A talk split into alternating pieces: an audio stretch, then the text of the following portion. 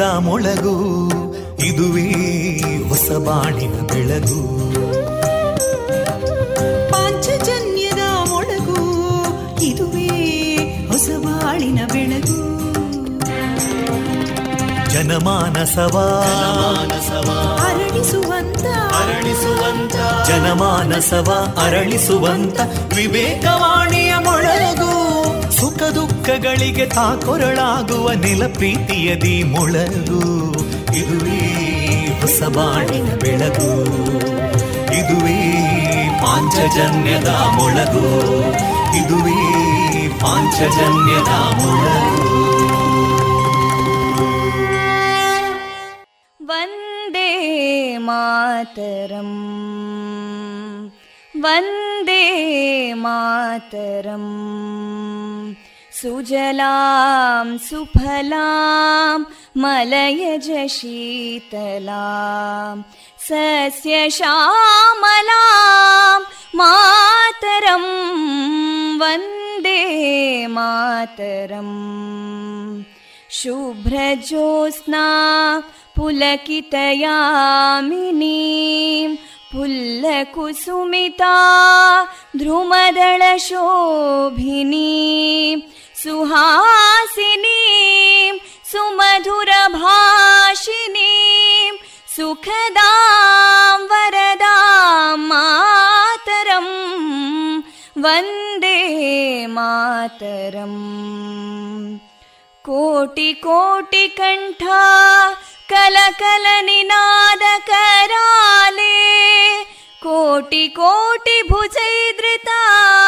कलकल निनाद कराले कोटि कोटि भुजैदृता करकलवाले अबलां केनो मायेतो बले बहुबलधारिणीं नमामि तारिणीं रिपुदलवारिणी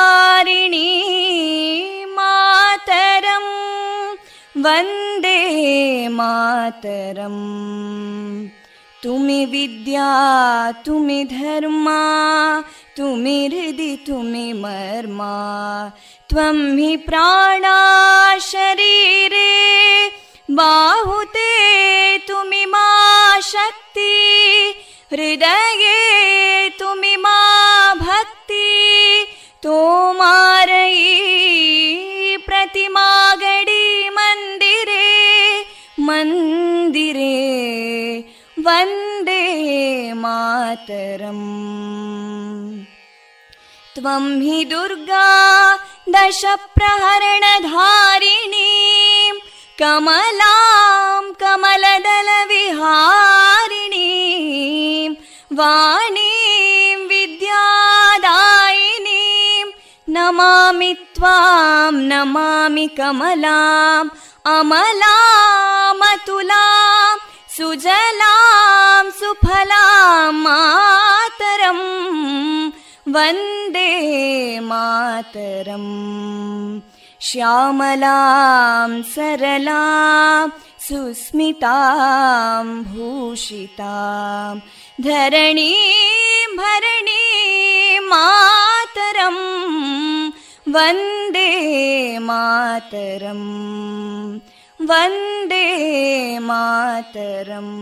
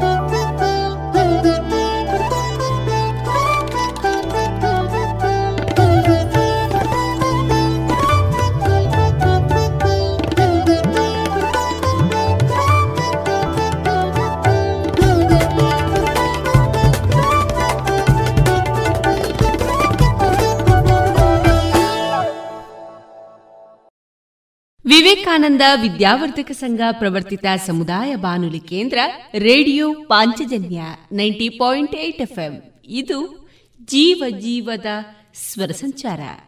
ಆತ್ಮೀಯ ಕೇಳುಗ ಬಾಂಧವರೆಲ್ಲರಿಗೂ ನಾನು ತೇಜಸ್ವಿ ರಾಜೇಶ್ ಮಾಡುವ ಪ್ರೀತಿಪೂರ್ವಕ ಮನದಾಳದ ನಮಸ್ಕಾರಗಳೊಂದಿಗೆ ಈ ದಿನ ಅಕ್ಟೋಬರ್ ಇಪ್ಪತ್ತ ಮೂರು ಭಾನುವಾರದ ಶುಭಾಶಯಗಳನ್ನು ತಿಳಿಸಿದ ನಮ್ಮ ನಿಲಯದಿಂದ ಪ್ರಸಾರಗೊಳ್ಳಲಿರುವಂತಹ ಕಾರ್ಯಕ್ರಮದ ವಿವರಗಳು ಇಂತಿದೆ. ಮೊದಲಿಗೆ ಭಕ್ತಿ ಗೀತೆಗಳು ಗೀತಾಮೃತ ಬಿಂದು, ಶ್ರೀಯುತ ಕೃಷ್ಣರಾಜ ಕೆದಿಲಾಯ ಅವರ ರಚಿತ ಚಿಂತನ ವಾಚನ, ಅಮೃತಕ್ಕೆ ಸಮಾನವಾದ ಸ್ವಾತಿ ಮಳೆ. ಈ ಕುರಿತು ಶ್ರೀಮತಿ ಶಂಕರ್ ಶರ್ಮಾ ಅವರಿಂದ ಮಾಹಿತಿ ಮತ್ತು ಮಹತ್ವ. ಕೊನೆಯಲ್ಲಿ ಯಕ್ಷಗಾನ ತಾಳಮದ್ದಳೆ ಪ್ರಸಾರಗೊಳ್ಳಲಿದೆ. ರಾಧಾ ನೋಡು ಮಳೆಯಿಂದ ತಪ್ಪಿಸ್ಕೊಳ್ಳೋಕೆ ಕೊಳೆ ತಂದೆ. ಡೆಂಗು ಮತ್ತು ಚಿಕನ್ ಗುಣಿಯಿಂದ ತಪ್ಪಿಸ್ಕೊಳ್ಳೋಕೆ ಉಪಾಯ ಅದನ್ನೇ ಮಾಡ್ತಾರೆ? ಇದನ್ನ ನನ್ಗ್ಯಾರು ಹೇಳೇ ಇಲ್ಲ. ನಾನ್ ಹೇಳ್ತೀನಿ ನೀರಿನಿಂದ ತುಂಬಿದ ಟ್ಯಾಂಕು ಇಲ್ಲ ಪಾತ್ರೆಗಳನ್ನ ಚೆನ್ನಾಗಿ ಮುಚ್ಚಿಡಿ. ಪ್ರತಿ ವಾರ ಕೂಲರ್ ಖಾಲಿ ಮಾಡಿ ಒಣಗಿಸಿ ತುಂಬಿಡಿ. ಮನೆ ಮತ್ತು ಅಕ್ಕಪಕ್ಕ ಒಡೆದ ಡ್ರಮ್ ಬ್ಯಾರೆಲ್ ಡಬ್ಬ ಟೈರ್ ಇತ್ಯಾದಿಗಳಲ್ಲಿ ನೀರು ತುಂಬದಂತೆ ನೋಡ್ಕೊಳ್ಳಿ. ಸೊಳ್ಳೆ ಕಚ್ಚದೆ ಆಗಿರಲು ಕಾಯಿಲ್ ಕ್ರೀಮ್ ಮೆಷಿನ್ ಇತ್ಯಾದಿಗಳನ್ನು ಬಳಸಿ. ಡೆಂಗುವಿನ ಸೊಳ್ಳೆ ಹಗಲಿನಲ್ಲಿ ಕಚ್ಚುತ್ತವೆ. ಹಾಗಾಗಿ ಇಡೀ ಶರೀರವನ್ನು ಮುಚ್ಚುವ ಬಟ್ಟೆ ಧರಿಸಿ. ಜ್ವರ ಬಂದ್ರೆ ಡಾಕ್ಟರ್ ಸಲಹೆ ಪಡೆಯಿರಿ. ತಿಳಿತಾ? ಹ್ಮ್ ತಿಳಿತು. ಮತ್ತೀಗ ಬೇರೆ ಬೇರೆಯವರಿಗೂ ಸಹ ಹೇಳ್ತೀನಿ. ಇಂಥ ಸುಲಭವಾದ ಉಪಾಯ ನಿಮ್ಮದಾಗಿಸಿಕೊಳ್ಳಿ. ಡೆಂಗು ಚಿಕನ್ ಗುನ್ಯವನ್ನ ದೂರ ಓಡಿಸಿ. ಆರೋಗ್ಯ ಮತ್ತು ಕುಟುಂಬ ಕಲ್ಯಾಣ ಖಾತೆ ಭಾರತ ಸರ್ಕಾರದ ವತಿಯಿಂದ ಜನಹಿತಕ್ಕಾಗಿ ಜಾರಿ. ಇದೀಗ ಭಕ್ತಿ ಗೀತೆಗಳನ್ನ ಕೇಳೋಣ. ಭೂತನಾಥನ ಅಂಶವಾಹಿನಿಯೇ. ನಾಗನಿಲಿತ ದೈವ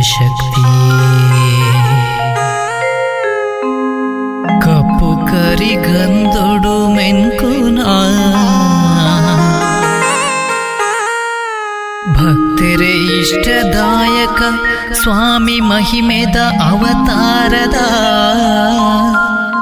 ಪಾದುಗು ಸಾರಸಾರ ಸೊಲ್ಮೆಲು. ಆ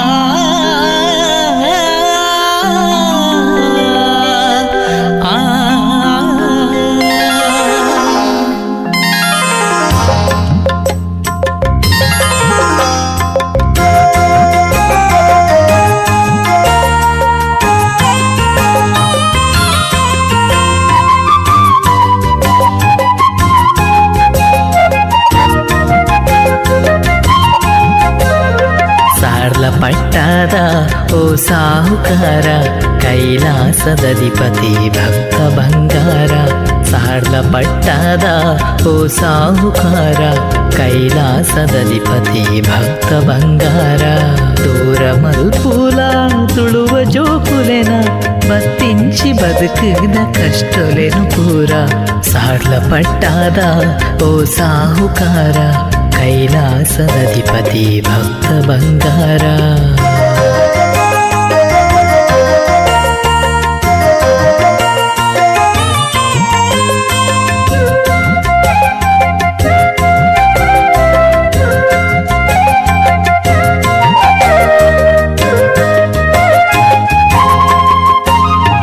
ಬಂಗಾರ புரலுத தனிக்கு பச்சை பாடுந்து தொழு நாட மண்ணிடு நிலையாண்டு ಕುರಲುದ ದನಿಕ್ ಪಚ್ಚೆ ಪಾಡುಂದು ತುಳುನಾಡ ಮಣ್ಣಿಡು ಈರ್ವ ನೆಲೆಯಾಂಡು ಕಷ್ಟದ ಸಾದಿಗು ಬೊಲ್ಪುದ ದೀಟಿಕೆ ಕಷ್ಟದ ಸಾದಿಗು ಬೊಲ್ಪುದ ದೀಟಿಕೆ ನಡಪಾಯಿ ಮಾಯಕಾರ. ಪಟ್ಟಾದ ಓ ಸಾಹುಕಾರ ಕೈಲಾಸದಧಿಪತಿ ಭಕ್ತ ಬಂಗಾರ.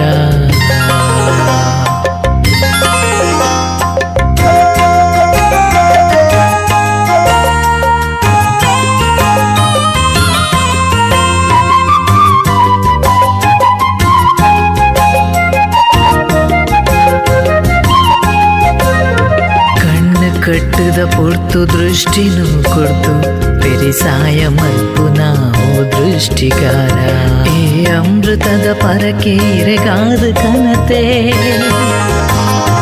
ಈ ಅಮೃತದ ಪರಕೆ ಇರೆಗಾದೆ ಕನತೆ ಸ್ವೀಕಾರ ಮಲ್ಪುಲೆ ಓ ಸಾಹುಕಾರ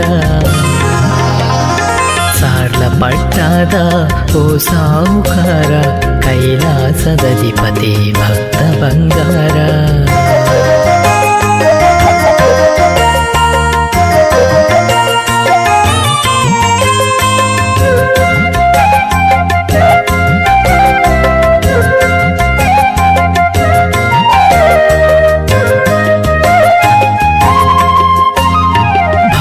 దాసుకిపు ఇరగాదు అచ్చా ఎంకలెను కాపులే స్వామి కొరగచ్చా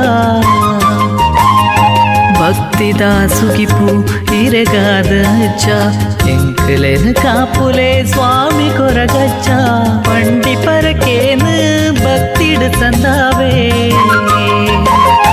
పండి పరకేను భక్తిడు తందావే கைப்பத்து நடப்பாலே ஓய்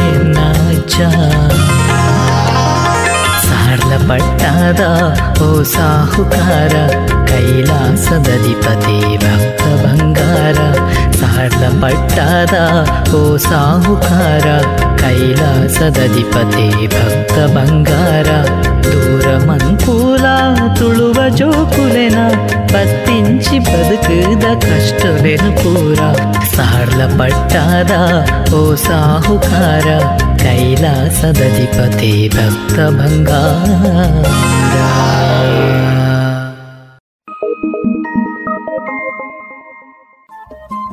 ರೇಡಿಯೋ ಪಾಂಚಜನ್ಯ ತೊಂಬತ್ತು ಬಿಂದು ಎಂಟು ಎಫ್ಎಂ ಸಮುದಾಯ ಬಾನುಲಿ ಕೇಂದ್ರ ಪುತ್ತೂರು. ಇದು ಜೀವ ಜೀವದ ಸ್ವರ ಸಂಚಾರ.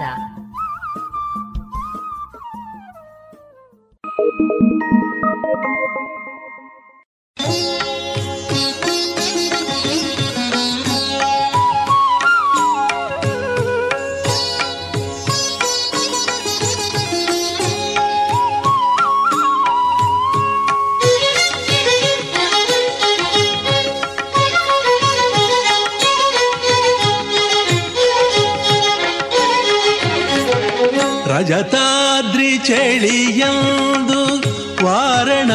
ವಾರಣಾಸಿ ಬಿಸಿಯಂದು ರಜತಾದ್ರಿ ಚಳಿಯಂದು ವಾರಣಾಸಿ ಬಿಸಿಯಂದು ದಕ್ಷಿಣವೇ ಮೇಲೆಂದು ಧರ್ಮಸ್ಥಳ ಚನ್ನೆಂದು ಇಲ್ಲಿಗೆ ಬಂದೆಯೇನು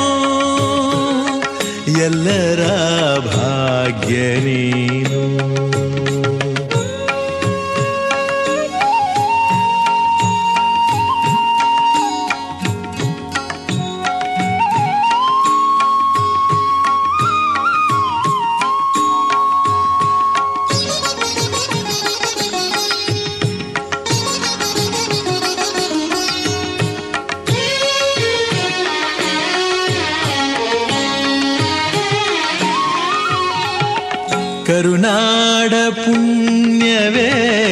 ಕರುಣಾಳು ದೈವವೇ ಶ್ರೀ ಮಂಜುನಾಥನೇ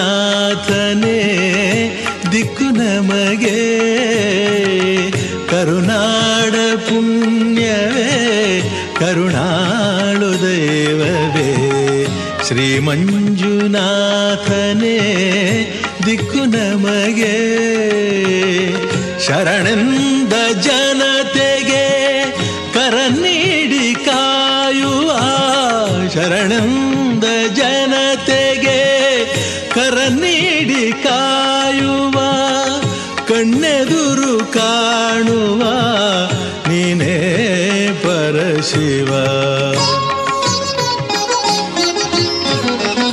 ಅಜತಾದ್ರಿ ಚಳಿಯಂದು ವಾರಣಾಸಿ ಬಿಸಿಯಂದು ದಕ್ಷಿಣವೇ ಮೇಲೆಂದು ಧರ್ಮಸ್ಥಳ ಚನ್ನೆಂದು ಇಲ್ಲಿಗೆ ಬಂದೆಯೇನು ಎಲ್ಲರ ಭಾಗ್ಯ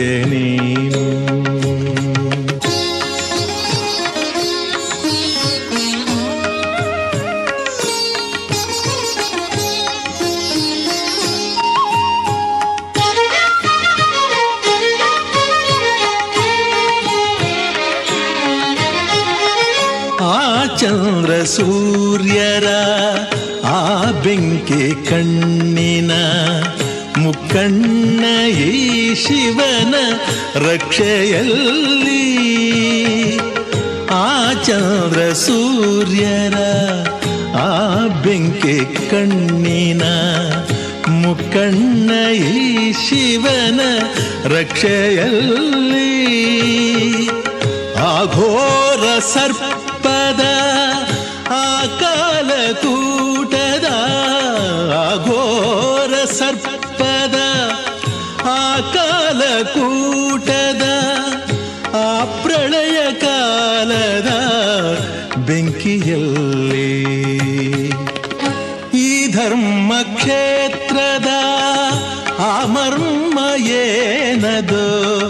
ಎಲ್ಲೆಲ್ಲೂ ಆನಂದ, ಆನಂದವೋ?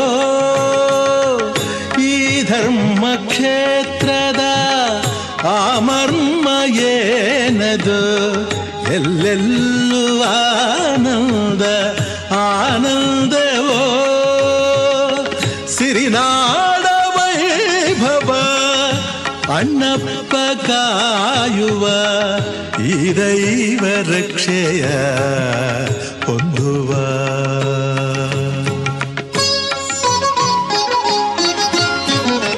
ರಜತಾದ್ರಿ ಚಳಿಯಂದು ವಾರಣಾಸಿ ಬಿಸಿಯಂದು ದಕ್ಷಿಣವೇ ಮೇಲೆಂದು ಧರ್ಮಸ್ಥಳ ಚೆನ್ನೆಂದು ಇಲ್ಲಿಗೆ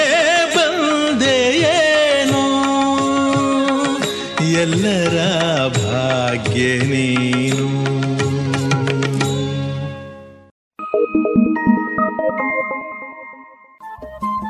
ರೇಡಿಯೋ ಪಾಂಚಜನ್ಯ ತೊಂಬತ್ತು ಬಿಂದು ಎಂಟು ಎಫ್ಎಂ ಸಮುದಾಯ ಬಾನುಲಿ ಕೇಂದ್ರ ಪುತ್ತೂರು. ಇದು ಜೀವ ಜೀವದ ಸ್ವರ ಸಂಚಾರ.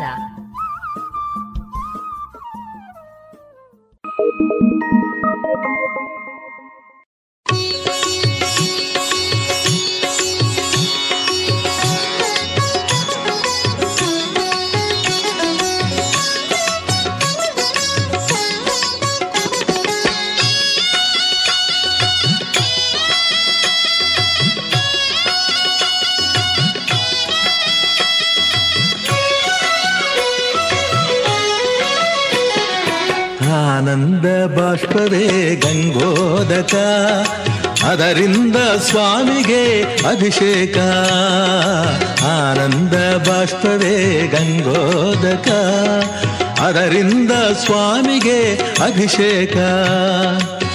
ಭಕ್ತಿಯ ಕುಸುಮದ ಆರಾಧನೆ, ಭಕ್ತಿಯ ಕುಸುಮದ ಆರಾಧನೆ.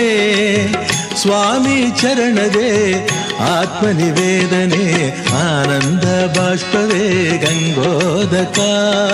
ಅದರಿಂದ ಸ್ವಾಮಿಗೆ ಅಭಿಷೇಕ.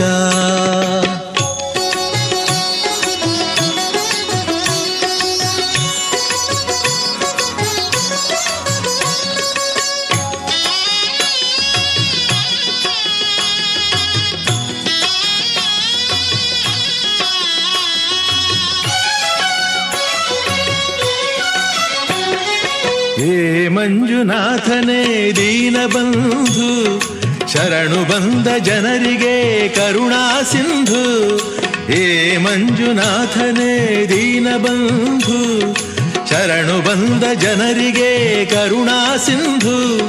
ಕೈ ಹಿಡಿದು ನಡೆಸುವನು ಕೊನೆತನಕ ಕೈ ಹಿಡಿದು ನಡೆಸುವನು ಕೊನೆತನಕ ಶಿವನು ಒಲಿದ ಬಾಳಿಗೆ ಎಲ್ಲ ಸುಖ ಆನಂದ ಬಾಷ್ಪವೇ ಗಂಗೋದಕ. ಅದರಿಂದ ಸ್ವಾಮಿಗೆ ಅಭಿಷೇಕ.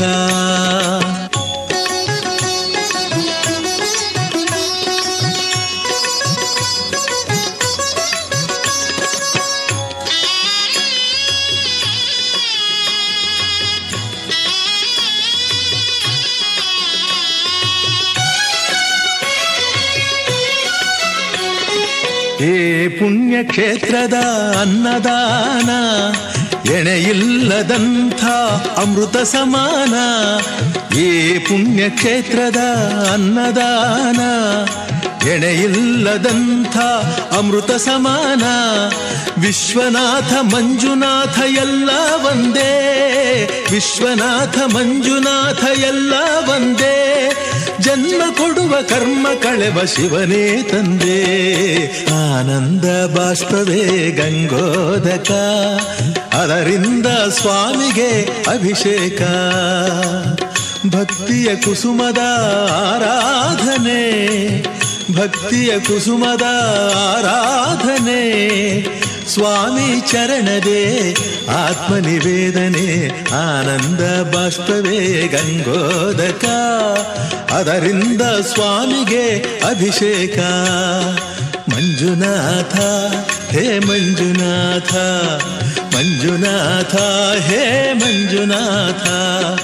ಮಂಜುನಾಥ हे मंजुनाथ मंजुनाथ, हे मंजुनाथ, मंजुनाथा, हे मंजुनाथ, मंजुनाथा, हे मंजुनाथा मंजुनाथा, हे मंजुनाथा मंजुनाथा, हे मंजुनाथा, मंजुनाथ, हे मंजुनाथ।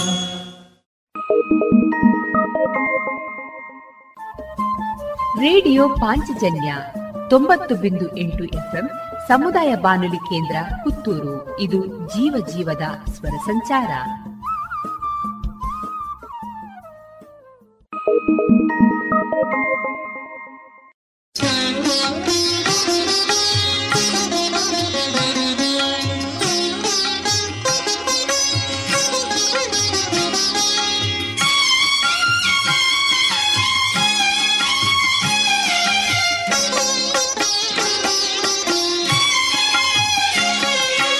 ಕಲಿಯು ನಿಂತ ಗಡಿಯಾಚೆ ಕಳ್ಳನಂತೆ ಜೋಲು ಮೋರೆ ಹಾಕಿಕೊಂಡು ತಾಳಿ ಚಿಂತೆ ಕಲಿಯು ನಿಂತ ಗಡಿಯಾಚೆ ಕಳ್ಳನಂತೆ ಜೋಲು ಮೋರೆ ಹಾಕಿಕೊಂಡು ತಾಳಿ ಚಿಂತೆ. ಶಿವನ ಮಹಿಮೆಯನ್ನು ನೋಡಿ ಭೀತಿ ಹೊಂದುತ್ತೆ. ಶಿವನ ಮಹಿಮೆಯನ್ನು ನೋಡಿ ಭೀತಿ ಹೊಂದುತ್ತೆ. ತನ್ನ ಬೇಳೆ ಬೇಯದೆಂದು ಭೀತನಾಗುತ್ತೆ. ಕಲಿಯು ನಿಂತ ಗಡಿಯಾಚೆ ಕಳ್ಳನಂತೆ. ಜೋಲು ಮೋರೆ ಹಾಕಿಕೊಂಡು ತಾಳಿ ಚಿಂತೆ.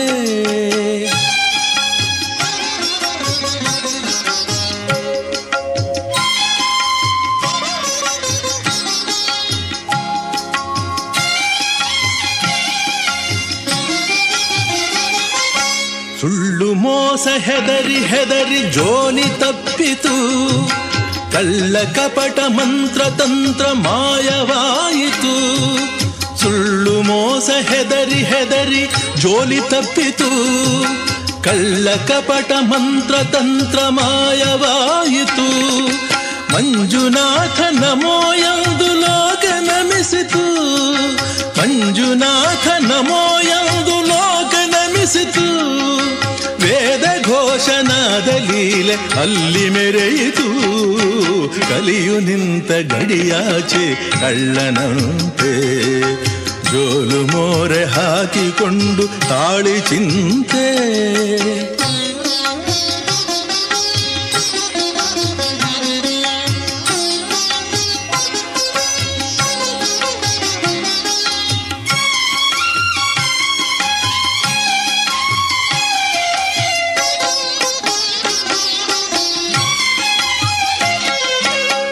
ಸತ್ಯವೇ ಗೆಲುವುದೆಂದು ಧರ್ಮ ಸಾರಿತು.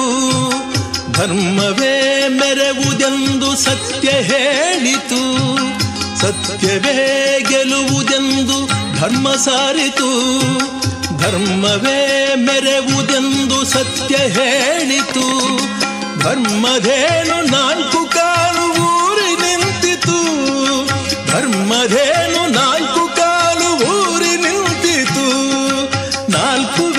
ಸ್ವಾಮಿಯನ್ನು ಹಾಡಿ ಹೊಗಳಿತು. ಕಲಿಯು ನಿಂತ ಗಡಿಯಾಚೆ ಕಳ್ಳನಂತೆ ಜೋಲು ಮೋರೆ ಹಾಕಿಕೊಂಡು ತಾಳಿ ಚಿಂತೆ.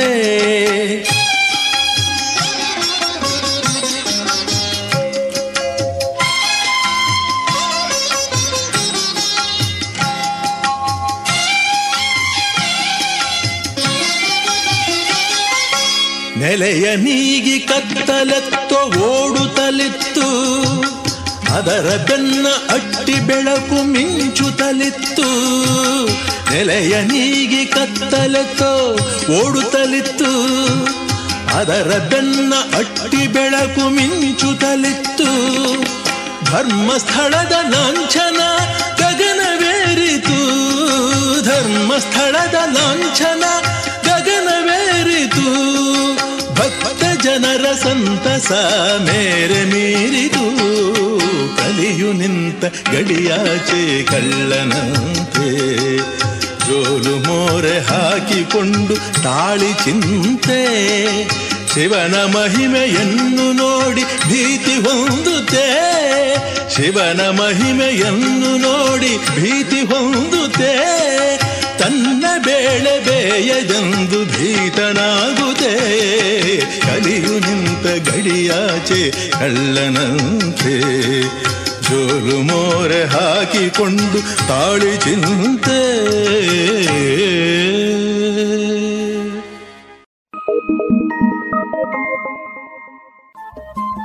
ರೇಡಿಯೋ ಪಾಂಚಜನ್ಯ ತೊಂಬತ್ತು ಬಿಂದು ಎಂಟು ಎಫ್ಎಂ ಸಮುದಾಯ ಬಾನುಲಿ ಕೇಂದ್ರ ಪುತ್ತೂರು. ಇದು ಜೀವ ಜೀವದ ಸ್ವರ ಸಂಚಾರ.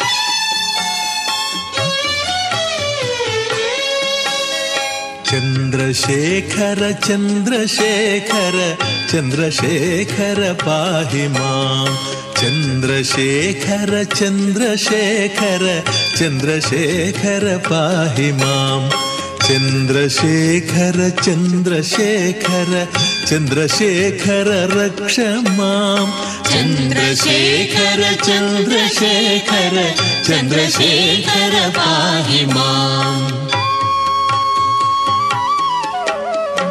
मञ्जुनाथन सन्निधान नित्यवू सुन्दरा मञ्जुनाथन् सन्निधान नित्यवू सुन्दरा सत्यसीमय भक्तिमन्दिर दिव्यभ्या महिमा कर चन्द्रशेखर चन्द्रशेखर चन्द्रशेखर माहिमा चन्द्रशेखर चन्द्रशेखर चन्द्रशेखर पाहि मा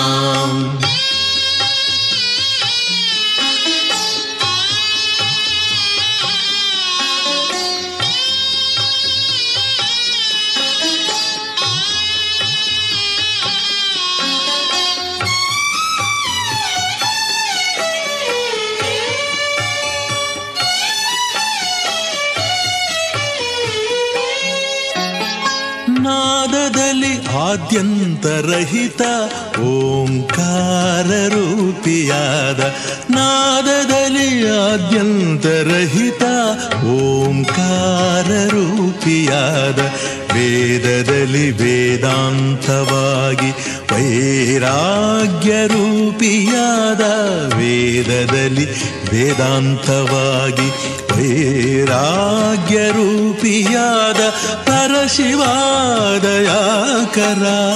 ಮಂಜುನಾಥ ಗುಣಸಾಗರ.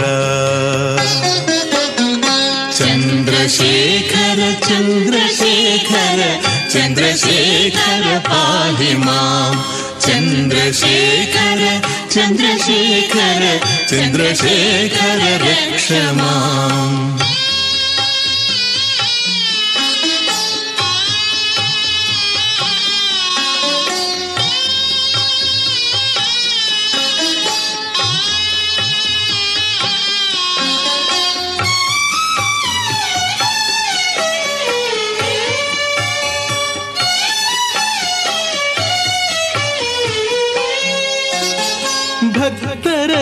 ಅನುರಕ್ತನಾಗಿ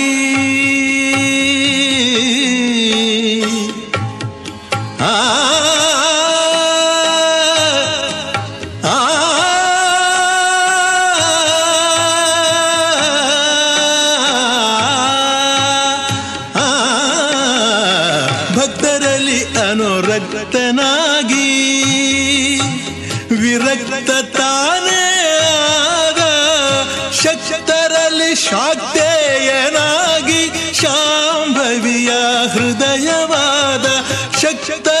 ಶಾಕ್ತೇಯನಾಗಿ ಶಾಂಭವಿಯ ಹೃದಯವಾದ ಪರಶಿವಾದ ಯಾಕರ ಮಂಜುನಾಥ ಗುಣಸಾಗರ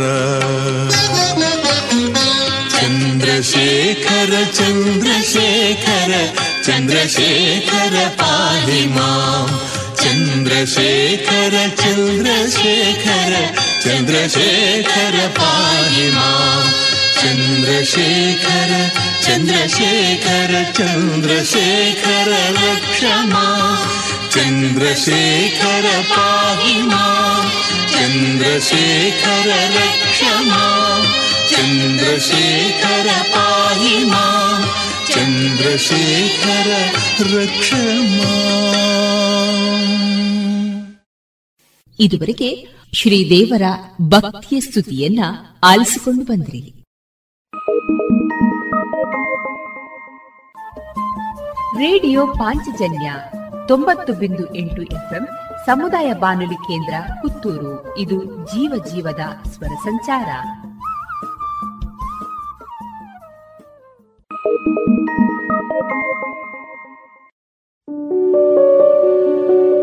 ಶುದ್ಧ ಸಸ್ಯಹಾರಿ south and north special food, ಉತ್ತಮ ಸೇವೆಗೆ ಮೊದಲ ಆದ್ಯತೆ. ಗ್ರಾಹಕರ ಸಂತೃಪ್ತಿಗೆ ಆರೋಗ್ಯಕರ ಆಹಾರ ನೀಡಲು ಸದಾ ಸಿದ್ಧ ಸಂತೃಪ್ತಿ ರೆಸ್ಟೋರೆಂಟ್. ಸುವ್ಯವಸ್ಥಿತ ಎಸಿ ರೂಮ್ ಒಳಗೊಂಡ ಸಂತೃಪ್ತಿಗೆ ಕುಟುಂಬ ಮಿತ್ರರೊಡನೆ ಎಂದೇ ಭೇಟಿ ಕೊಡಿ ಸಂತೃಪ್ತಿ ರೆಸ್ಟೋರೆಂಟ್, ಸಚಿನ್ ಕಾಂಪ್ಲೆಕ್ಸ್, ದರ್ಬೆ, ಪುತ್ತೂರು. ಇನ್ನೀಗ ಇಸ್ಕಾನ್ ಶ್ರೀ ಶ್ರೀ ರಾಧಾ ಗೋವಿಂದ ಮಂದಿರ, ಮಂಗಳೂರು. ಇಲ್ಲಿನ ಸುಬುದ್ದಿ ದಾಮೋದರ್ ದಾಸ್ ಅವರಿಂದ ಕೇಳಿ ಗೀತಾಮೃತ ಬಿಂದು. ಹರೇ ಕೃಷ್ಣ. ಭಗವದ್ಗೀತಾ ಅಧ್ಯಯನಕ್ಕೆ ಎಲ್ಲರಿಗೂ ಸ್ವಾಗತ. ಧ್ಯಾನಯೋಗ ಎಂಬ ಹೆಸರಿನ ಆರನೇ ಅಧ್ಯಾಯದಲ್ಲಿ ಸಮಾಧಿ ಸ್ಥಿತಿಯ ಬಗ್ಗೆ ಇವತ್ತು ನಾವು ತಿಳಿದುಕೊಳ್ಳಲು ಪ್ರಯತ್ನಿಸೋಣ. ಸಮಾಧಿ ಸ್ಥಿತಿಯನ್ನು ತಲುಪಿದಂತಹ ವ್ಯಕ್ತಿಯ ಲಕ್ಷಣಗಳನ್ನು ಇಲ್ಲಿ ಭಗವಂತನು ವಿವರಿಸುತ್ತಿದ್ದಾನೆ. ಯತ್ರೋಪರಮತೆ ಚಿತ್ತಂ ನಿರುದ್ಧಂ ಯೋಗ ಸೇವಯಾ, ಯತ್ರ ಚೈವಾತ್ಮನಾತ್ಮಾನಂ ಪಶ್ಯನ್ನಾತ್ಮನಿ ತುಷ್ಯತಿ, ಸುಖಂ ಆತ್ಯಂತಿಕಂ ಯತ್ತತ್ ಬುದ್ಧಿಗ್ರಾಹ್ಯಮತೀಂದ್ರಿಯಂ, ವೇತ್ತಿ ನ ಚೈವಾಯಂ ಸ್ಥಿತಶ್ಚಲತಿ ತತ್ವತಃ. ಯಂ ಲಬ್ಧ್ವಾ ಚಾಪರಂ ಲಾಭಂ ಮನ್ಯತೇನಾಧಿಕಂ ತತಃ ಯಸ್ಮಿನ್ ಸ್ಥಿತೋ ನ ದುಃಖೇನ ಗುರುಣಾಪಿ ವಿಚಾಲ್ಯತೆ ತಂ ವಿದ್ಯಾ ದುಃಖ ಸಂಯೋಗಂ ವಿಯೋಗಂ ಯೋಗ ಸಂಹಿತಂ ಅನುವಾದ ಸಮಾಧಿ ಎಂದು ಕರೆಯುವ ಪರಿಪೂರ್ಣತೆಯ ಹಂತದಲ್ಲಿ ಮನಸ್ಸು ಯೋಗಾಭ್ಯಾಸದಿಂದ ಇಹಲೋಕದ ಮಾನಸಿಕ ಚಟುವಟಿಕೆಗಳಲ್ಲಿ ತೊಡಗದಂತೆ ನಿರ್ಬಂಧದಲ್ಲಿ ಇರುತ್ತದೆ. ಈ ಪರಿಪೂರ್ಣತೆಯ ಲಕ್ಷಣವೆಂದರೆ ಶುದ್ಧ ಮನಸ್ಸಿನಿಂದ ಆತ್ಮವನ್ನು ಕಾಣುವ ಶಕ್ತಿ ಮತ್ತು ಆತ್ಮನನ್ನು ಪ್ರೀತಿಸಿ ಸಂತೋಷಪಡುವ ಶಕ್ತಿ. ಈ ಆನಂದ ಸ್ಥಿತಿಯಲ್ಲಿ ಮನುಷ್ಯನು ದಿವ್ಯ ಇಂದ್ರಿಯಗಳ ಮೂಲಕ ಸಾಧಿಸಿದ ಅಮಿತ ಅಲೌಕಿಕ ಸುಖದಲ್ಲಿ ನೆಲೆಯಾಗಿರುತ್ತಾನೆ. ಹೀಗೆ ನೆಲೆಯನ್ನು ಪಡೆದವನು ಸತ್ಯವನ್ನು ಬಿಡುವುದೇ ಇಲ್ಲ. ಇದನ್ನು ಪಡೆದ ನಂತರ ಇದಕ್ಕಿಂತ ಹೆಚ್ಚಿನ ಗಳಿಕೆ ಯಾವುದೂ ಇಲ್ಲ ಎಂದು ಅವನು ಅರ್ಥ ಮಾಡಿಕೊಳ್ಳುತ್ತಾನೆ ಇಂತಹ ಸ್ಥಾನದಲ್ಲಿ ನಿಂತವನು ಅತ್ಯಂತ ತೀವ್ರವಾದ ಕಷ್ಟಗಳಲ್ಲಿಯೂ ವಿಚಲಿತನಾಗುವುದಿಲ್ಲ. ಐಹಿಕ ಸಂಪರ್ಕದಿಂದಾಗುವ ಎಲ್ಲ ದುಃಖಗಳಿಂದ ವಾಸ್ತವವಾದ ಸ್ವಾತಂತ್ರ್ಯವೆಂದರೆ ಇದೇ. ಸಮಾಧಿ ಸ್ಥಿತಿಯಲ್ಲಿ ಎರಡು ವಿಧಗಳಿವೆ. ಅದನ್ನು ಸಂಪ್ರಜ್ಞಾತ ಸಮಾಧಿ ಮತ್ತು ಅಸಂಪ್ರಜ್ಞಾತ ಸಮಾಧಿ ಎಂದು ಕರೆಯುತ್ತಾರೆ. ಸಂಪ್ರಜ್ಞಾತ ಸಮಾಧಿಯಲ್ಲಿ ವ್ಯಕ್ತಿಯು ಅನೇಕ ಬಗೆಯ ಸ್ಥೂಲ ಮತ್ತು ಸೂಕ್ಷ್ಮ ವಸ್ತುಗಳಲ್ಲಿ ತನ್ನ ಧ್ಯಾನವನ್ನು ತೊಡಗಿಸುತ್ತಾನೆ. ಈ ರೀತಿ ವ್ಯಕ್ತಿಯು ಸಂಶೋಧನೆಯಲ್ಲಿ ತೊಡಗುತ್ತಾನೆ. ಅಸಂಪ್ರಜ್ಞಾತ ಸಮಾಧಿಯಲ್ಲಿ ವ್ಯಕ್ತಿಯು ಎಲ್ಲ ರೀತಿಯಾದಂತಹ ಇಂದ್ರಿಯ ಭೋಗದ ವಸ್ತುಗಳನ್ನು ತ್ಯಾಗ ಮಾಡುತ್ತಾನೆ. ಶ್ರೀ ಚೈತನ್ಯ ಮಹಾಪ್ರಭುಗಳು ಶಿಕ್ಷಾಷ್ಟಕದಲ್ಲಿ ಈ ರೀತಿಯಾಗಿ ಹೇಳುತ್ತಾರೆ. ಚೇತೋದರ್ಪಣ ಮಾರ್ಜನಂ ಅಥವಾ ಧೂಳು ಹಿಡಿದ ಮನಸ್ಸಿನ ಕನ್ನಡಿಯನ್ನು ಸ್ವಚ್ಛಗೊಳಿಸುವಿಕೆ. ಆಧ್ಯಾತ್ಮಿಕ ಸಾಧನೆಯಲ್ಲಿ ವ್ಯಕ್ತಿಯು ತನ್ನ ಅಸ್ತಿತ್ವ ಶುದ್ಧಿಯನ್ನು ಮಾಡಿಕೊಳ್ಳುತ್ತಾನೆ. ಈ ರೀತಿಯಾಗಿ ಮಾಡುವುದರಿಂದ ಆತನು ಮುಕ್ತಿಗೆ ಅರ್ಹನಾಗುತ್ತಾನೆ. ಮುಕ್ತಿ ಎಂದರೆ ಏನು? ಮುಕ್ತಿ ಎಂದರೆ ವ್ಯಕ್ತಿಯು ತನ್ನ ನಿಜವಾದ ಸ್ವರೂಪವನ್ನು ಅರ್ಥ ಮಾಡಿಕೊಳ್ಳುವುದು ನಿಜವಾದ ಸ್ವರೂಪ ಏನು? ಪ್ರತಿಯೊಂದು ಜೀವಿಯ ಮೂಲ ಧರ್ಮವು ಭಗವಂತನ ಸೇವೆಯಲ್ಲಿ ತೊಡಗುವುದು. ಈ ರೀತಿ ಯಾವಾಗ ವ್ಯಕ್ತಿಯು ಭಗವಂತನ ಸೇವೆಯಲ್ಲಿ ತೊಡಗುತ್ತಾನೋ ತನ್ನ ನಿಜವಾದ ಸ್ವರೂಪವನ್ನು ಅರ್ಥ ಮಾಡಿಕೊಳ್ಳುತ್ತಾನೋ ಅದನ್ನೇ ಮುಕ್ತಿ ಎಂದು ಕರೆಯುತ್ತಾರೆ. ಮುಕ್ತಿರ್ಹಿತ್ವಾ ಅನ್ಯಥಾರೂಪಂ ಸ್ವರೂಪೇಣ ವ್ಯವಸ್ಥಿತಿ ಪತಂಜಲಿ ಮುನಿಗಳು, ಕೈವಲ್ಯಂ ಸ್ವರೂಪ ಪ್ರತಿಷ್ಠಾ ವಾ ಚಿತಿಶಕ್ತಿರಿತಿ ಎನ್ನುವ ಮಾತುಗಳಲ್ಲಿ ಇದನ್ನು ಒಪ್ಪಿದ್ದಾರೆ. ವೇದಾಂತ ಸೂತ್ರದಲ್ಲಿ ಇದನ್ನು ಆನಂದಮಯೋ ಅಭ್ಯಾಸಾತ್ ಎನ್ನುವ ಮಾತುಗಳಲ್ಲಿ ತಿಳಿಸಿದ್ದಾರೆ. ಈ ದಿವ್ಯಾನಂದವನ್ನು ಪಡೆಯುವುದೇ ಯೋಗದ ಅಂತಿಮ ಗುರಿ.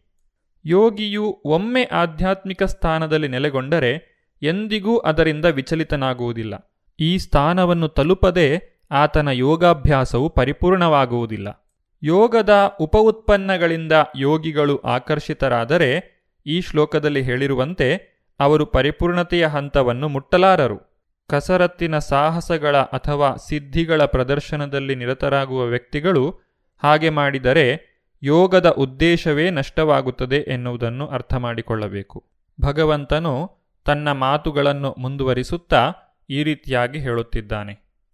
ಸ ನಿಶ್ಚಯೇನ ಯೋಕ್ತವ್ಯೋ ಯೋಗೋ ನಿರ್ವಿಣ್ಣ ಚೇತಸ ಸಂಕಲ್ಪ ಪ್ರಭವಾನ್ ಕಾಮಾನ್ ತ್ಯಕ್ವಾ ಸರ್ವಾನಶೇಷತಃ ಮನಸ್ಸೈವೇಂದ್ರಿಯ ಗ್ರಾಮಂ ವಿನಿಯಮ್ಯ ಸಮಂತತಃ ಅನುವಾದ, ಯೋಗಾಭ್ಯಾಸದಲ್ಲಿ ದೃಢ ಸಂಕಲ್ಪದಿಂದ ಮತ್ತು ಶ್ರದ್ಧೆಯಿಂದ ತೊಡಗಬೇಕು. ಆ ದಾರಿಯಿಂದ ಬೇರೆಡೆ ಹೋಗಬಾರದು. ಊಹಾತ್ಮಕ ಚಿಂತನೆಯಿಂದ ಹುಟ್ಟಿದ ಬಯಕೆಗಳಲ್ಲಿ ಒಂದನ್ನೂ ಬಿಡದೆ ದೂರ ಮಾಡಬೇಕು. ಹೀಗೆ ಎಲ್ಲ ದಿಕ್ಕುಗಳಲ್ಲಿಯೂ ಇಂದ್ರಿಯಗಳನ್ನು ನಿಯಂತ್ರಣ ಮಾಡಬೇಕು. ಯೋಗಾಭ್ಯಾಸಿಯು ದೃಢ ಸಂಕಲ್ಪ ಮಾಡಿರಬೇಕು ಮತ್ತು ವಿಚಲಿತನಾಗದೆ ತಾಳ್ಮೆಯಿಂದ ಅಭ್ಯಾಸವನ್ನು ಮುಂದುವರಿಸಬೇಕು. ಕಡೆಗೆ ಯಶಸ್ಸು ಸಿಕ್ಕುವುದೆಂಬ ದೃಢನಂಬಿಕೆ ಆತನಲ್ಲಿ ಇರಬೇಕು. ಯಶಸ್ಸಿನ ಸಾಧನೆಯಲ್ಲಿ ವಿಳಂಬವಾದರೂ ಧೈರ್ಯಗೆಡದೆ ಇದೇ ದಾರಿಯಲ್ಲಿ ವಿಶೇಷ ಅಭ್ಯಾಸದಿಂದ ಮುಂದುವರಿಯಬೇಕು. ಕಡು ನಿಷ್ಠಾವಂತ ಅಭ್ಯಾಸಿಗೆ ಯಶಸ್ಸು ದೊರಕೇ ದೊರಕುತ್ತದೆ. ಭಕ್ತಿಯೋಗವನ್ನು ಕುರಿತು ರೂಪಗೋಸ್ವಾಮಿಗಳು ಹೀಗೆ ಹೇಳಿದ್ದಾರೆ. ಉತ್ಸಾಹಾನ್ ನಿಶ್ಚಯಾತ್ ಧೈರ್ಯಾತ್ ತತ್ತತ್ ಕರ್ಮ ಪ್ರವರ್ತನಾತ್ ಸಂಗತ್ಯಾಗಾತ್ ಸತೋ ವೃತ್ತೇ ಷಡ್ಭಿರ್ಭಕ್ತಿ ಪ್ರಸಿದ್ಧತೆ ಭಕ್ತರ ಸಂಘದಲ್ಲಿ ವಿವಿಧಿತ ಕರ್ತವ್ಯಗಳನ್ನು ಮಾಡಬೇಕು ಮತ್ತು ಸಾತ್ವಿಕ ಕಾರ್ಯಗಳಲ್ಲೇ ಸಂಪೂರ್ಣವಾಗಿ ತೊಡಗಬೇಕು. ಹೀಗೆ ಮಾಡುವ ಮನುಷ್ಯನು ಭಕ್ತಿಯೋಗದ ಪ್ರಕ್ರಿಯೆಯನ್ನು ಯಶಸ್ವಿಯಾಗಿ ಹೃದಯವನ್ನು ತುಂಬಿದ ಉತ್ಸಾಹ, ನಿರಂತರ ಪ್ರಯತ್ನ ಮತ್ತು ದೃಢ ಸಂಕಲ್ಪಗಳಿಂದ ಕಾರ್ಯಗತ ಮಾಡಬಹುದು. ವ್ಯಕ್ತಿಯು ಯೋಗಾಭ್ಯಾಸವನ್ನು ಮಾಡುವಾಗ ದೃಢ ಸಂಕಲ್ಪವನ್ನು ಹೊಂದಿರಬೇಕು. ಆತನಿಗೆ ತಕ್ಷಣವೇ ಯಶಸ್ಸು ದೊರಕದೇ ಇರಬಹುದು. ಆದರೂ ತನ್ನ ಪ್ರಯತ್ನವನ್ನು ಬಿಡಬಾರದು. ಈ ವಿಚಾರವಾಗಿ ಇಲ್ಲಿ ಒಂದು ಉತ್ತಮವಾದಂತಹ ಉದಾಹರಣೆ ಇದೆ ಒಮ್ಮೆ ಒಂದು ಗುಬ್ಬಚ್ಚಿಯು ಸಮುದ್ರದ ತೀರದಲ್ಲಿ ತನ್ನ ಮೊಟ್ಟೆಗಳನ್ನು ಇಡುತ್ತದೆ. ದೊಡ್ಡ ಸಮುದ್ರವು ತನ್ನ ಅಲೆಗಳಲ್ಲಿ ಮೊಟ್ಟೆಗಳನ್ನು ಕೊಚ್ಚಿಕೊಂಡು ಹೋಗುತ್ತದೆ. ಇದರಿಂದ ಗುಬ್ಬಚ್ಚಿಯ ಮನಸ್ಸು ಕದಡಿ ಹೋಯಿತು. ತನ್ನ ಮೊಟ್ಟೆಗಳನ್ನು ಹಿಂದಿರುಗಿಸುವಂತೆ ಸಮುದ್ರವನ್ನು ಕೇಳಿತು. ಸಮುದ್ರವು ಈ ಮನವಿಗೆ ಕಿವಿಕೊಡಲೇ ಇಲ್ಲ. ಆದ್ದರಿಂದ ಗುಬ್ಬಚ್ಚಿಯು ಸಮುದ್ರವನ್ನು ಬತ್ತಿಸಿ ಬಿಡಲು ತೀರ್ಮಾನಿಸುತ್ತದೆ. ಅದು ತನ್ನ ಪುಟ್ಟ ಕೊಕ್ಕಿನಿಂದ ನೀರನ್ನು ತೆಗೆದುಹಾಕಲು ಪ್ರಾರಂಭಿಸುತ್ತದೆ. ಅಸಾಧ್ಯವಾದುದನ್ನು ಸಾಧಿಸಬೇಕೆಂಬ ಈ ಸಂಕಲ್ಪವನ್ನು ಕಂಡು ಎಲ್ಲರೂ ನಗುತ್ತಾರೆ. ಗುಬ್ಬಚ್ಚಿಯ ಕೆಲಸದ ಸುದ್ದಿಯು ಎಲ್ಲ ಕಡೆ ಹರಡುತ್ತದೆ. ಕಡೆಗೆ ಮಹಾವಿಷ್ಣುವಿನ ವಾಹನನಾದ ಗರುಡನಿಗೆ ಈ ವಿಷಯವು ತಿಳಿಯುತ್ತದೆ. ಆತನು ಗುಬ್ಬಚ್ಚಿಯನ್ನು ನೋಡಲು ಬರುತ್ತಾನೆ. ಪುಟ್ಟ ಗುಬ್ಬಚ್ಚಿಯ ಸಂಕಲ್ಪವನ್ನು ನೋಡಿ ಅವನಿಗೆ ತುಂಬ ಆಶ್ಚರ್ಯವಾಗುತ್ತದೆ. ಅವನು ನೆರವಾಗುವನೆಂದು ಮಾತು ಕೊಡುತ್ತಾನೆ. ಸಮುದ್ರವು ಗುಬ್ಬಚ್ಚಿಯ ಮೊಟ್ಟೆಗಳನ್ನು ಹಿಂದಿರುಗಿಸದಿದ್ದರೆ ತಾನೇ ಗುಬ್ಬಚ್ಚಿಯ ಕೆಲಸವನ್ನು ಕೈಗೊಳ್ಳಬೇಕಾಗುತ್ತದೆ ಎಂದು ಎಚ್ಚರಿಕೆಯನ್ನು ಕೊಡುತ್ತಾನೆ. ಸಮುದ್ರವು ಹೆದರಿ ಮೊಟ್ಟೆಗಳನ್ನು ಹಿಂದಕ್ಕೆ ಕೊಡುತ್ತದೆ. ಈ ರೀತಿ ಗರುಡನ ಕೃಪೆಯಿಂದ ಗುಬ್ಬಚ್ಚಿಗೆ ತನ್ನ ಮೊಟ್ಟೆಗಳು ಹಿಂದಕ್ಕೆ ದೊರಕುತ್ತದೆ. ಇದೇ ರೀತಿ ಯೋಗಾಭ್ಯಾಸವು ಅದರಲ್ಲಿಯೂ ಭಕ್ತಿಯೋಗವು ತುಂಬ ಕಠಿಣವಾದದ್ದು ಎಂದು ತೋರಬಹುದು. ಆದರೆ ಯಾರಾದರೂ ಗಟ್ಟಿ ಸಂಕಲ್ಪದಿಂದ ತತ್ವಗಳನ್ನು ಅನುಸರಿಸಿದರೆ ನಿಶ್ಚಯವಾಗಿಯೂ ಭಗವಂತನು ಅವರಿಗೆ ಸಹಾಯ ಮಾಡುತ್ತಾನೆ. ಏಕೆಂದರೆ ತಮಗೆ ತಾವೇ ನೆರವಾಗುವವರಿಗೆ ಭಗವಂತನು ನೆರವಾಗುತ್ತಾನೆ. ಮುಂದಿನ ಶ್ಲೋಕದಲ್ಲಿ ಭಗವಂತನು ಯೋಗಾಭ್ಯಾಸದಲ್ಲಿ ಯಶಸ್ಸನ್ನು ಗಳಿಸುವ ಸೂತ್ರವನ್ನು ನಮಗೆ ತಿಳಿಸಿಕೊಡುತ್ತಿದ್ದಾನೆ. ಮನಸ್ಸಿನ ಸಹಜವಾದಂತಹ ಗುಣ ಚಂಚಲವಾಗಿರುವುದು. ಇಂತಹ ಚಂಚಲವಾದಂತಹ ಮನಸ್ಸನ್ನು ಯೋಗದಲ್ಲಿ ಹೇಗೆ ತೊಡಗಿಸಬೇಕು ಎಂಬುದನ್ನು ಭಗವಂತನು ಇಲ್ಲಿ ಒಂದು ಸೂತ್ರ ರೂಪದಲ್ಲಿ ನಮಗೆ ತಿಳಿಸಿಕೊಡುತ್ತಿದ್ದಾನೆ. ಶನೈ ಶನೈರುಪರಮೇದ್ ಬುದ್ಧ್ಯಾ ಧೃತಿಗೃಹೀತಯ ಆತ್ಮಸಂಸ್ತಮ್ಮನ ಕೃತ್ವ ನಾ ಕಿಂಚಿದಪಿ ಚಿಂತಯೇತ್. ಕ್ರಮಕ್ರಮವಾಗಿ, ಹೆಜ್ಜೆ ಹೆಜ್ಜೆಯಾಗಿ ಸಂಪೂರ್ಣ ಸ್ಥೈರ್ಯವನ್ನು ಆಧಾರ ಮಾಡಿಕೊಂಡ ಬುದ್ಧಿಶಕ್ತಿಯ ಮೂಲಕ ಮನುಷ್ಯನು ಸಮಾಧಿ ಸ್ಥಿತಿಯಲ್ಲಿ ನಿಲ್ಲಬೇಕು. ಹೀಗೆ ಮನಸ್ಸನ್ನು ಆತ್ಮದಲ್ಲಿಯೇ ಸ್ಥಿರವಾಗಿ ನಿಲ್ಲಿಸಬೇಕು. ಬೇರೇನನ್ನೂ ಕುರಿತು ಯೋಚಿಸಬಾರದು. ಇಲ್ಲಿ ಮನಸ್ಸನ್ನು ಇಂದ್ರಿಯ ವಿಷಯಗಳಿಂದ ದೂರ ಮಾಡುವ ವಿಚಾರವನ್ನು ಹೇಳುತ್ತಿದ್ದಾರೆ. ಇದನ್ನೇ ಪ್ರತ್ಯಾಹಾರ ಎಂದು ಕರೆಯುತ್ತಾರೆ. ಹರೇ ಕೃಷ್ಣ ಮಹಾಮಂತ್ರವನ್ನು ಜಪಿಸುವಾಗ ವ್ಯಕ್ತಿಯ ಮನಸ್ಸು ಬೇರೆ ಬೇರೆ ಕಡೆ ಓಡಿ ಹೋಗುವುದನ್ನು ನಾವು ಕಾಣಬಹುದು. ಈ ರೀತಿಯಾಗಿ ಓಡಿ ಹೋಗುವಂತಹ ಮನಸ್ಸನ್ನು ಮತ್ತೆ ಮತ್ತೆ ಹಿಂದಕ್ಕೆ ಕರೆತಂದು ಆ ನಾಮಜಪದಲ್ಲಿ ಏಕಾಗ್ರತೆಯನ್ನು ಸಾಧಿಸಲು ಪ್ರಯತ್ನಿಸುವುದನ್ನು ಇಲ್ಲಿ ತಿಳಿಸಿದ್ದಾರೆ. ಮನಸ್ಸು ಬಹಳ ಶಕ್ತಿಶಾಲಿಯಾದದ್ದು. ಅದನ್ನು ನಿಯಂತ್ರಿಸುವುದು ಸುಲಭ ಸಾಧ್ಯವಲ್ಲ. ಅದು ಸಾಮಾನ್ಯ ಜೀವಿಯಿಂದ ಸಾಧ್ಯವೂ ಇಲ್ಲ. ಅದಕ್ಕೆ ಭಗವಂತನ ವಿಶೇಷ ಕೃಪೆಯ ಅಗತ್ಯವಿದೆ. ಯಾವಾಗ ವ್ಯಕ್ತಿ ಪ್ರಯತ್ನಪೂರ್ವಕವಾಗಿ ತನ್ನ ಮನಸ್ಸನ್ನು ನಿಯಂತ್ರಿಸುವ ಕಾರ್ಯದಲ್ಲಿ ತೊಡಗುತ್ತಾನೋ, ಆಗ ಭಗವಂತನು ಅವನ ಮೇಲೆ ಅನುಗ್ರಹ ಮಾಡುತ್ತಾನೆ. ಆತನಿಗೆ ಭಕ್ತರ ಸಂಘವು ದೊರಕುತ್ತದೆ. ಈ ರೀತಿಯಾಗಿ ಅವನು ಆಧ್ಯಾತ್ಮ ಜೀವನದಲ್ಲಿ ಪ್ರಗತಿಯನ್ನು ಸಾಧಿಸಲು ಸಾಧ್ಯವಾಗುತ್ತದೆ. ಮನಸ್ಸನ್ನು ಗೆದ್ದವನು ಪ್ರಪಂಚವನ್ನೇ ಗೆದ್ದಂತೆ. ಯಾರ ಮನಸ್ಸು ಸದಾಕಾಲವೂ ಭಗವಂತನ ಚಿಂತನೆಯಲ್ಲಿ ತೊಡಗಿರುತ್ತದೋ ಆತನೇ ನಿಜವಾದ ಯೋಗಿ. ನಿರಂತರವಾಗಿ ಈ ಆಧ್ಯಾತ್ಮಿಕ ಆನಂದದಲ್ಲಿ ಇರುವಂತಹ ವ್ಯಕ್ತಿಯು ಬ್ರಹ್ಮಭೂತ ಸ್ಥಿತಿಯನ್ನು ತಲುಪುತ್ತಾನೆ. ಈ ಬ್ರಹ್ಮಭೂತ ಸ್ಥಿತಿಯ ಬಗ್ಗೆ ನಾವು ಮುಂದಿನ ಸಂಚಿಕೆಯಲ್ಲಿ ನೋಡೋಣ. ಧನ್ಯವಾದಗಳು. ಹರೇ ಕೃಷ್ಣ. ಇದುವರೆಗೆ ಇಸ್ಕಾನ್ ಶ್ರೀ ಶ್ರೀ ರಾಧಾ ಗೋವಿಂದ ಮಂದಿರ, ಮಂಗಳೂರು. ಇಲ್ಲಿನ ಸುಬುದ್ದಿ ದಾಮೋದರ ದಾಸ್ ಅವರಿಂದ ಗೀತಾಮೃತ ಬಿಂದು ಆಲಿಸಿದ್ರಿ.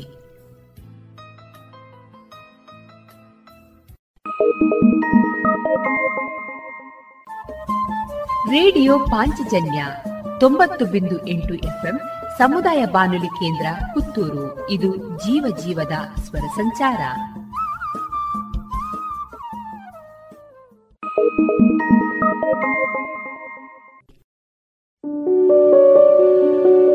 ಶುದ್ಧ ಸಸ್ಯಹಾರಿ south and north special food. ಉತ್ತಮ ಸೇವೆಗೆ ಮೊದಲ ಆದ್ಯತೆ. ಗ್ರಾಹಕರ ಸಂತೃಪ್ತಿಗೆ ಆರೋಗ್ಯಕರ ಆಹಾರ ನೀಡಲು ಸದಾ ಸಿದ್ಧ ಸಂತೃಪ್ತಿ ರೆಸ್ಟೋರೆಂಟ್. ಸುವ್ಯವಸ್ಥಿತ ಎಸಿ ರೂಮ್ ಒಳಗೊಂಡ ಸಂತೃಪ್ತಿಗೆ ಕುಟುಂಬ ಮಿತ್ರರೊಡನೆ ಎಂದೇ ಭೇಟಿ ಕೊಡಿ. Santrupti restaurant, Sachin complex, Darbe, Puttur. ಇದೀಗ ಶ್ರೀಯುತ ಕೃಷ್ಣರಾಜ ಕೆದಿಲಾಯ ಅವರ ರಚಿತ ಚಿಂತನವನ್ನ ವಾಚಿಸುವವರು ಶ್ರೀಯುತ ಸುಬ್ರಹ್ಮಣ್ಯ ಕಿದಿಲಾಯ. ಮನೆಗೆ ಬಂದವರನ್ನು ನಮ್ಮಲ್ಲಿ ಏನು ಸೌಖ್ಯವೋ ಎಂದು ಕೇಳುವುದು ವಾಡಿಕೆ. ಪತ್ರ ಬರೆಯುವಾಗ ಮೊದಲಾಗಿ ಕ್ಷೇಮ ಎಂದು ಬರೆಯುವ ಮೂಲಕ ಒಕ್ಕಣ ಪ್ರಾರಂಭ. ನಮ್ಮ ಹಾಗೆ ಎಲ್ಲರೂ ಕ್ಷೇಮವಾಗಿರಬೇಕು, ಸುಖವಾಗಿ ಬಾಳಬೇಕು ಎಂಬುದು ನಮ್ಮೆಲ್ಲರ ಇಚ್ಛೆ. ಸರ್ವೇ ಜನ ಸುಖಿನೋ ಭವಂತು ಎಂಬುದೇ ನಮ್ಮ ಆಶಯವಾಡಿ ನಮಸ್ಕಾರ ಮಾಡಿದವರಿಗೆ ದೀರ್ಘಾಯುಷ್ಮಾನ್ ಭವ, ನೂರು ವರ್ಷ ಸುಖವಾಗಿ ಬಾಳು ಎಂದು ಆಶೀರ್ವದಿಸುತ್ತೇವೆ. ನಮ್ಮ ಪ್ರಾಪಂಚಿಕ ಬದುಕು ಸುಖವಾಗಿರಬೇಕೆಂಬುದೇ ನಮ್ಮೆಲ್ಲರ ಆಹರ್ನಿಶೆ ದುಡಿತ. ಒಂದು ಒಳ್ಳೆಯ ಸರಕಾರ ಬಂದು ನಮಗೆಲ್ಲ ಯಾವಾಗ ಸುಖವಾದೀತೋ ಎಂಬುದೇ ನಮ್ಮೆಲ್ಲರ ಆಶಯ. ಆದರೆ ನಾವು ಗ್ರಹಿಸಿದ್ದೆಲ್ಲ ಆಗಿಬಿಡಲು ಸಾಧ್ಯವೇ? ಆಗದಿದ್ದಾಗ ದುಃಖ, ದುಗುಡ, ಘರ್ಷಣೆ, ರೋಷ, ದ್ವೇಷ ಇತ್ಯಾದಿ ಇತ್ಯಾದಿ ಇನ್ನು ಏನೇನೋ ಆಗಬಾರದ್ದು ಆಗಿಬಿಡುತ್ತದೆ. ಶಾಂತಿ ಕೆಡುತ್ತದೆ, ಸುಖ ನಾಶವಾಗುತ್ತದೆ, ತುಮುಲ ಆವರಿಸುತ್ತದೆ. ಇಷ್ಟೆಲ್ಲ ವಿವರಗಳನ್ನು ನಾವು ಸುಖದ ಬಗ್ಗೆ ಅರಿತಾಗ ನಮಗೆ ತಿಳಿದು ಬರುವುದೇನೆಂದರೆ, ಈ ಸುಖ ಎಂಬುದೊಂದು ಎಲ್ಲೋ ಹೊರಗಿದೆ, ನಮಗಿನ್ನೂ ಹಸ್ತಗತವಾಗಿಲ್ಲ ಎಂದು. ಭಗವಾನ್ ಬುದ್ಧರಲ್ಲಿ ಒಬ್ಬ ಶಿಷ್ಯ ಕೇಳಿದರಂತೆ ಗುರುಗಳೇ, ನನ್ನ ಮನಸ್ಸೇಕೋ ಉದ್ದಿಗ್ನಗೊಂಡಿದೆ ಸುಖ, ಶಾಂತಿ ನಾಶವಾಗಿದೆ, ಅದನ್ನು ನನ್ನಲ್ಲಿ ಪುನಃ ಪ್ರತಿಷ್ಠಾಪಿಸು ತಂದೆ ಎಂದು ಬೇಡಿಕೊಂಡನಂತೆ. ಆಗ ಭಗವಾನ್ ಬುದ್ಧರು ಶಾಂತ ಚಿತ್ತದಿಂದ ಆ ಮನಸ್ಸನ್ನು ಇಲ್ಲಿ ತಾ, ನಾನದನ್ನು ಶಾಂತಗೊಳಿಸುತ್ತೇನೆ ಎಂದರಂತೆ. ಅದು ನನ್ನ ಕೈಗೆ ಸಿಗುತ್ತಿಲ್ಲ, ನಾನೇನು ಮಾಡಲಿ ಜಿಯಾ? ಎಂದನಂತೆ ಶಿಷ್ಯ. ಹಾಗಾದರೆ ಸರಿ, ನಿನ್ನ ಮನಸ್ಸನ್ನು ಶಾಂತಗೊಳಿಸಿದ್ದೇನೆ, ಹೋಗು. ನಿನಗೆ ಸುಖವಾಗಲಿ, ಎಂದನಂತೆ ಬುದ್ಧ. ಏನಿದರ ಅರ್ಥ ನಮ್ಮದೇ ಮನಸ್ಸು ಎಂದಿನ ತನಕ ನಾವು ಹೇಳಿದಾಗ ಕೇಳುವುದಿಲ್ಲವೋ, ಅಲ್ಲಿಯ ತನಕ ನಮಗೆ ಸುಖಶಾಂತಿ ಎಂಬುದು ಮರೀಚಿತೆಯಾಗುತ್ತದೆ. ನಮ್ಮ ಮನಸ್ಸನ್ನು ನಾವು ನೋಡಲಾರೆವು. ಆದರೆ ಅದು ನಮಗೆ ಸುಖವನ್ನು ಕೊಡುತ್ತಿಲ್ಲ ಎಂಬುದು ಮಾತ್ರ ಅರಿಯಬಲ್ಲೆವು ನಿನ್ನ ಮನಸ್ಸು ಶಾಂತಗೊಳಿಸಲ್ಪಟ್ಟಿದೆ ಎಂಬ ಬುದ್ಧನ ಮಾತು ಅರ್ಥಗರ್ಭಿತವಾಗಿದೆ. ಕಣ್ಣಿಗೆ ಕಾಣದ ಮನಸ್ಸೊಂದು ಕೆಟ್ಟು ಹೋಗಿದೆ ಎಂಬುದನ್ನು ನಾನು ತಿಳಿಯುತ್ತೇನೆ. ಹಾಗೆ ತಿಳಿದ ಮಾತ್ರಕ್ಕೆ ಅದು ಶಾಂತವಾಗಿದೆ ಎಂದು ಅಂದು ಹೇಳಿದಾಗ ಏಕೆ ನಂಬಬಾರದು? ನಂಬಬೇಕೆಂಬುದೇ ಇದರ ಅರ್ಥ. ನಮ್ಮ ಮನಸ್ಸು ನಾವು ಹೇಳಿದಂತೆ ಕೇಳುತ್ತದೆ. ಅದಕ್ಕೆ ನಾವೇ ಸರಿಯಾದ ಮಾರ್ಗದರ್ಶನ ನೀಡುತ್ತಿಲ್ಲ. ಮನಸ್ಸಿಗೆ ಬೇಡವಾದ ಆಲೋಚನೆಗಳನ್ನು ನಾವು ಕಿತ್ತೆಸಿದಾಗ ಮನಸ್ಸು ತನ್ನಿಂದ ತಾನೇ ಶಾಂತವಾಗುತ್ತದೆ. ನಿಜವಾಗಿ ನೋಡಿದರೆ ನಾವು ಬೇರೆ ಮನಸ್ಸು ಬೇರೆ ಅಲ್ಲ. ನಾವೇ ಮನಸ್ಸು, ಮನಸ್ಸೇ ನಾವು. ಅದನ್ನು ಬೇರೆ ಬೇರೆ ಎಂದು ವಿಂಗಡಿಸಿಕೊಂಡು ಗುರುತಿಸಿರುವುದೇ ನಮ್ಮೆಲ್ಲ ತುಮುಲಗಳ ಮೂಲ. ನಾನು ಹೋದರೆ ಸ್ವರ್ಗಕ್ಕೆ ಹೋಗಬಹುದಂತೆ. ಈ ನಾನು ಎಂಬುದು ಹೋಗದಿದ್ದರೆ ಸ್ವರ್ಗ ಸುಖವಿಲ್ಲ ಎಂಬುದು ಇಲ್ಲಿ ಸಾಬೀತಾಯಿತಲ್ಲವೇ? ಯಾರು ನಿಜವಾಗಿ ಸುಖದಲ್ಲಿದ್ದಾನೋ ಆತನಿಗೆ ತಾನು ಸುಖವಾಗಿದ್ದೇನೆಂದು ಅನಿಸುವುದೇ ಇಲ್ಲ. ಯಾರು ಸುಖವನ್ನು ಹುಡುಕಿಕೊಂಡು ಹೋಗುತ್ತಾರೋ ಅವನಿಗೆ ಸುಖ ಸಿಗುವುದೂ ಇಲ್ಲ. ಸುಂದರವಾದ ಮನೆ, ಕೈತುಂಬ ಸಂಪಾದನೆ, ಮನೆಯಲ್ಲಿ ಆಳು ಕಾಳು ಸಕಲ ಸೌಕರ್ಯಗಳು, ಅನುಕೂಲಕರವಾದಂತಹ ಸಂಸಾರ, ಮಕ್ಕಳು, ಎಲ್ಲ ಇದ್ದರೂ ಸುಖವಿಲ್ಲ. ಮನಸ್ಸಿಲ್ಲದೇನೋ ತಳಮಳ. ಇನ್ನು ಏನೋ ಬೇಕಾದಂತೆ, ಮತ್ತಿನ್ನೇನನ್ನೋ ಕಳಗೊಂಡಂತೆ ಹೀಗೆ ಇರುವ ಅನೇಕರನ್ನು ನಾವು ನಮ್ಮ ಅಕ್ಕಪಕ್ಕದಲ್ಲಿ ಕಾಣುತ್ತೇವೆ. ಸಕಲ ಸೌಕರ್ಯಗಳೇ ಸುಖವಾಗಿ ಇದ್ದಿದ್ದರೆ ಇಂಥವರು ಸುಖವಾಗಿ ಇಡಬೇಕಿತ್ತು. ಹಾಗೆ ಇರದಿದ್ದುದರಿಂದಲೇ ಸುಖವೆಂಬುದು ಬೇರೆಲ್ಲೋ ಇದೆ. ಅದರಲ್ಲಿದೆ ಎಂಬುದನ್ನು ಹುಡುಕುತ್ತೇವೆ. ತೃಪ್ತಿ ಇಲ್ಲದಿರುವುದೇ ನಮ್ಮೆಲ್ಲರ ದುಃಖಗಳಿಗೆ ಮೂಲ. ತೃಪ್ತಿಯನ್ನು ಪಡೆಯಬೇಕಾದರೆ ನಾವು, ನಾವಾಗಿ ಬೆಳೆಯಬೇಕಾಗುತ್ತದೆ. ಪರರೊಡನೆ ತುಲನೆ ಮಾಡಿಕೊಂಡು ಆ ಮಟ್ಟಕ್ಕೆ ನಾವೇರಬೇಕೆಂದು ಬಯಸುವುದೇ ಸುಖ ಶಾಂತಿ ಕೆಡುವುದರ ಮೂಲ. ತೃಪ್ತಿಯನ್ನು ಪಡೆಯಬೇಕಾದರೆ ಅಹಂಕಾರವನ್ನು ತೊರೆಯಬೇಕಾಗುತ್ತದೆ. ಮನುಷ್ಯ ಏರಬೇಕಾದ ಎತ್ತರಕ್ಕೆ ಎಲ್ಲ ಎಂಬುದೇ ಇಲ್ಲ. ಏರಿದಷ್ಟು ಮತ್ತು ಉಂಟು. ಅಹಂಕಾರವನ್ನು ತೊರೆಯುವುದೆಂದರೆ ಅಷ್ಟು ಸುಲಭವಲ್ಲ. ಪರರ ಅಂತಸ್ತಿಗೆ ತಕ್ಕಂತೆ ನಾವು ಬೆಳೆಯಲೆತ್ನಿಸುವುದರಿಂದ ನಮ್ಮ ಘನತೆ ಗೌರವಗಳನ್ನು ಹೆಚ್ಚಿಸಿಕೊಳ್ಳಬಹುದು ಎಂಬ ಭಾವನೆ ಅನೇಕರಲ್ಲಿದೆ. ಇದೇ ಸ್ವಾಭಿಮಾನ. ಅಹಂಕಾರವೆಂದರೂ ಇದೆ. ಸ್ವಾಭಿಮಾನವಿರಲಿ ತೊಂದರೆಯೇನಿಲ್ಲ. ಅಹಂಕಾರವಿರಲಿ ಆತಂಕವೇನಿಲ್ಲ. ನಾವು ನಾವಾಗೇ ಬೆಳೆಯಲೆತ್ತಿಸೋಣ ಇನ್ನೊಬ್ಬರೊಡನೆ ತುಲನೆ ಮಾಡಿಕೊಂಡು ಅಲ್ಲ. ಅವರು ಏರಿದ ಅಂತಸ್ತಿಗೆ ನಾನು ಏರಲಾಗಲಿಲ್ಲವಲ್ಲ ಎಂಬ ಕೊರಗೆ ನಮ್ಮ ಎಲ್ಲ ಅಶಾಂತಿಗೆ ಮೂಲ.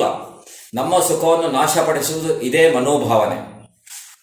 ನೀವು ನಿಮ್ಮ ಜೀವನದಲ್ಲಿ ಅತ್ಯಂತ ಗಾಢವಾಗಿ ಪ್ರೀತಿಸುವುದು, ಅಪೇಕ್ಷಿಸುವುದು ಏನನ್ನು? ಎಂದು ನಿಮ್ಮನ್ನು ನೀವೇ ಪ್ರಶ್ನಿಸಿಕೊಳ್ಳಿ. ಹಾಗೆ ಪ್ರಶ್ನಿಸಿಕೊಂಡಾಗ, ನೀವೇನು ಉತ್ತರಿಸುತ್ತೀರೋ, ಅದರ ಮೇಲೆ ನಿಮ್ಮ ಸುಖ, ಶಾಂತಿ, ನೆಮ್ಮದಿ ಅವಲಂಬಿತವಾಗಿರುತ್ತದೆ. ನೀವು ಅತ್ಯಂತ ಹೆಚ್ಚು ಪ್ರೀತಿಸುವುದು ನಿಮ್ಮ ಹೆಂಡತಿಯನ್ನು. ನೀವು ಹೆಣ್ಣಾಗಿದ್ದರೆ ಗಂಡನನ್ನೆಂದಿಟ್ಟುಕೊಳ್ಳೋಣ ಯಾರು ನಿಮ್ಮ ಪ್ರೀತಿ ಪಾತ್ರರಾಗಿದ್ದಾರೋ, ಅವರಿಂದ ನೀವು ಏನನ್ನು ನಿರೀಕ್ಷಿಸುತ್ತೀರೋ, ಆ ನಿರೀಕ್ಷೆ ಈಡೇರದಿದ್ದಾಗ ಅಲ್ಲಿ ದುಃಖ ಬಂದೇ ಬರುತ್ತದೆ. ನಿರೀಕ್ಷೆ ಇಟ್ಟುಕೊಳ್ಳದೆ ಪ್ರೀತಿಸಲು ಸಾಧ್ಯವಾದರೆ ಮಾತ್ರ ನಮಗೆ ಸುಖ ಪ್ರಾಪ್ತಿಯಾದೀತು. ಹೀಗೆ ಸಾಧ್ಯ ಆಗಬೇಕಾದರೆ ವ್ಯಕ್ತಿಯ ಮೇಲೆ ಪ್ರೀತಿಯ ನೀಡದೆ ನಾವು ಮಾಡುವ ವ್ಯಕ್- ವೃತ್ತಿಯ ಮೇಲೆ ಪ್ರೀತಿಯನ್ನು ಕೇಂದ್ರೀಕರಿಸಬೇಕು. ಇಲ್ಲಿ ನಮಗೆ ನೆರವಿಗೆ ಬರುವುದೆಂದರೆ ಭಗವದ್ಗೀತೆಯ ಕರ್ಮಣ್ಯ ವಾದಕಾರಸ್ತೆ ಮಹಾಫಲೇಶು ಕದಾಚನ ಎಂಬ ಧ್ಯೇಯವಾಕ್ಯ. ಯಾವುದೇ ಫಲಾಪೇಕ್ಷೆ ಇಲ್ಲದೆ ಕರ್ಮವನ್ನು ಮಾಡುತ್ತಲೇ ಇರಿ. ಆಗ ಸುಖ, ಶಾಂತಿ, ನೆಮ್ಮದಿ ನಿಮ್ಮ ಮನಸ್ಸನ್ನು ಆವರಿಸಿಕೊಳ್ಳುವುದನ್ನು ನೀವೇ ಗಮನಿಸುವಿರಿ. ಇದರಲ್ಲಿ ಎಂಬುದೇ ನಮ್ಮ ಫಲಾಪೇಕ್ಷೆ ಇಲ್ಲದೆ ಕರ್ಮವನ್ನು ಮಾಡುವುದು ಹೇಗೆಂದೇ ಅನೇಕರ ಆತಂಕ. ಸಂಬಳ ಇಲ್ಲದೆ ಕೆಲಸ ಮಾಡು ಎಂದರೆ ಯಾರು ತಾನೇ ಸಿದ್ಧರಾದರು? ನಮಗೀಗ ಅಧಿಕಾರವಿರುವುದು ಕರ್ಮದಲ್ಲಿ, ಸಾಧ್ಯವಿರುವುದು ಕರ್ಮ ಮಾಡುವುದಕ್ಕೆ. ಫಲ ಸಿಗುವುದು ಆಮೇಲಿನ ವಿಚಾರ. ನೀವು ಕರ್ಮವನ್ನು ಶ್ರದ್ಧೆಯಿಂದ, ಆಸಕ್ತಿಯಿಂದ, ಕ್ರಮಬದ್ಧವಾಗಿ, ಸಂತೋಷದಿಂದ ಮಾಡಿದ ಮೇಲೆ ನಿಮ್ಮ ಮನಸ್ಸನ್ನು ಅವಲೋಕಿಸಿರಿ. ಇಷ್ಟನ್ನು ಕ್ರಮಬದ್ಧವಾಗಿ ಮಾಡಲು ಮನಸ್ಸು ಪ್ರಫುಲ್ಲವಾಗಿರುತ್ತದರಿಂದಲೇ ಸಾಧ್ಯವಾಯಿತು. ಕಾಯಕ ಮಾಡುವುದಾಗಲೇ ಸುಖ, ಸಂತೋಷ, ಉತ್ಸಾಹ, ಫಲ ಸಿಕ್ಕಿದಾಗ ಇರಲು ಸಾಧ್ಯವೇ? ಫಲವನ್ನು ನಾವು ನಿರೀಕ್ಷಿಸಿದರೆ ಅದು ಈಡೇರಬೇಕಾದರೆ ಆತಂಕಗಳು ಬಹಳ. ನಿರೀಕ್ಷೆ ಈಡೇರದೆಯೂ ಇರಬಹುದು. ಆದರೆ ಕರ್ಮ ಮಾಡುವಾಗಿನ ಆತಂಕ ನಾವು ಎದುರಿಸಬೇಕು. ಏಕೆಂದರೆ ಅಲ್ಲಿರುವುದು ಕೇವಲ ಕಾಯಕ. ಕರ್ಮ, ಶ್ರಮ ಶ್ರಮ ಪಟ್ಟ ಬಳಿಕ ಸಿಗುವ ವಿಶ್ರಾಂತಿಯ ಸುಖ ಸ್ವರ್ಗದ ಅಮೃತಕ್ಕೂ ಇಲ್ಲ. ಬಸಣ್ಣನವರು ಹೇಳಿದ ಹಾಗೆ ಕಾಯಕವೇ ಕೈಲಾಸ ಎಂದರೆ ಇದೆ. ಯಾವುದೇ ಕೆಲಸವನ್ನು ಮಾಡುವಾಗ, ಅಯ್ಯೋ ಇಷ್ಟನ್ನು ಇಂದು ಹೇಗೆ ಮಾಡಿ ಮುಗಿಸಲಿ? ನನ್ನ ಜೀವನದುದ್ದಕ್ಕೂ ಇದೇ ಕೆಲಸವೇ. ಹೀಗೆ ಒದ್ದಾಡುತ್ತಾ ಸಾಯಬೇಕೆ ಎಂಬ ಆತಂಕದೊಂದಿಗೆ ಕೆಲಸವನ್ನು ಅಸಮರ್ಪಕವಾಗಿ ಮಾಡುತ್ತಾ ದಿನ ಕಳೆಯುತ್ತಾ ಬರುತ್ತೇವೆ. ಇದೇ ಅಶಾಂತಿಯ ಮೂಲ. ಇದೇ ದುಃಖದ ಆಶ್ರಯ ಸ್ಥಾನ ಯಾವುದೇ ಕೆಲಸವನ್ನು ನಗು ನಗುತ್ತಾ ಮಾಡಿರಿ. ಅದಕ್ಕೆ ಬೇಕಾದ ಸಾಮರ್ಥ್ಯವನ್ನು ಬೆಳೆಸಿಕೊಳ್ಳಿರಿ. ಆಗ ಅದರಿಂದ ಸಿಗುವ ಸುಖವೇ ನಿಜವಾದ ಸುಖ. ಅನೇಕರು ನನಗೆ ಹೆಚ್ಚು ಆರಾಮದಾಯಕವಾದಂತಹ ಕೆಲಸ ಸಿಗಲಿಲ್ಲವಲ್ಲ. ನನ್ನ ಪ್ರಾರಬ್ಧವೇ ಎಂದು ಗೊಣಗುತ್ತಾ ಕಾಲ ದೂಡುತ್ತಾರೆ ನಿಜವಾಗಿ ನೋಡಿದರೆ ನಮಗೆ ಹೆಚ್ಚು ಆರಾಮವಿರುವುದೇ ಅಶಾಂತಿಗೆ ಮೂಲ. ಮಾಡಲು ಮುಗಿಯದಷ್ಟು ಕೆಲಸ, ಬಿಡುವಿಲ್ಲದಂತಹ ದುಡಿಮೆ, ದಣಿದಾಗ ವಿಶ್ರಾಂತಿ, ಇವು ಮಾತ್ರ ನಮ್ಮ ಸುಖ ಶಾಂತಿಯನ್ನು ನೀಡಬಲ್ಲವು. ಯಾರು ಹೆಚ್ಚು ನಿಧ ವಿರಾಮವಾಗಿ ದಿನ ಕಳೆಯುತ್ತಾನೋ ಅವನಿಗೆ ಹೆಚ್ಚು ಹೆಚ್ಚು ಮಾನಸಿಕ ತುಮುಲಗಳು ಆವರಿಸಿಕೊಳ್ಳುತ್ತವೆ ಎಂಬುದನ್ನು ನಾವು ಬಹಳ ಮಂದಿ ಅರ್ಥಿಕೊಂಡಿಲ್ಲ ಶಾರೀರಿಕ ಶ್ರಮದಿಂದ ಮಾನಸಿಕ ಶಾಂತಿ ಕೆಡುವುದಕ್ಕೆ ಕಾರಣ ಆ ಶ್ರಮವನ್ನು ನಾವು ಆಸಕ್ತಿಯಿಂದ, ಆನಂದದಿಂದ ಮಾಡದೆ ಅದೊಂದು ಜೀವನ ನಿರ್ವಹಣೆಯ ಕೆಲಸ ಎಂದು ಮಾಡಿದ್ದರಿಂದ ಕೆಲಸವನ್ನು ಆಸಕ್ತಿಯಿಂದ ಮಾಡಿದರೆ ಆಯಾಸವು ಆನಂದವನ್ನು ಕೊಡುತ್ತದೆ. ನಾವು ಮಾಡುವ ಕೆಲಸವನ್ನು ನಮ್ಮ ಮನಸ್ಸಿಗೆ ಹಿತವಾಗುವಂತೆ ಮತ್ತು ನೋಡುವವರಿಗೆ ತೃಪ್ತಿ ತರುವಂತೆ ಮಾಡಿದರೆ ಆಗ ನಮಗೆ ಸಿಗುವ ಧನ್ಯತಾ ಭಾವ ಬೇರೆಲ್ಲೂ ಸಿಗಲು ಸಾಧ್ಯವಿಲ್ಲ. ಅದು ನಮ್ಮ ಮನದಲ್ಲಿ ತಾನಾಗೇ ಮೂಡಿಬರುವ ಭಾವ. ನಾನು ಆ ಕೆಲಸವನ್ನು ತೃಪ್ತಿಕರವಾಗಿ ಮಾಡಿದೆ ಎಂಬ ನಮ್ಮೊಳಗಿನ ಹಿತವಾದ ಭಾವನೆ ಏನಿದೆಯೋ ಅದೇ ಸುಖ. ಕೆಲಸ ಎನ್ನುವುದು ಈಗ ಪ್ರಕೃತ ನಡೆಯುತ್ತಾ ಇರುವ ಚಟುವಟಿಕೆ. ನಮಗೆ ಸುಖ ಬೇಕಾದದ್ದು ಈಗ. ನಾಳೆ ಹೇಗೋ ಏನೋ ಬಲ್ಲವರ್ಯಾರು ಇಂದಿನ ಈಗಿನ ಸುಖವನ್ನು ಪಡೆಯಲು ಅಪೇಕ್ಷಿಸದೆ ನಾಳೆಯ ಫಲದ ಸುಖದ ಕಲ್ಪನೆಯಲ್ಲಿ ಕಳೆಯುವವರು ಇಂದಿನ ಈಗಿನ ಸುಖ ಸಂತೋಷಗಳಿಂದ ವಂಚಿತರಾಗುತ್ತಾರೆ.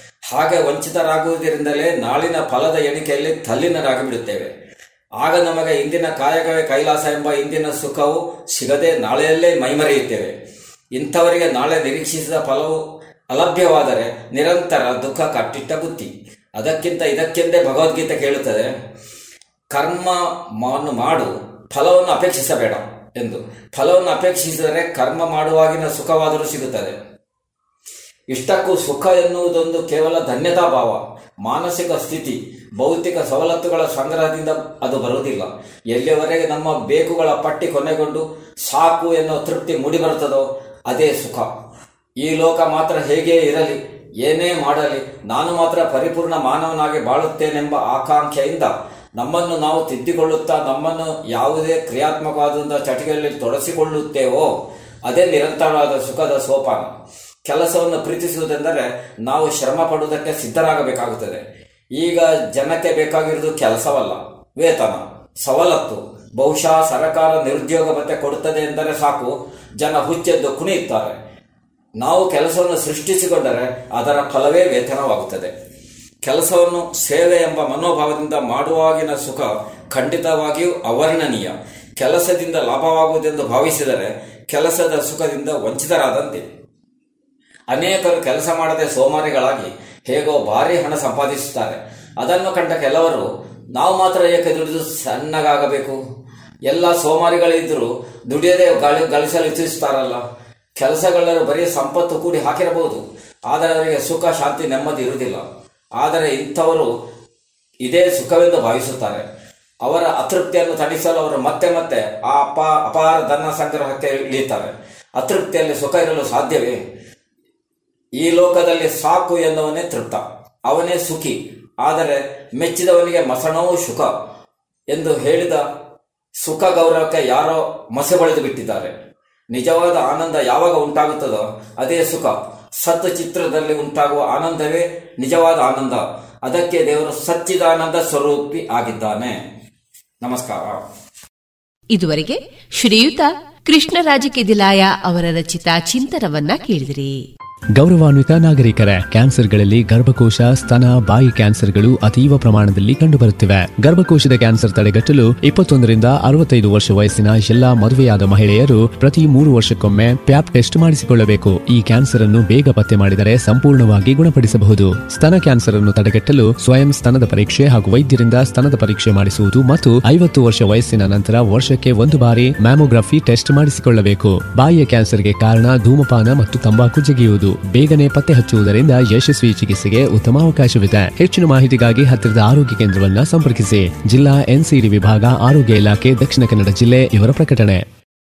ಅಮೃತಕ್ಕೆ ಸಮಾನವಾದ ಸ್ವಾತಿ ಮಳೆ. ಈ ಕುರಿತು ಶ್ರೀಮತಿ ಶಂಕರ್ ಶರ್ಮಾ ಅವರಿಂದ ಮಾಹಿತಿ ಮತ್ತು ಮಹತ್ವವನ್ನ ಕೇಳೋಣ. ಸ್ವಾತಿ ಮಹಾನಕ್ಷತ್ರ ಮಳೆ ನೀರು ಮಹತ್ವ. ನಮ್ಮ ಹಿರಿಯರು ಸ್ವಾತಿ ಮಹಾನಕ್ಷತ್ರದಲ್ಲಿ ಬರುವ ಮಳೆ ನೀರಿನ ಮಹತ್ವವನ್ನು ಅರಿತಿದ್ದರು. ಬಾಲ್ಯದಲ್ಲಿ ನಮ್ಮ ಮನೆಯಲ್ಲಿ ಸ್ವಾತಿ ಮಳೆ ನೀರನ್ನು ಸಂಗ್ರಹಿಸಿ ಇಳಿಸುತ್ತಿದ್ದುದು ನೆನಪಿದೆ. ಅದಕ್ಕಿರುವ ಬಹಳಷ್ಟು ಔಷಧೀಯ ಗುಣಗಳನ್ನು ಈಗಿನವರು ತಿಳಿದಿರುವುದೇ ಅಪರೂಪ.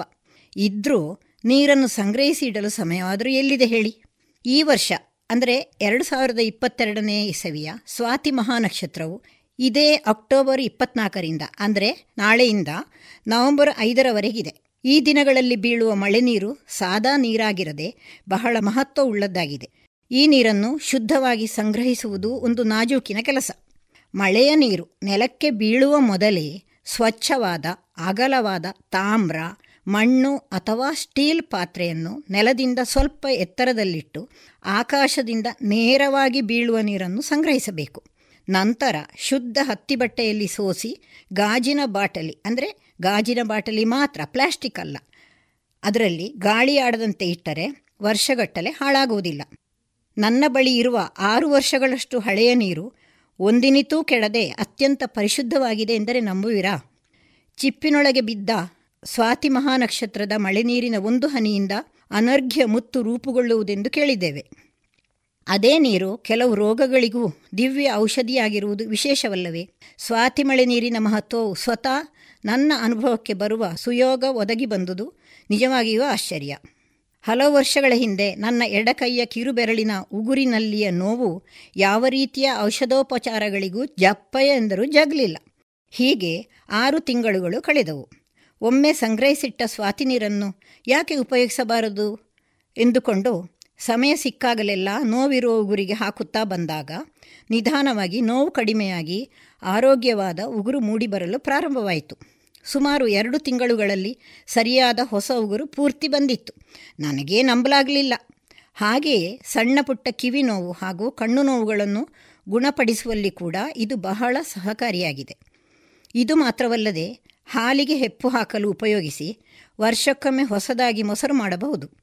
ಇದನ್ನು ನನ್ನ ಗೆಳತಿಯೊಬ್ಬಳು ಬೇರೆ ಬೇರೆ ವಿಧಾನಗಳಲ್ಲಿ ಪ್ರಯೋಗಿಸಿ ಇದರ ಮೇಲ್ಮೆಯನ್ನು ಸಾಧಿಸಿ ತೋರಿಸಿರುವರು. ಇದನ್ನು ಹೆಪ್ಪು ಹಾಕಿ ತಯಾರಿಸಿದ ಮೊಸರು ವಿಶೇಷ ರುಚಿ ಹಾಗೂ ಸುವಾಸನೆಯನ್ನು ಕೂಡ ಹೊಂದಿರುತ್ತದೆ ಎಂಬುದು ನನ್ನ ಅನುಭವವೂ ಹೌದು. ಹೀಗೆ ವರ್ಷಕ್ಕೊಮ್ಮೆ ರೇಷ್ಮೆ ಸೀರೆಗಳನ್ನು ಈ ಸಮಯದಲ್ಲಿ ಎಳೆ ಬಿಸಿಲಿಗೆ ಒಂದು ತಾಸು ಅಥವಾ ಮನೆಯೊಳಗೆ ನೆರಳಿನಲ್ಲಿ ನಾಲ್ಕೈದು ತಾಸು ಹರಡಿ ಗಾಳಿಯಾಡಲು ಹಾಕಿದರೆ ವರ್ಷವಿಡೀ ಸೀರೆಗೆ ಕೀಟಬಾಧೆ ಇರುವುದಿಲ್ಲ. ನಾನು ಇದನ್ನು ಪ್ರತಿ ವರ್ಷ ತಪ್ಪದೆ ಮಾಡುತ್ತಾ ಬಂದಿರುವೆ. ಅಲ್ಲದೆ ಈ ಸಮಯದಲ್ಲಿ ನೆಟ್ಟ ಗಿಡಗಳು ಚೆನ್ನಾಗಿ ಬದುಕಿದ ನಿದರ್ಶನ ನನ್ನಲ್ಲಿದೆ. ಸ್ವಾತಿ ನೀರನ್ನು ಎಡೆಬಿಡದೆ ಉಪಯೋಗಿಸಿ ಸಾಯುವಂತಿದ್ದ ಎಳೆ ಟೊಮೆಟೊ ಗಿಡವೊಂದನ್ನು ಆರೋಗ್ಯವಂತ ಗಿಡವನ್ನಾಗಿಸಿ ಅದರಲ್ಲಿ ಸಾಕಷ್ಟು ಟೊಮೆಟೊ ಹಣ್ಣನ್ನು ಪಡೆದ ಹೆಮ್ಮೆ ನನ್ನದು. ನನ್ನ ಈ ಸ್ವಾನುಭವಗಳನ್ನು ಇತರರಿಗೂ ತಿಳಿಸಿ ಅವರು ಕೂಡ ಇದರ ಉಪಯೋಗ ಪಡೆಯುವಂತೆ ಆಗಬೇಕೆಂಬುದು ನನ್ನ ಆಸೆ ವೈದ್ಯರ ಬಳಿ ಹೋಗಿ ಗುಣ ಕಾಣದ ಹಳೆಗಾಯಗಳು ಕೂಡ ಗುಣವಾದ ಬಗ್ಗೆ ಕೇಳಿ ಗೊತ್ತು. ಇನ್ನೂ ಒಂದು ವಿಶೇಷವೇನೆಂದರೆ, ಬೆಳೆಗಳಿಗೂ ಕೀಟ ನಿರೋಧಕವಾಗಿ ಈ ನೀರನ್ನು ಬಳಸಲ್ಪಡುತ್ತದೆ. ನನ್ನ ಗೆಳತಿಯೊಬ್ಬಳು ಈ ಸಮಯದಲ್ಲಿ ಸಂಗ್ರಹಿಸಿದ ಮಳೆ ನೀರನ್ನು ದೊಡ್ಡ ಹಂಡೆಯಲ್ಲಿ ಸಂಗ್ರಹಿಸಿಟ್ಟು ಕೂದಲು ತೊಳೆಯಲು ಉಪಯೋಗಿಸಿ ತನ್ನ ಉದ್ದವಾದ ದಟ್ಟ ಕೂದಲನ್ನು ಕಾಪಾಡಿಕೊಂಡಿದ್ದಳು.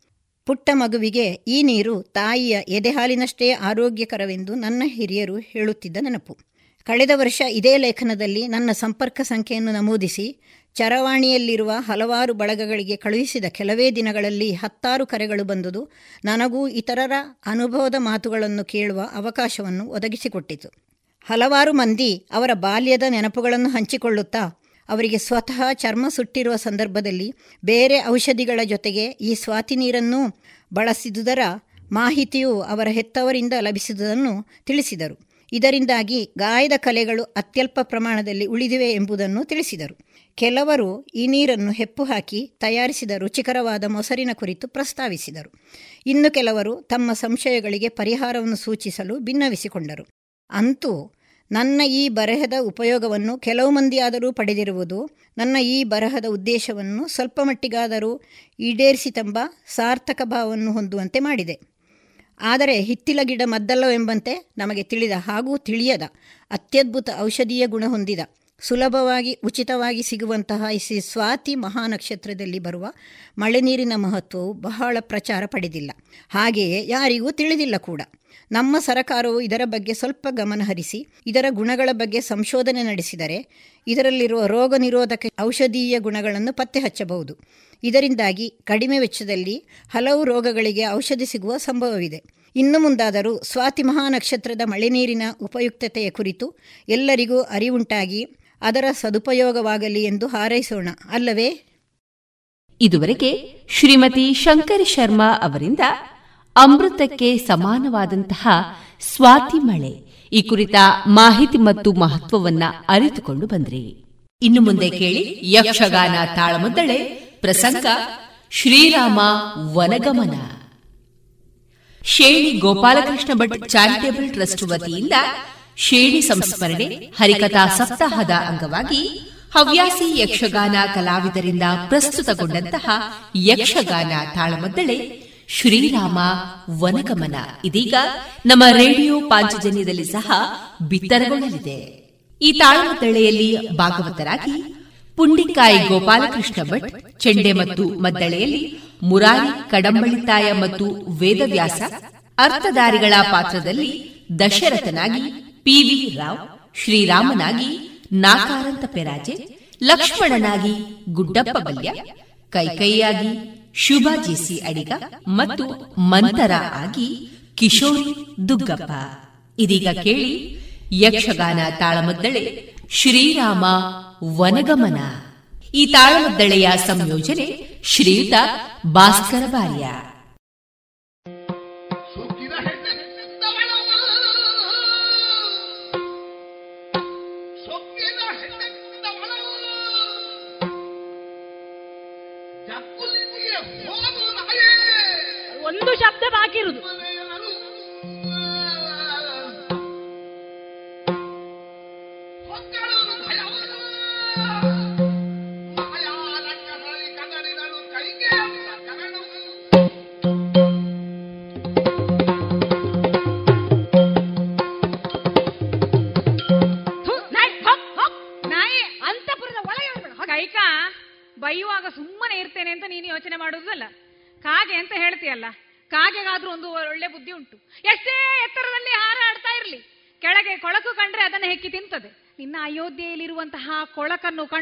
ಬಂದು ಹೇಳಿದ್ರೆ ನಾನು ಕಾಗೆ ಆಗ್ತೇನಲ್ಲ? ಗೂಗೆ ಅಂತ ಹೇಳಿದ್ಯಲ್ಲ? ಕತ್ತಲಲ್ಲಿ ಕೂತು ಮಾತನಾಡುವಂತಹ ವಿಷಯ. ಕತ್ತಲಲ್ಲಿ ಏನೇ ಅಪರಾಧ ನಡೆದಿರೋದು ಗೊತ್ತಾಗ್ತದೆ ಅಂತ ಹೇಳುವುದಕ್ಕೆ ಈ ಗೂಗೆ. ಗೂಗೆಯಾಗಿಯೇ ಕಂಡು ಹೇಳಿದವಳಿದ್ದೇನೆ ನಿನಗೆ ಅನ್ಯಾಯ ಆಗುತ್ತದೆ ಅಂತ. ನಾಯಿ ಅಂತ ಹೇಳುವಂಥದ್ದು ಒಂದೇ. ಅದು ಯಾವತ್ತೂ ಸ್ವಾಮಿ ನಿಷ್ಠೆಯನ್ನು ಪ್ರದರ್ಶಿಸುತ್ತದೆ. ಸ್ವಾಮಿ ನಿಷ್ಠೆಯಲ್ಲಿ ನಿನ್ನಲ್ಲಿ ಬಂದು ಹೇಳಿದ್ರೆ ನೀನು ಮಾಡುವುದೆಂತದ್ದು ಈಗಲೂ ಹೇಳ್ತಾ ಇದ್ದೇನೆ. ಹೊತ್ತು ಮೀರ್ಲಿಲ್ಲ. ಈಗಲೂ ಯೋಚನೆ ಮಾಡಬೇಕು. ಭರತನಿಗೆ ಪಟ್ಟ ಆಗಬೇಕು ಅಂತ ನೀನು ಮಾತಾಡ್ಬೇಕು. ಅದಕ್ಕಾಗಿ ನಿನ್ನಲ್ಲಿ ಹೇಳಲಿಕ್ಕೆ ಬಂದದ್ದು. ಹಾಗೆ ಹಾಗೆ ಊಟ ಮಾಡುದುಂಟಲ್ಲ ನಿನ್ನ ಶ್ರಾದ್ದದ ಊಟ. ಶ್ರಾದ್ದದ ಊಟ ಏನ್ ಮಾಡ್ತದೆ ಗೊತ್ತುಂಟಲ್ಲ? ಸಿಂಹಾಸನದಲ್ಲಿ ಇಟ್ಟು ಹೊಲಸು ಕಂಡ್ರೆ ಹಾರ್ತದೆ. ಹೌದೌದು. ಸ್ವಭಾವವೇ ನಿನಗೆ ಅಂತದ್ದು ಮಾತ್ರ ಸ್ವಭಾವ ಇನ್ನು ಒಂದು ಮಾತಾಡಬೇಡ. ಇದು ಒಂದು ಶಬ್ದ ಉಂಟು. ಸೊಕ್ಕಿದ ಹೆಣ್ಣೆ ಹೋಗಿ ಬರ್ಬೇಡ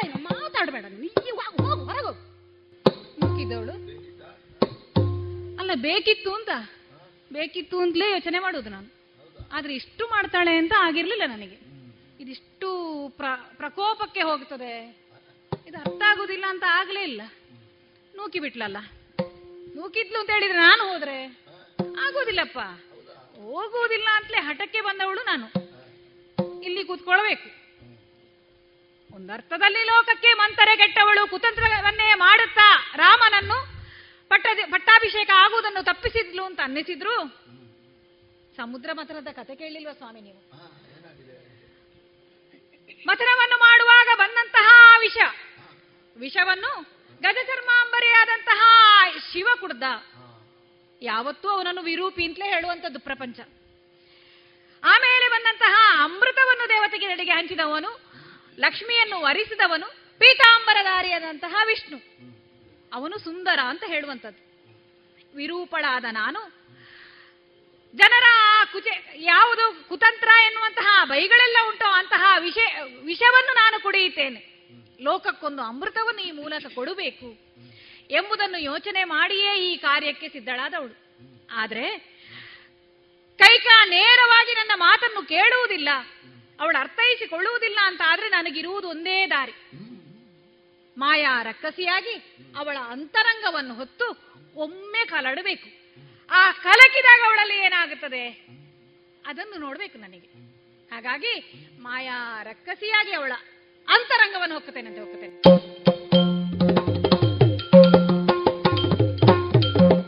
ಹೌದಪ್ಪ. ಉಪಕಾರ, ಸ್ಮರಣೆ ಅಂತ ಇರೋದು ಅಂತ ಇಲ್ಲ ಅಂತ ಹೇಳುವುದು ಇದಕ್ಕೆ. ನಾನೇ ಅಲ್ವಾ? ನಾನೇ ಕೆಟ್ಟವಳಾದದ್ದು. ದೂಡಿದ್ಲಲ್ಲ. ಕೂತ್ಕೊಳ್ತೇನೆ ಇಲ್ಲಿ. ಇವಳ ಚಾಕ್ರಿ ಇಲ್ಲಿವರೆಗೆ ಮಾಡಿದ್ದೇನೆ. ಏನು ಮಾಡೋದು ಅವಳನ್ನು ಬಿಟ್ಟು ಹೋಗ್ಲಿಕ್ಕೆ ನನಗೆ ಮನ್ ಮಗಳಲ್ವ ನನಗೆ ಅವಳು? ಮಗಳ ಹಾಗೆ. ಭರತ ನನ್ನ ಮಗುವಿನ ಹಾಗೆ ಏನು ಬೇಕಿದ್ರು ಮಾಡ್ಲಿ. ಆ, ಹೋಗೋದಿಲ್ಲ. ಒಮ್ಮೆ ನಿಲ್ಲಿಸ್ತೀಯಾ? ಅಲ್ಲ. ಸೇವಕಿಯಾಗಿ ಬಂದವಳಿಗೆ ನಾನು ಕೊಟ್ಟದ್ದು ಅಧಿಕಾರ ಹೆಚ್ಚಾಯ್ತಾ ಅಂತ. ರಾಮಚಂದ್ರವನಿಗೆ ನಾಳೆ ಪಟ್ಟಾಭಿಷೇಕ ನೋಡಿದ್ರೆ ಮಾತಾಡ್ತಾ ಮಾತಾಡ್ತಾ ಸಂಜೆ ಕಳೀಲಿಲ್ವ ಈಗ ಇದು? ಇನ್ನು ಹೋಗುದಾದ್ರು ಯಾವಾಗ? ಅಲ್ಲ ಅವಳು ಮಾತಾಡುವ ರೀತಿ ಸರಿ ಇಲ್ಲದ್ರು. ವಿಷಯ ಉಂಟು. ಅಲ್ಲ, ನಾಳೆ ನಾಳೆಗೆ ಇಷ್ಟು ಗೊತ್ತಿಲ್ಲ ಸ್ವಾಮಿ. ನಾಳೆ ಒಂದು ಅಯೋಧ್ಯೆ ಅಂದ್ರೆ ಎಂತ ನಮ್ಮ ಸಾಮ್ರಾಜ್ಯ ಹೇಗುಂಟು? ಎಷ್ಟು ದೊಡ್ಡ ಸಂಭ್ರಮದ ಕಾರ್ಯ ಆಗಬೇಕು? ಅದು ನಾಳೆ ಅಂತ ಹೇಳಿದ್ರೆ ಅಷ್ಟು ಅವಸರ ಬೇಡ ಇತ್ತ ಅಂತ. ನಾಳೆ ನಮ್ಮ ರಂಗನಾಥ ಸ್ವಾಮಿಯ ಒಂದು ದಿನದ ಪೂಜೆ ಉಂಟು ಅಂತ ಹೇಳಿದ್ರೆ ನಾವು ಇವತ್ತು ಸಂಜೆ ಸಿದ್ಧತೆ ಮಾಡೋದಿಲ್ವ ಅದರಲ್ಲೂ ಒಂದು ರಂಗನಾಥ ಸ್ವಾಮಿಗೆ ಒಂದು ನಡಾವಳಿ ಉತ್ಸವ ಉಂಟು ಅಂತಾದ್ರೆ ನಾವು ಹನ್ನೆರಡು ವರ್ಷಕ್ಕೆ ಮುಂಚೆ ಆರಂಭ ಮಾಡೋದಿಲ್ವಾ ಅರವತ್ತು ಸಾವಿರ ವರ್ಷಗಳ ಕಾಲ ಆಳ್ವಿಕೆ ನಡೆಸಿದವರು ನಮ್ಮ ಹಾಗಿದ್ರೆ ಅಂತ ಒಂದು ಅಧಿಕಾರ ಹಸ್ತಾಂತರ ಮಾಡುವುದು ನಾಳೆ. ಇಷ್ಟು ಅವಸರ ಬೇಡ ಇತ್ತು ಅಂತ. ಹಾ. ಹೋಗಿ ನೋಡಿದ್ದು ಹೊರಗೆ. ಗವಾಕ್ಷಿಯಿಂದ ಹೊರಗೆ ನೋಡಿದ್ರೆ ನಾನು ತಿಳ್ಕೊಂಡದ್ದು ಯಾರಿಗೂ ಗೊತ್ತಿಲ್ಲ. ಇವಳೇ ಮೊದಲು ಬಂದು ನನಗೆ ಹೇಳಿದ್ದು ಅಂತ. ಅಲ್ಲ, ಧೂಳು ಏಳ್ತಾ ಉಂಟು ಮೇಲೆ ಸಾಲು ಸಾಲಾಗಿ ರಥಗಳು ಬಂದು ನಿಲ್ತಾ ಉಂಟು. ಎಲ್ಲೆಲ್ಲಿ ಅವರೆಲ್ಲ ಬರ್ತಾ ಇದ್ದಾರೆ? ಇಲ್ಲಿಯೇ ಬಿಡಾರೆ ಹೂಡ್ತಾ ಇದ್ದಾರೆ. ಹೌದು ಹೌದು ಹೌದು. ಕೈಕೆ ಅದು ಜನಗಳೆಲ್ಲ ಓಡಾಡುದಲ್ವ? ಎಲ್ಲ ಶೃಂಗಾರ ಮಾಡಿಕೊಂಡಿದ್ದಾರೆ. ಅವಳಿಗೆ ಗೊತ್ತಾಗಿದೆ. ಹಾಗಿದ್ರೆ ನನಗೆ ಮಾತ್ರ ಗೊತ್ತಾಗ್ಲಿಲ್ವಾ? ಬಹುಶಃ ಈ ಮಂತ್ರ ಹೇಳದೇ ಇರ್ತಿದ್ರೆ. ಗೊತ್ತೇ ಆಗುತ್ತಿರ್ಲಿಲ್ಲ. ಸುಮ್ಮನೆ ಬೈದನ ಅಂತ. ನನ್ನ ಮಗ ಬರತ್ತ ಇವನು ಇಲ್ಲಿಲ್ಲಲ್ಲ. ಛೆ ಕೇಕೆ ಹೋಗಿ ಸಮಯ ಎಷ್ಟಾಯ್ತು? ಹೌದು. ಈ ಸಂಭ್ರಮವನ್ನು ಒಂದು ನೋಡಬೇಕು, ಅಣ್ಣನ ಪಟ್ಟಬಂಧ ಮಹೋತ್ಸವವನ್ನು ನೋಡಬೇಕು ಅಂತ ಅವನು ಎಷ್ಟು ಸಮಯದಿಂದ ಕಾಯ್ತಾ ಇರಬಹುದು ಹಾಗಿದ್ರೆ ಅವನಿಗೂ ಈ ವಿಚಾರ ಗೊತ್ತಿಲ್ಲ ಅಂತಾದ್ರೆ ಏನೋ ಉಂಟು. ಏನೋ ಉಂಟು. ಏನೋ ಉಂಟು. ಹೌದೇ. ಇಲ್ಲದೆ ಹೋದ್ರೆ ಇಂತಹ ಒಂದು ರಾಜಕೀಯ ಸ್ಥಿತ್ಯಂತರವಾದಂತಹ ಬಹುದೊಡ್ಡ ಕಾರ್ಯವನ್ನ ಮೂರು ಜನ ಮಾತಾಡೋದು ಒಳಗೆ ಇಲ್ಲ ಇಲ್ಲ. ಇಲ್ಲ, ಏನೋ ಉಂಟು. ಉಂಟು ಹೌದು ಎಂಥದ್ದು ಹೇಗೆ ಅಂತ ಒಂದು ಅರ್ಥ ಆಗುದಿಲ್ಲ. ಕೇಳುದು ಯಾರತ್ರ. ಕೇಳ, ಕೇಳಲಿಕ್ಕೆ ಇವತ್ತು ಯಾರು ಬರಲೇ ಇಲ್ಲ. ಯಾರು ಬರಲಿಲ್ಲ. ಮಹಾರಾಜರು ಬರಲಿಲ್ಲಲ್ಲ. ದಿನ ನಮ್ಮ ಅಂತಪುರಕ್ಕೆ ಬರದೆ ಹೋಗುವವರಲ್ಲ ನನ್ನ ಮಹಾರಾಜರು. ಹೌದಪ್ಪ, ಹೇಳಲಿಕ್ಕಿತ್ತು. ನಿನ್ನ ಮುಖ ನೋಡದೆ ಹೋದ್ರೆ ಆ ದಿವಸ ಕೆಲಸವೇ ಹಾಳಾಗುತ್ತದೆ ಹಾಗಾಗಿ ನಿನ್ನ ಮುಖ ದರ್ಶನದಿಂದ ಹೋದ್ರೆ ಶುಭವಾಗಿ ಅದು ಸಂಪನ್ನವಾಗುತ್ತದೆ ಈಗ ನಿನ್ನ ರಾತ್ರಿ ಬರಲಿಲ್ಲಲ್ಲ. ಇಂಥ ಒಂದು ಉತ್ತಮವಾದ ಕಾರ್ಯ ಇಲ್ಲಿ ಆಗುತ್ತಾ ಉಂಟು ಅಂತಾದ್ರೆ ನನಗೆ ಸುದ್ದಿಯೇ ಇಲ್ಲ. ಇಲ್ಲ. ಇದು ಅವಳು ಹೇಳಿದಷ್ಟಲ್ಲ ಹೆಚ್ಚೇ ಉಂಟೇನು ಯಾರ ಹತ್ರ ಕೇಳುದು? ಹೋದ್ಲಾ ಅಲ್ಲ ಕೇಳಬೇಕು ಅಂತಾದ್ರೆ ಹೇಳಿದವಳ ಹತ್ರ ಕೇಳಬೇಡುವ. ಬೇರೆ ದಾರಿಯೇ ಇಲ್ಲ ನನಗೆ. ಅಂತಾರೆ ಮಂತಾರೆ? ನನ್ನನ್ನೇ ಕರೆಯುದಲ್ವ? ಓ ಮಂತಾರೆ! ಓ ಓ ಓ. ಕೇಳುದಿಲ್ಲ ಹೇಳಿಲ್ವೇನ ನಿನಗೆ? ನಾನೇ? ಹೌದು. ಅಲ್ಲ ಒಮ್ಮೆ ದೂಡಿದ್ಯಲ್ಲ ಅದಕ್ಕೆ ಕರೆಯುದು ನೀನು? ನಿನ್ನೇ ನನ್ನನ್ನು ಕರೆಯುದು. ನಾನೇ ಕರೀದು. ನಿನ್ನನ್ನು ಇಷ್ಟು ಜೋರು ಕರೀಲಿಕ್ಕೆ ಬೇರೆ ಇಲ್ಲಿ ಯಾರಿಗೆ ಉಂಟು ಹೇಳು. ಆ, ಅಧಿಕಾರವೂ ಇರುವುದು ನನಗೆ. ಎಂತದ್ದು ಸ್ವಾತಂತ್ರ್ಯವೂ ಇರುವುದು ಮತ್ತೆ. ದುಡ್ಲಿಕ್ಕೆ ಉಂಟು ಹೇಗೆ? ಅಲ್ಲ ಏನೋ ಹೇಳಿದೆಯಲ್ಲ. ಎಂತದ್ದು ಸರಿಯಾಗಿ ಹೇಳಂತೆ. ಏನು? ಕೌಸಲ್ಯ. ಹಾ ಅಲ್ಲಿ ಗೊತ್ತಾಗಿದೆ ಅವಳಿಗೆ? ನೀನು ಒಮ್ಮೆ ಅಲ್ಲಿ ಒಮ್ಮೆ ಹೀಗೆ ಎಣಿಕೆ ನೋಡು. ಹ್ಮ್. ನೋಡು ಪಟ್ಟೆ ಸೀರೆ ಉಟ್ಕೊಂಡು ಕೌಸಲ್ಯ ಓಡಾಡುವ ಪರಿ. ಕೌಸಲ್ಯ? ನನ್ನ ಒಂದು ಮಾತು. ಈಗ ನೀನು ನನಗೆ ನಾಳೆ ನನ್ನ ಮಗನಿಗೆ ಒಂದು ಪಟ್ಟಾಭಿಷೇಕ ಉಂಟು ಬಾರೆ. ಕರ್ಲಾ?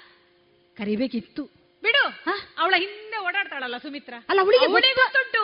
ಅವಳು ಸುಮಿತ್ರ ಗೊತ್ತುಂಟಾ? ಮತ್ತೆ? ಅವಳು ಒಳ್ಳೆ ಬುದ್ಧಿವಂತೆ. ಅವಳು ನನ್ನ ತನ್ನ ಮಗನನ್ನು ರಾಮನ ಹಿಂದೆ ಬಿಟ್ಟು ಬಿಟ್ಟು ಬಿಟ್ಟು ತಾನು ಕೌಸಲ್ಯ ಹಿಂದೆ ಹೋಗುದು. ಅವಳಾದ್ರು ಓ. ಕೈಕಾ ಒಂದು ಗಳಿಗೆ ಬಾ ಅಂತ ಹೇಳಿದ್ಲ? ಇಲ್ಲ ಒಂದು ಮಾತು. ಹ್ಮ್. ಬಿಡು ಸಾಯ್ಲಿ. ಅವೊಬ್ಬ ಇದ್ದಾನಲ್ಲ ಆ ಮುದುಕ. ಈಗ ಹೇಳು ಮುದುಕ ಅಲ್ವ ಅವನು? ಯಾರು? ಯಾರು ಇನ್ನ ಗಂಡ? ಮಹಾರಾಜರು. ಅರವತ್ತು ಸಾವಿರ ವರ್ಷ ಬದುಕಿದ್ದೇನೆ ಅಂತ ಹೇಳಿದ ಅವನಿಗೆ ಇವತ್ತು ಗೊತ್ತಾದ ಮುದುಕ ಅದ ಅಂತ ಇಲ್ಲಪ್ಪ ನಾನು ಮದುವೆ ಆಗುವಾಗಲೇ ಕೂದಲಲ್ಲ ಬಿಳಿ ಅಲ್ವಾ? ಅತ್ಯಂತ. ಎಂತದ್ದು? ಅಂತ ಮುದುಕ. ಇವತ್ತು ಗೊತ್ತಾಯ್ತು ಮುದುಕ ಅಂತ. ನಿತ್ಯ ಬರುವವನು? ಇವತ್ತು ಬಂದನ? ಇವತ್ತು ಬರಲೇ ಇಲ್ಲ. ಈಗ ತಿರುಗಿ ನೋಡಿದಾನ? ನಿನ್ನೆಯಿಂದ ಬರಲಿಲ್ಲ. ಅಲ್ವಾ? ಬರ್ಲಿಲ್ಲ. ಹೌದು. ಇಷ್ಟೆಲ್ಲ ಕುತಂತ್ರ ಮಾಡಿ ಕೌಸಲ್ಯ ಎಲ್ಲಿಗೆ ಹೋಗಿದಾರ ಮತ್ತೆ. ಅಲ್ಲಿ ಹೋಗದಿದ್ರೆ ಅವನಿಗೆ ನನಗೆ ಹೋಗಿದ್ದಾನ ಅಂತ ಹೇಳಿದ್ರೆ ಹೋಗಿದ್ದಾನೆ ಅಂತ ಹೇಳಲಿಕ್ಕೆ ನಾನಲ್ಲ ಜನ. ಯಾಕಂದ್ರೆ ಹೋಗಿದ್ದನ್ನು ನಾನು ಕಾಣಲಿಲ್ಲ. ಆದ್ರೆ ಹೋಗದೆ ಅವಳಿಗೆ ವಿಷಯ ಗೊತ್ತಾಗ್ತದೆ ಅಂತ ಹೇಳಿದ್ರೆ ಅವಳಿಗೆ ವ್ಯವಸ್ಥೆ ಮಾಡಿದಾನೆ ಇಲ್ವಾ? ಹಾ. ಈಗ ನೀನು ಹೇಳಿದ್ದಲ್ಲ ಕೌಸಲ್ಯಗೆ ನನಗೆ ನನಗಾದ್ರೆ ನೀನು ಹೇಳಿ ನಿನ್ನಲ್ಲಿ ನಾನು ನನಗೆ ಸುದ್ದಿ ಗೊತ್ತಾದ ಕೂಡಲೇ ಓಡಿ ಬಂದದ್ದು ಇಲ್ಲ ನೀನು ನೋಡ್ಲಿಲ್ವಾ ನಾನು? ಹೇಗೆ ಎದುರಿಸಿ ಹಾಗಾದ್ರೆ ಇದು ಅಂತರಂಗ ಭವನದಲ್ಲಿ ಮೂರು ಜನ ತೀರ್ಮಾನ ಮಾಡಿದ್ದು ಅಲ್ಲ. ಅದಕ್ಕಿಂತ ಮುಂಚೆ ಕೌಸಲ್ಯ ಅಂತಪುರದಲ್ಲಿ ತೀರ್ಮಾನ ಆಗಿದೋ ಆಗಿ- ಸಂಶಯ ಆಗಿದೋ ನಂಗೆ. ಮೊದಲಾಗಿದೋ ಮತ್ತೆ ಆಗಿದೋ ಹಾ. ಈ ತೀರ್ಮಾನ ಈಗ ನಾನು ಹೇಳುದು ಹಾ. ರಾಮ ಪಟ್ಟಾಭಿಷೇಕ ಅಂತ ಆಗಬೇಕಿದ್ರೆ ರಾಮನಿಗೊಂದು ವ್ರತ ಅಂತ ಇಲ್ವಾ ಹಾ. ಅದಕ್ಕೊಂದು ಆಜ್ಞೆ ಹೋಗುದಿಲ್ವಾ ಅದಕ್ಕೆಲ್ಲ ಅವರಿಗೆ ವ್ಯವಧಾನ ಉಂಟು ಹಾ. ಸೀತೆಗೂ ಆ ವ್ರತ ಮಾಡ್ಬೇಕು ಅವಳಿಗೂ ವ್ರತ ಮಾಡುದು ಅಂತ ಹೇಳುವಂತ ಆದೇಶ ಕೊಡುವುದಕ್ಕೆ ನಿನ್ನ ಗಂಡನಿಗೆ ವ್ಯವಧಾನ ಉಂಟು. ಹೌದಪ್ಪ. ಬೇಡಪ್ಪ. ಅವರು ಇವರು ಅಂತ ಬೇಡ ಯಾರನ್ನಾದ್ರೂ ಕಳುಹಿಸಿ. ನನಗೆ ಇವತ್ತು ಬರ್ಲಿಕ್ಕೆ ಆಗುವುದಿಲ್ಲ. ಇಂಥದೊಂದು ಕಾರ್ಯಕ್ರಮ ಆಗ್ತಾ ಉಂಟು. ಕೈಕೇಯಿಗೆ ಸಿದ್ಧಳಾಗುವುದಕ್ಕೆ ಹೇಳಿ ಹೇಳ್ಬೋದಿತ್ತಲ್ಲ ಒಂದು ಆದೇಶ ಕೊಟ್ಟು ಕಳಿಸ್ಬೋದಿತ್ತಲ್ಲ. ಏನು ನೀನು ಹೇಳಿದ್ವಾ ಈ ಅರಮನೆಯಲ್ಲಿ ಪರಿಚಾರಿಕೆಯರಿಗೆ ಕಡಿಮೆ. ಹೌದು ಕಡಿಮೆ. ನಿನಗೆ ವಿಷಯ ಹೇಳಲಿಕ್ಕೆ ಕೈ ಮಂತರೇ ಆಗ್ಬೇಕಾ? ಮಂತರೇ? ಹಾ. ಹಾಗಾದ್ರೆ ಈ ಕೈಗೆ ಈಗ ಈ ವಿಷಯ ಗೊತ್ತಾಗಲೇಬಾರದು. ನೀನು ಯೋಚನೆ ಮಾಡು. ಹಾಗೆ ಯೋಚನೆ ಮಾಡಿರ್ಬೋದು. ಪೂರ್ವ ನಿಯೋಜಿತ ಕೃತ್ಯಗಳೇ ಆಗುವಂತದ್ದು ಈ ರಾಜಕೀಯ ಉಂಟಲ್ಲ ಅದನ್ನ ಅರ್ಧ ಕುಡಿಬೇಕು ನೀನು. ನಿನಗೆ ಸಾಕಾಗುವುದಿಲ್ಲ ಈ ಇದೆಲ್ಲ. ಅನುಭವ ಸಾಕಾಗುವುದಿಲ್ಲ. ನೋಡು ಆ ಕಾಲಕ್ಕೆ ವಿಶ್ವಮಿತ್ರ ಬಂದಿದ್ರಲ್ಲ ಆಗ ಮಕ್ಕಳು ಸಣ್ಣದಿದ್ದಾಗ. ಯಜ್ಞ ಸಂರಕ್ಷಣೆಗೆ ಕಳಿಸ್ಬೇಕು ಅಂತ. ಅಯ್ಯೋ ನಿನ್ನ ದಶರಥನ ಒಂದು ಕೂಗೆ. ನನ್ನ ಮಗು ಸಣ್ಣದು. ನಾನು ಹೇಗೆ ಕಳಿಸಿ ಕೊಡುದು? ಎಂತದು? ಹದಿನಾರು ವರ್ಷ ಕಳೆದಿತ್ತಪ್ಪ. ಹದಿನಾರು ವರ್ಷ ಆದದ್ದು ಸಣ್ಣದ? ಕಳಿಸಿ ಕೊಟ್ಟ ಕಳಿಸಿ ಕೊಡುವಾಗ ಹೋದದ್ ಕಳಿಸಿಕೊಡುವಾಗ ಹೋದದ್ದು ಯಾರೊಟ್ಟಿಗೆ? ಲಕ್ಷ್ಮಣ. ಹೌದು ಲಕ್ಷ್ಮಣ ಹೇಳಿದ್ದು ನಾನು. ಮಿತ್ರ ಒಳ್ಳೆ ರಾಜಕೀಯ ಅರ್ಧ ಕುಡ್ತಿದ್ದಾಳೆ. ರಾಮನ ಒಟ್ಟಿಗೆ ಹೋದ್ರೆ ಹಾ, ನನ್ನ ಮಗ ಅವನ ಜೊತೆ ಇದ್ರೆ. ಎಲ್ಲ ವ್ಯವಸ್ಥೆ ಆಗುತ್ತದೆ. ಈಗ ಎಲ್ಲವೂ ಅವರಿಬ್ಬರು ಕೂಡ ಆಗಿದೆ. ಸಾಯ್ಲಿ. ಇಷ್ಟೆಲ್ಲ ಬೇಡ. ಹೋಗ್ಲಿ. ಈಗ ಭರತ ಎಲ್ಲಿದ್ದಾನೆ? ಭರತ ವಿದ್ಯಾಭ್ಯಾಸ ಕೂದಲ್ವೇನೆ ನಿನ್ನ ತವರು ಮನೆಗೆ ಹೋಗಿದ್ದಾನೆ. ನೀನು ಎಲ್ಲ ಪ್ರಶ್ನೆ ನನ್ನ ತಲೆಯಲ್ಲಿ ಹೇಗೆ ತಲೆ ಹಾಳು ಮಾಡಿ. ನಿನ್ನ ತಲೆ ಹಾಳು ಮಾಡುದಲ್ಲ ನಿನಗೆ ಕೇಳದಿದ್ರೆ ನಿನಗೆ ಅದು ಅರ್ಥ ಆಗಬೇಕಲ್ಲ. ನನ್ನ ಅಪ್ಪನ. ಭರತ ಹೋದ ನನಗೆ ಗೊತ್ತಿಲ್ವೇನೆ ಹೋಗುವಾಗ ನಿನ್ನ ಗೊತ್ತಿಲ್ವೇನೆ? ಹೋಗುವಾಗ ನಿನ್ನ ಗಂಡ ಎಷ್ಟು ಕೂಗಿದ್ದಾನೆ? ಭರತ. ಸಹೋದರ ಬಂದು ವಿದ್ಯಾಭ್ಯಾಸಕ್ಕೆ ಕಳುಹಿಸಿ ಆದ್ರೂ ನಾಲ್ಕು ಹೇಳಿದ್ಯಲ್ಲ ನಾಲ್ಕು ಮಕ್ಕಳೊಳಗೆ ಭೇದವೇ ಅವನನ್ನು ಮಾತ್ರ ಅಲ್ಲಲ್ಲ ಶತ್ರುಘ್ನ ಆ, ಅಲ್ಲಿ ಲಕ್ಷ್ಮಣ ಈ ಕಡೆ ಭರತ ಆದ್ರೆ ಶತ್ರುಘ್ನ ಸುಮಿತ್ರೆದು ವ್ಯವಸ್ಥೆ ಆಗಿದೆ. ಅಲ್ಲಿ ವ್ಯವಸ್ಥೆ ಆಗಿದೆ. ಕಳಿಸಿ ಹೋಗ್ಲಿಲ್ಲ ಅಲ್ಲಿ ಕೊಟ್ಟು ಕಳಿಸಿದ್ದಾನೆ. ಆಗ ನಾಳೆ ಎಂತ ಆಗುವಂತದ್ದು ಇವನಿಗೆ ಒಂದು ನಾಲ್ಕು ದಿವಸ ಮುಂಚೆ ಯೋಚನೆ ಮಾಡಬಾರ್ದಿತ್ತ ಇವನಿಗೆ ಅದು ಅದು ಅದು ಇರುವುದು ಈಗ ನಂಗೆ. ಅವ ಹೇಳುದು ನನಗೆ ಕನಸು ಬೀಳ್ತಿತ್ತು. ನನಗೆ ಹಾಗಾಗುತ್ತೆ ಕನಸು ಬೀಳ್ತದೆ. ಕನಸು ನಿನ್ನೆ ಮಾತ್ರ ಬಿದ್ದದ ಅವನಿಗೆ. ಯಾವಾಗದಿಂದ ಇವನಿಗೆ ಕೆಟ್ಟ ಕನಸು ಬೀಳ್ತಿತ್ತ ಪುಣ್ಯಾತ್ಮನಿಗೆ ಸಾಯ್ಲಿಕ್ಕೆ ಆಗಿದ್ದಾನೆ ಅಂತ ಆಗ ಗೊತ್ತಾಗದ ಅವನಿಗೆ. ಒಂದು ದಿನದ ಗೊತ್ತು ಮಾಡ್ಲಿಕ್ಕೆ ಇವತ್ತಾಗಬೇಕಿತ್ತು? ಒಂದು ದಿನದ ಹಿಂದೆ ಅಂತ ಗೊತ್ತಾಗಬೇಕಿತ್ತು? ಅಂತ ಗೊತ್ತಿಲ್ಲ ಅವನಿಗೆ? ಹೌದಪ್ಪ. ಆ ಭರತ ಬರುವವರಿಗೆ ಕಾಯ್ಲಿಕ್ಕೆ ಭರತನಿಗೆ ರಾಮಚಂದ್ರನ ಮೇಲೆ ಪ್ರೀತಿ ಎಷ್ಟು ಉಂಟು ಗೊತ್ತಿಲ್ವೋ? ನಾಳೆ ಆಗ್ಬೇಕು ಅಂತೇನು ಬಿಟ್ಟು ಮಾಡಬಾರ್ದಾ? ಭರತನನ್ನು ಕರಿ ಬೇಡ ಭರತ ಬರುವಷ್ಟು ಸಮಯಕ್ಕೆ ಕಾದು. ಏನು ಆಗ ವ್ಯವಧಾನ ಇಲ್ವಾ? ನೋಡು. ಹಾಗಾದ್ರೆ ಭರತ ಬರಬಾರ್ದು ಅಂತ ಯೋಜನೆ. ಮತ್ತೆ? ಭರತ ಇಲ್ಲದ ಸಮಯದಲ್ಲಿ ಯಾಕೆ? ಎಂತದ್ದು ಬಿರುದುಂಟು. ಅದೆಲ್ಲ ರಾಮನಿಗೆ ಬರಬೇಕು ಅಂತಲ್ವ ಇವ್ರದ್ದು. ನೋಡು. ಮುನಿಗರುವ ಭಂಜನ ರಾಮ ಯಜ್ಞ ಸಂರಕ್ಷಣ ರಾಮ ಅಹಲ್ಯ ಶಾಪ ವಿಮೋಚನ ರಾಮ. ನಿನ್ನ ಭರತನಿಗೆ ಒಂದಾದ್ರೂ ಏನಾದ್ರೂ ಲಕ್ಷ್ಮಣನಿಗೆ ಸಹ ಸ್ವಲ್ಪ ಎಲ್ಲ ಬೋಧಿಸಿದಾನಂತ ಹೇಳಿದ್ ಕೇಳಿ ರಾಮ. ಯಾಕೆ? ರಾಮನೊಟ್ಟಿಗೆ ಹೋದಾಗ ಅದನ್ನೇ ನಾನು ಹೇಳಿದ್ದು. ನಿನ್ನ ಭರತನಿಗಾಗಿ ಒಂದು ವ್ಯವಸ್ಥೆ. ಸಾಯ್ಲಿ. ಅಲ್ಲಿಂದ ಮದುವೆಯಾಗಿ ಬರ್ತಾ ಇದ್ರಲ್ಲ? ಬಂದವರು ಪರಶುರಾಮರು.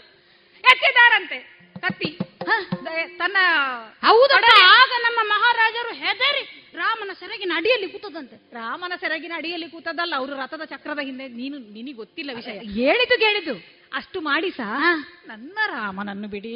ಹೌದಾ? ಹೌದು, ನಿನ್ನ ಭರತ ಇರ್ಲಿಲ್ವ ಅಲ್ಲಿ? ಭರತ ನನ್ನ ನನ್ನ ರಾಮನನ್ನು ಬಿಡಿ. ಮೂರು ಮಕ್ಕಳನ್ನು ತಕೊಳ್ಳಿ. ಏನು ಬೇಕಿದ್ರು ಮಾಡಿ. ರಾಮ ಬಿಟ್ರೆ ಮತ್ತೆ ಎಂತದ್ದು ಕಾಣುದಿಲ್ವೇ ನಿನ್ನ ಗಂಡನಿಗೆ? ಹಾಗಾಗಿ ರಾಮನಿಗೆ ಪಟ್ಟವನ್ನು ಕಟ್ಟಿ ನಿನ್ನನ್ನೊಂದು ಮೂಲೆ ನಾನು ಆಗ್ಲೇ ಒಂದು ಮಾತು ಹೇಳಿದ್ದೇನೆ. ಯಾವುದು? ನೋಡು ನಿನ್ನ ಅಪ್ಪ ಕೊಟ್ಟ ಮಾತು. ಹಾ ಮದುವೆ ಕಾಲದಲ್ಲಿ. ಹೌದಪ್ಪ ನೆನಪುಂಟು ನನಗೆ. ನಿನ್ನ ಹೊಟ್ಟೆಯಲ್ಲಿ ಹುಟ್ಟಿ ಹುಟ್ಟಿದ ಮಕ್ಕಳೇ ಇಲ್ಲದಿದ್ರೆ ನನ್ನ ಅಪ್ಪ ನನ್ನನ್ನು ಕೊಡ್ಲಿಕ್ಕೆ ಇಲ್ಲ ಆಯ್ತಾಗ. ಆ ಮುದುಕನಿಗೆ ಇಂಥ ಚಂದದ ಹುಡುಗಿಯನ್ನು ಕೊಡಬೇಕು ಹಾಗಂತ ಮನಸ್ಸಿನಲ್ಲಿ ಬೇಸರ ಮಾಡ್ತಿದ್ರು. ಹಾಗಂತ ಚಕ್ರವರ್ತಿಗಳು ಕೇಳಿದಾಗ ಕೊಡುದಿಲ್ಲ ಹೇಳಲಿಕ್ಕಿಲ್ಲ ಆಗುದಿಲ್ಲ ಆಗುದಿಲ್ಲ. ಹಾಗಾಗಿ ಆಗ ಹೇಳಿದ ಒಂದು ಮಾತಂತೆ ಅದು. ಅಲ್ವಾ? ಆ ಮಾತನ್ನು ನೀನು ನೆನಪಿಸಿ ಎಲ್ಲಿ ನನ್ನ ಭರತನಿಗೆ ಪಟ್ಟಬೇಕು ಅಂತ ಕೇಳ್ತೀಯೋ ಅಂತ. ಈ ಸಂದರ್ಭದಲ್ಲಿ ಕೇಳ್ತೇನೆ ಅಂತ ನನಗೆ ಮಾತ್ರ ಹೇಳದೆ ಕೇಳದೆ ಗೊತ್ತದ್ದು ಅತಿ ಬುದ್ಧಿವಂತಿಕೆ ಪ್ರದರ್ಶನ ಮಾಡಿದ್ದಾನೆ. ಇವನಿಗೆ ಗೊತ್ತುಂಟ ಇಲ್ಲೊಬ್ಳು ಇನ್ನೊಬ್ಳು ಇದ್ದಾಳೆ. ಅವನಿಗಂತೂ ಬುದ್ಧಿವಂತಳು ಒಬ್ಬಳು ಇಲ್ಲಿ ಬಂದು ಸೇರ್ಕೊಂಡಿದ್ದಾಳೆ. ಅದು ಯೋಚನೆ ಮಾಡಿಲ್ಲ ಅಂತಾರೆ. ಹಾಗಾದ್ರೆ ದಶರಥ ಮಹಾರಾಜರಿಗೆ ನನ್ನ ಮೇಲೆ ಪರಮ ಪ್ರೀತಿ ಅಂತ ತಿಳ್ಕೊಂಡದ್ದು ಸುಳ್ಳೇನೆ? ನಾಟಕವೇ ಅದು. ನಿನ್ನ ಮುಖ ನೋಡದೆ ಯಾವ ಕೆಲಸದಲ್ಲಿ ನಾನು ತೊಡಗಿಕೊಳ್ಳುವುದಿಲ್ಲ ಅಂತ ನನ್ನ ಗಂಡ ಹೇಳಿದ್ದು ಸುಳ್ಳೇನೆ? ಅದು ಮುಖಕ್ಕೆ ತಕ್ಕ ಮಾತಾಡುವುದೇ? ರಾಮಚಂದ್ರನಿಗೆ ಭರತನಲ್ಲಿದ್ದ ಪ್ರೇಮವೂ ಸುಳ್ಳೇನೆ? ಸುಳ್ಳೇ ಅದು. ಅಯೋಧ್ಯೆಯ ಸಕಲ ಸೌಭಾಗ್ಯ ನನ್ನದು ಅಂತ ನಾನು ತಿಳ್ಕೊಂಡದ್ದು ಸುಳ್ಳೇನೆ? ನೀನು ಅಯೋಧ್ಯೆಯ ಸಕಲ ಸೌಭಾಗ್ಯ ನಿನ್ನದು ಅಂತ ಯೋಚನೆ ಮಾಡಿದ್ರೆ ಅವರಿಗೆ ಗೊತ್ತಾಗ್ಬೇಕಲ್ವೇನೆ? ಕೈಕ ಆ? ಕೈಕೆಯ ಬದುಕು ಹೀಗಾಯ್ತಲ್ಲ ಮಂತಾರೆ. ನಾಳೆ ಭಟ್ಟಾಭಿಷೇಕ ಹೌದು. ನಮಗ ಮಗ ಇಲ್ಲ. ನಾನಿಲ್ಲಿ ಒಂಟಿ. ನೀನು ಹೇಳಿದ ಹಾಗೆ ಚಾಕ್ರಿ ಮಾಡಬೇಕಾಗುತ್ತದೆ. ಸಖಿ ಏನು ಮಾಡುವುದೇ ಈಗ?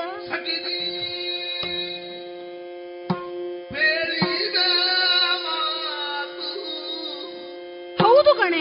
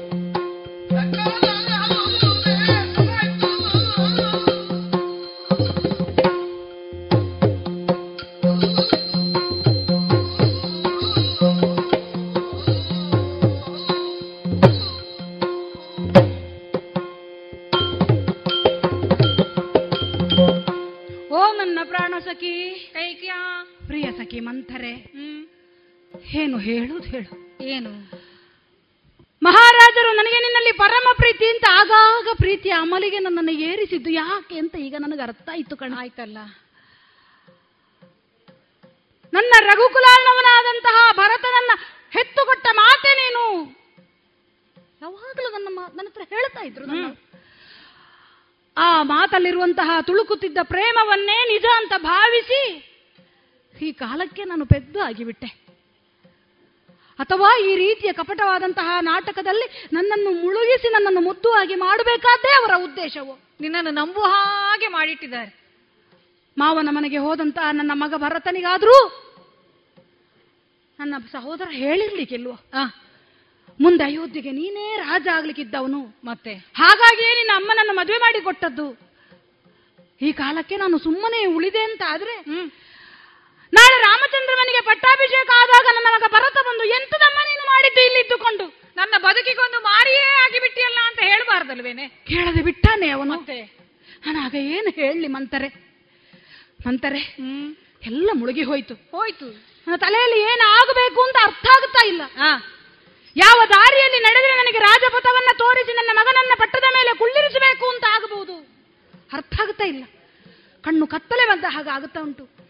ಜನರೆಲ್ಲರೂ ನನ್ನನ್ನು ಬಿಟ್ಟು ಹೋಗಿ ಒಂದು ಕಾರ್ಗತ್ತಲೆಯ ಕೂಪಕ್ಕೆ ನನ್ನನ್ನು ತಳ್ಳಿದ ಅನುಭವ ಆಗುತ್ತಾ ಉಂಟು. ಓಹೋ.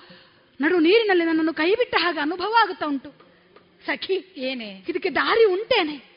ಏನಾದ್ರೂ ಮಾಡಬಹುದೇನೆ? ಮಂತರ ಮಾಡಬಹುದು ಹೇಳಬೇಕು. ನಾನು ಇಷ್ಟೆಲ್ಲ ಯೋಚನೆ ಮಾಡಿ ನಿನ್ನ ಬಳಿ ಬಂದು ಮಾತನಾಡುವಾಗ. ಇದಕ್ಕೆ ಬೇಕಾದ ಉಪಾಯ ಯೋಚನೆ ಮಾಡದೆ ಇರ್ತೇನೆ ಹೇಳು. ಉಪಾಯ ಉಂಟು. ಏನೇ? ಉಂಟಲ್ಲ ಹಿಂದೆ. ಹೇಳೆ. ಎಂದರೆ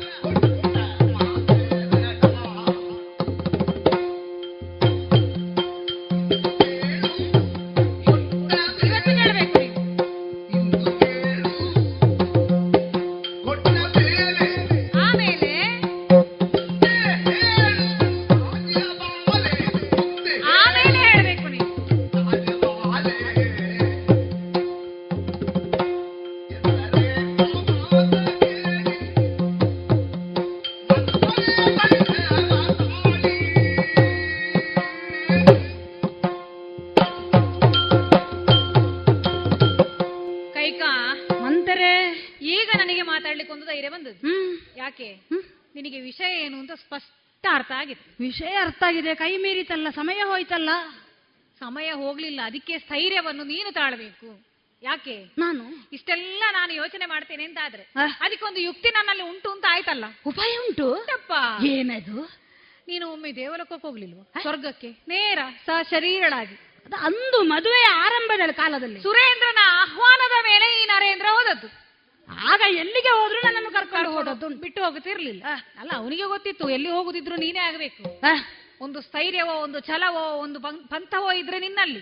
ಶಂಬರನನ್ನು ಸೋಲಿಸುವುದಕ್ಕಾಗದೆ ಅವರ ಸಹಾಯವನ್ನು ಕೇಳಿದ್ದು. ಆ ಸುರೇಂದ್ರ. ಸುರೇಂದ್ರ ಕೇಳಿದ್ದು. ನಾನು ಬರ್ತೇನೆ. ನಿನ್ನ ಬಗ್ಗೆ ಸರಿಯಾಗಿ ಯೋಚನೆ ಮಾಡಿದ ತಿಳಿದವನು ಯಾಕೆ? ನೀನು ನಿನ್ನ ಅರಮನೆಯಲ್ಲಿ ಆ ಕಾಲದಲ್ಲಿ ನಿನ್ನ ತಂದೆಯ ಗರಡಿಯಲ್ಲಿ ಸಕಲ ಶಸ್ತ್ರಾಸ್ತ್ರಗಳನ್ನು ಕಲಿತವಳು.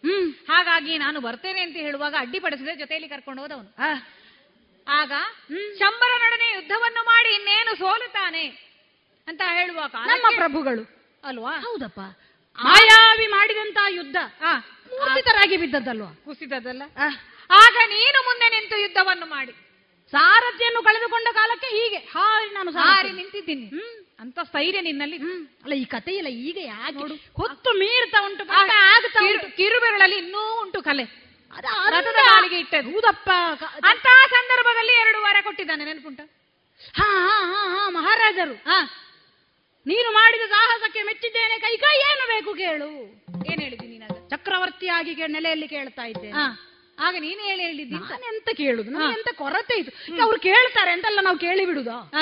ಕೇಳು ಅಂತ ಹೇಳ್ತಾರೆ. ನಂಗೆ ಬೇಡ ಸ್ವಾಮಿ ಅಂತ ಹೇಳಿದ್ದು. ನಿಮ್ಮಲ್ಲೇ ನ್ಯಾಸವಾಗಿರ್ಲಿ. ನಿನಗೆ ಬೇಕಾದಾಗ ನನಗೆ ಬೇಕಾದಾಗ ಕೇಳು. ಕೇಳ್ತೇನೆ. ಅದು ಮತ್ತೆ ಒಂದು ಮಹಾರಾಜರ ಮಾತು ಬಂಜೆ ಆಗಬಾರ್ದು ಆಗಬಾರ್ದು ಸೂರ್ಯವಂಶದ ಹೌದು ಈಗ ಆ ಮಾತು ಬಂಜೆಯೂ ಆಗಬಾರ್ದು. ಕೊಟ್ಟ ವರ ಕೊಟ್ಟೇ ಇರ್ಲಿಲ್ಲ ಅಂತ ಅವ ಚಕ್ರವರ್ತಿ ಅಲ್ವಾ? ಈಗಲೇ ಕೊಡ್ಬೇಕು ಅವನು. ಹಾಗಾಗಿ ಹೇಳುವುದು. ಆ ಎರಡು ವರವನ್ನು ಈಗ ನೀನು ಕೇಳಬೇಕು. ಆ ವರವನ್ನ ಈಗ ಕೇಳಬೇಕು. ಈಗ ಕೇಳಬೇಕು. ಈಗ ಬಂದವರು ಇಲ್ಲಿಗೆ. ಯಾರು? ಅಲ್ಲ ಚಕ್ರವರ್ತಿಗಳು. ನಾನು ಹೋಗುದ? ಎಲ್ಲಿಗೆ? ಅಲ್ಲಿಗೆ. ಅಲ್ಲ ನೀನು ಹೋಗ್ಬೇಕು. ನನಗೆ ಗೊತ್ತಿಲ್ಲ. ನಿನ್ನಿಗೆ ನಾನು ಅದನ್ನೇ ಹೇಳಿದ್ದು. ನಿನ್ನ. ಅವಸರ ಉಂಟಲ್ಲ. ನೀನು ಹೋಗಬೇಕು. ಅಲ್ಲಿ ಹೋದಾಗ ಎಲ್ಲ ಸಿದ್ಧತೆ ಉಂಟು. ಇವಾಗ ಕಚ್ಚೆ ಮೇಲೆ ಎತ್ತಿಕೊಂಡು ಓಡಾಡ್ತಾನೆ ಓಡಾಡ್ತಾನೆ ವ್ಯವಸ್ಥೆ ಮಾಡ್ತಾನೆ. ನೀನು ಹೋಗಿ ಸ್ವಾಮಿ ಅಂತ. ರಾಮಚಂದ್ರವನಿಗೆ ಪಟ್ಟಾಭಿಷೇಕ ಅಂತ ಹೇಳಿದ್ರೆ ಕಾಲು ಮತ್ತೆ ನಿಲ್ಲಿಕ್ಕೆ ಕಾಲು ನೆಲದಲ್ಲಿ ಇರ್ಲಿಕ್ಕಿಲ್ಲ. ಈಗ ನೀನು ಹೋಗಿ ಸ್ವಾಮಿ ಅಂತ ಕರಿ. ಒಮ್ಮೆ ಹೀಗೆ ತಿರುಗಿ ನೋಡ್ರ ಅಕ್ಕ ಅಲ್ಲಿ ಉಂಟು. ಕೂತ್ಕೋ. ಅಷ್ಟು ಹೇಳಿ ಹೋಗುದು. ಅಷ್ಟು ಹೇಳಿದ್ರೆ ನನ್ನ ಪುಣ್ಯ ಅಂತ. ತಿಳ್ಕೊಳ್ಬೇಕು ಈ ಕಾಲಕ್ಕೆ. ಅಷ್ಟೇ ಹೇಳಿದ್ರೆ ಆಯ್ತು ಅಷ್ಟಾದ್ರೂ ಹೇಳ್ತಾನೋ ಅಂತ ಇದ್ರೆ ನೀನು ಅಷ್ಟರಲ್ಲೇ ಮುಗಿಸಿ ಬಿಡಬೇಕು. ನಿನ್ಗೆ ಮತ್ತೆ ಎಂತದ್ದು ಆಗೋದಿಲ್ಲ. ಅವ್ರೆ? ಹಾಗಾಗಿ ನೀನು ಆ ವರ ಎರಡು ಕೇಳಬೇಕು. ಅವ ಇಲ್ಲಿ ಬರುವ ಹಾಗೆ ಮಾಡಬೇಕು. ಬರುವ ಹಾಗೆ ಏನು ವ್ಯವಸ್ಥೆ ಮಾಡಬೇಕು? ನಾನು ಇಲ್ಲಿಗೆ ಬರುವ ಹಾಗೆ ಇಲ್ಲಿ ಬಂದಾರ? ಅಯ್ಯೋ ಬಂದಾರ? ವ್ಯವಸ್ಥೆ ಎಂತ ಮಾಡ ಬಂದಾರೋ ಅಂತ ಹೇಳಿದ್ರೆ ಅದಕ್ಕೆ ವ್ಯವಸ್ಥೆ ಹೇಗೆ? ನೀನು ಈಗ ಹೋಗಬಾರ್ದು. ಯಾರು ಗಮನಿಸದಿದ್ರು ರಾಮ ಇದ್ದಾನಲ್ಲ. ಶ್ರೀರಾಮ. ಅವನಿಗೆ ಖಂಡಿತವಾಗಿಯೂ ನಿನ್ನ ಅನುಪಸ್ಥಿತಿಯಲ್ಲಿ ಗಮನಕ್ಕೆ ಬರ್ತದೆ. ಹಾ ಹಾ ಹಾ ಹಾ. ಅಲ್ಲಿ ಪಟ್ಟಬಂಧ ಮಹೋತ್ಸವ ಆಗುವಾಗ ನಾನಿಲ್ಲ ಅಂತಾದ್ರೆ ಅವನಿಗೆ ಗೊತ್ತಾಗ್ತದೆ. ಖಂಡಿತವಾಗಿ ಗೊತ್ತಾಗ್ತದೆ. ರಾಮ ಅವನು ಕೇಳ್ತಾನೆ ಯಾಕೆ ಬರ್ಲಿಲ್ಲ ಅಂತ. ಯಾಕೆ ಬರ್ಲಿಲ್ಲ ಅಂತ ಹೇಳುವಾಗ ಜನ ಕಳಿಸಬಹುದು ನಿನ್ನ ಮಹಾರಾಜ. ಯಾರಾದ್ರೂ ಬರ್ಲಿ ಕಳಿಸಿ ಕರ್ಕೊಂಡು ಬನ್ನಿ ಅಂತ. ರಾಮ ಹೇಳಿದ್ದಲ್ವಾ? ಆಗ ಇಲ್ಲಿಗೆ ಬರಬಹುದು ಅಲ್ಲಿಗೆ ಜನ ಬಂದಾಗ ನೀನು ಹೋಗ್ಲಿಕ್ಕಿಲ್ಲ? ಯಾರಾದ್ರೂ ಬಂದು ಕರೆದ್ರು ಆಯ್ತು ನನಗೆ ಆಮಂತ್ರಣ ಬಂತು. ಮತ್ತೆ ನೀನು ಹೊರಡ್ಲಿಕ್ಕಿಲ್ಲ ಹಾರಿ ಹಾರಿ. ಮತ್ತೆ ಈ ವರವನ್ನು ಕೇಳಲಿಕ್ಕೆ ಅವಕಾಶ ಇಲ್ಲ. ನಾನು ಹೇಳುವವರೆಗೆ ಕಾಯ್ಬಾರ್ದ. ಏಳು ತಿಂಗಳಿಗೆ ಹುಟ್ಟಿದವರಾಗೆ ಮಾಡ್ತೀನಿ ನೀನು. ನಾ ಅಲ್ಲಿ ಬಂದ ಕೂಡ್ಲೆ ಬಂದ ಕೂಡ್ಲೆ? ನಾನು ಬರುವುದಿಲ್ಲ. ನನಗೆ ಮಾತಾಡುವುದಿದ್ರೆ ಏನಿದ್ರು ದಶರಥನಲ್ಲೇ ಅಂತ ಹೇಳಬೇಕು. ಹಾ. ಎಲ್ಲಿ ಹೇಳ್ಬೇಕು ನೀನು? ಇಲ್ಲಿ ಅಲ್ಲ. ನೀನು ಹೋಗಬೇಕಾದ್ದು ಶೋಕಾಗಾರ. ವರ್ಷಗಳ ಕಾಲ ತೆರೆಯದಂತಹ ಅಂತರಂಗ ಭವನ ಹೇಗೆ ಇಂದು ತೆರೆಯಿತೋ ಅದೆಷ್ಟೋ ವರ್ಷಗಳ ಕಾಲ ಇಲ್ಲ ತೆರೆದೇ ಇಲ್ಲ ಅಯೋಧ್ಯೆಯ ಈ ಇತಿಹಾಸದಲ್ಲಿ ಇಂತ ಉಂಟು. ಅಂತಹ ಶೋಕಾಗಾರದ ಬಾಗಿಲು ಇವತ್ತು ತೆರಿಬೇಕು. ನಾನು ತೆರಿಬೇಕಲ್ಲ ಹೌದು. ನಾನು ಅಲ್ಲಿ ಹೋಗ್ಬೇಕಲ್ಲ ಅಲ್ಲಿ ಹೋಗ್ಬೇಕು. ಹೋಗಿ. ಅಲ್ಲಿ ಹೇಗೆ ವ್ಯವಸ್ಥೆ ಉಂಟು ಹಾಗೆ ಬಿದ್ದುಕೊಳ್ಬೇಕು. ಅಲ್ಲಿ ಶುದ್ಧ ಅಲ್ಲೆಲ್ಲ ಸ್ವಚ್ಛ ಮಾಡ್ಲಿಕ್ಕೆ ಹೋಗ್ಬೇಡ ನೀನು. ಆ ಮಣ್ಣಿನ ಧೂಳಲ್ಲೇ ನೀನು ಬಿದ್ದು ಮಣ್ಣಿನಲ್ಲಿ ಬಿದ್ದುಕೊಳ್ಬೇಕಾ ನಾನು? ನೀನು ಬಿದ್ರೆ ಅಲ್ವಾ ಅವನಿಗೆ ಕಾಣುದು? ಹಾ ಹಾ ಹಾ ಹಾ. ಹಾಗೆ ವಿಚಿತ್ರವಾಗಿರ್ಬೇಕು. ಹೌದಪ್ಪ. ಅಲ್ಲೇ ಬಿದ್ದುಕೊಳ್ಬೇಕು. ಆಗ ನಿನಗೆ ಸ್ವಚ್ಛ ಮಾಡುವಷ್ಟು ವ್ಯವಧಾನ ಉಂಟುಂತಾದ್ರೆ ಅವನಿಗೆ ಒಂದು ಧೈರ್ಯ ಬರ್ತದೆ. ಆ ಇಷ್ಟೆಲ್ಲ ಮಾಡಿದಳೆ ಇವಳನ್ನು ಆಗ ಆಗಬಾರದು. ಹಾಗಾಗಬಾರದು. ಅದೇ ಮಣ್ಣಿನಲ್ಲಿ ಬಿದ್ದುಕೊಳ್ಬೇಕು. ಬಿದ್ದುಕೊಳ್ಳುವುದಕ್ಕೆ ಈ ಒಡವೆ ವಸ್ತ್ರಗಳನ್ನು ಹಾಕಬಾರದು. ಇದನ್ನೆಲ್ಲ ಕಿತ್ತೆಸಿಬೇಕು. ಕಿತ್ತೆಸಿದು ಮಲಿನ ಬಟ್ಟೆಯನ್ನು ಉಡ್ಬೇಕು ನೀನು. ವಾಸನೆ ಬರಬೇಕು. ಹತ್ರ ಬರುವಾಗ ವಾಸನೆ ಬರಬೇಕು. ಎಲ್ಲಿಂದ ತರುವುದು ಈಗ ಅದನ್ನು? ಎಂತದು? ಬಟ್ಟೆ. ಮತ್ತೆ? ಅದಕ್ಕೆ ನನ್ನ ವಾಸನೆ ಬರುವ ವಸ್ತ್ರವನ್ನು ನಾವು ಅಯೋಧ್ಯೆಯಲ್ಲಿ ಇಟ್ಟುಕೊಳ್ಳುವ ಕ್ರಮ ಉಂಟಾ? ನನ್ನ ಹತ್ರ ಸುಮಾರು ಉಂಟೆ. ನಾನು ಅದನ್ನು ಉಟ್ಟುಕೊಳ್ಬೇಕಷ್ಟೇ? ಹಾ ಹಾ ಹಾ ಹಾ. ಮಾಡ್ಲೇಬೇಕು ವಿಧಿ ಇಲ್ಲ. ಹೋಗುದಾ? ಅದನ್ನೇ ಉಟ್ಟುಕೊಳ್ಬೇಕು. ತಲೆ ಕೆದರ್ಬೇಕು. ತಲೆ ಕೆದರಿ. ಬಿದ್ದುಕೊಂಡು. ನೀನಲ್ಲಿರುವಾಗ ದಶರಥ ಬರ್ತಾನೆ. ಬಂದಂತಹ ಸಂದರ್ಭದಲ್ಲಿ ನಯವಾಗಿ ಬಹಳ ಚಂದದಿಂದ ಲೋಲುಪತೆಯಿಂದ ಮಾತಾಡ್ತಾನೆ. ರಾಣಿ ನೀನೇ ನಿನ್ನನ್ನು ಬಿಟ್ರೆ ಏನಿಲ್ಲ ಅಂತ. ಅಭ್ಯಾಸ. ಅಭ್ಯಾಸ. ಅವನಿಗೆ ಅಭ್ಯಾಸ? ಅವನಿಗೆ ಅಭ್ಯಾಸ ಈಗ ನನಗೆ ಅಭ್ಯಾಸ ನಿನಗೆ ಅಭ್ಯಾಸ? ಎದ್ದು ಕುಡ್ಕೊಳ್ತಿ. ಐದಪ್ಪ ಎಲ್ಲ ಆಯ್ತು ಅಂತ ಹೊರಡ. ಆಗ ಹೊರಡಬೇಡ. ಅವನು ಸಾವಿರ ಕರೆದ್ರು ನೀನು ಹೇಳ್ಬೇಡ. ಹೇಳ್ಬಾರ್ದು. ಅವನು ಮತ್ತೆಯೂ ಕರೆದ್ರೆ. ಎದ್ದು ಕೂತ್ಕೊಂಡು ಏನಾಗ್ಬೇಕು ಅಂತ ಕೇಳ್ತಾನೆ. ಅಲ್ಲ ಅಷ್ಟು ಕೇಳುವವರೆಗೆ ನೀನು ಕಾಯ್ಬೇಕು. ಏನಾಗಬೇಕು ಅಂತ ಕೇಳಿದಾಗ ಅಲ್ಲ ವರ ಎಂತ ಕೇಳುದು? ಹಾ ಎರಡು ವರವನ್ನು ಕೇಳಬೇಕು. ವರ ಎಂತ ಕೇಳುವುದು? ಉಂಟಲ್ಲ. ಹೇಳ್ತೇನೆ ನಾನು.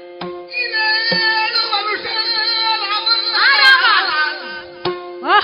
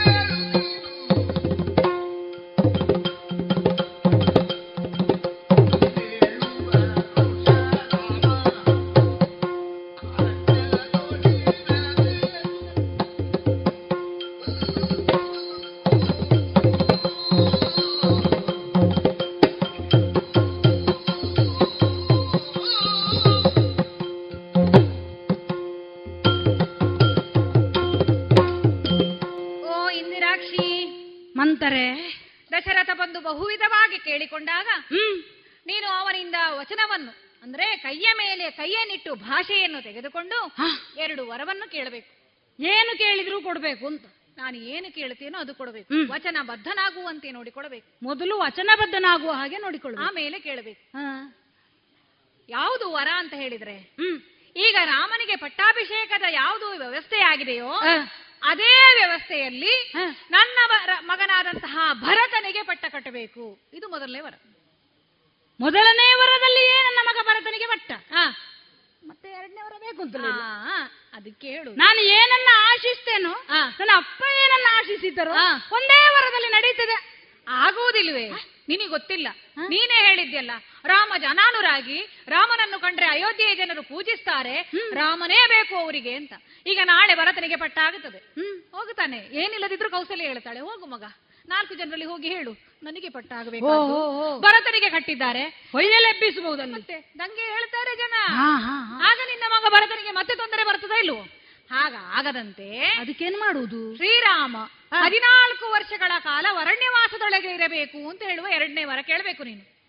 ಈಗ ಹದಿನಾಲ್ಕು ವರ್ಷ. ಹೋಗ್ಬೇಕಲ್ಲ? ಏಳು ಮತ್ತೆ ಏಳು. ರಾಮಚಂದ್ರ. ಹಾಗೆ ನೀನು ಹೇಳುವಾಗ ಹಾಗೆ ಹೇಳ್ಬೇಕು. ಆ ಮುದುಕನಲ್ಲಿ ಹದಿನಾಲ್ಕು ಅಂತ ನೇರ ಹೇಳಬೇಡ ಎದೆ ಹೊಡೆದ ಹಾ, ಹಾ, ಹಾ, ಹಾ. ಏಳು ಮತ್ತೆ ಪ್ರಿಯ ಪುತ್ರನಾದಂತಹ ರಾಮಚಂದ್ರ ಕಾಡಿಗೆ ಹೋಗ್ಬೇಕು ಅಂತ ಹೇಳಿದ್ರೆ ಎದೆ ಹೊಡೆದು ಸಾಯ್ಲಿಕ್ಕೂ. ಸಣ್ಣ ಹುಡುಗ ಅವನು. ಹದಿನೇಳು ವರ್ಷ. ಅವನಿಗೆ ಆಗ ಕಳಿಸುವಾಗ ಸಣ್ಣ ಹುಡುಗ ಯಾರಿಗೂ ಗೊತ್ತಾಗ್ಲಿಲ್ಲ. ಹದಿನಾರು ವರ್ಷದಲ್ಲಿ. ಈಗ ಮದುವೆ ಆಗಿ ಪಟ್ಟ ಆಗಿ ಎಲ್ಲ ಆಗುವಾಗ ಈಗ ಸಣ್ಣ ಹುಡುಗ ಅಲ್ವಾ ಈಗ ಯಾಕೆ ಅವನು ಅದನ್ನ ನಮಗೆ ಒಂದು ಪಟ್ಟ ಆದ್ರೆ ಸಾಕಪ್ಪ ನಮ್ಮ ಮಗನಿಗೆ. ರಾಮ ಒಳ್ಳೆಯವನೇ ಅವನಿಗೆ ಏನಾಗ್ಬೇಕಂತ ನಮಗೆ ಇಲ್ಲ ಅಂತ. ಹೇಳಿ ಭರತನಿಗೆ ತೊಂದರೆ ಆಗ್ಬೇಕು ಅಂತ ಆಗಬಾರದು ಅಂತ ಹೇಳಿದ್ರೆ ಅವನು ಅರಣ್ಯಕ್ಕೆ ಹೋಗ್ಬೇಕು. ಈಗ ಹದಿನಾಲ್ಕು ಯಾಕೆ ಅಂತ ನೀನು ಯೋಚನೆ ಮಾಡಿದ್ರೆ ಹನ್ನೆರಡು ವರ್ಷ ಎಲ್ಲಾದ್ರೂ ಕಾಡಿಗೆ ಹೋದವರು ಹನ್ನೆರಡು ವರ್ಷ ಬರ್ಲಿಲ್ಲ ಅಂತ ಹೇಳಿದ್ರೆ ಅವರು ಹೋದ್ರು ಅಂತ ಲೆಕ್ಕ ಹಾ ಹನ್ನೆರಡು ವರ್ಷಗಳ ದೀರ್ಘಕಾಲ ಯಾರು ಕಣ್ಣನ ಎದುರು ಇರುವುದಿಲ್ವೋ? ಮತ್ತೆ ಇಲ್ಲ ಅಂತ ಒಂದು ಕ್ರಮ ಉಂಟು. ಅಲ್ವಾ? ಅಂತ ಕೂಡ ಹಾಕಬಹುದು.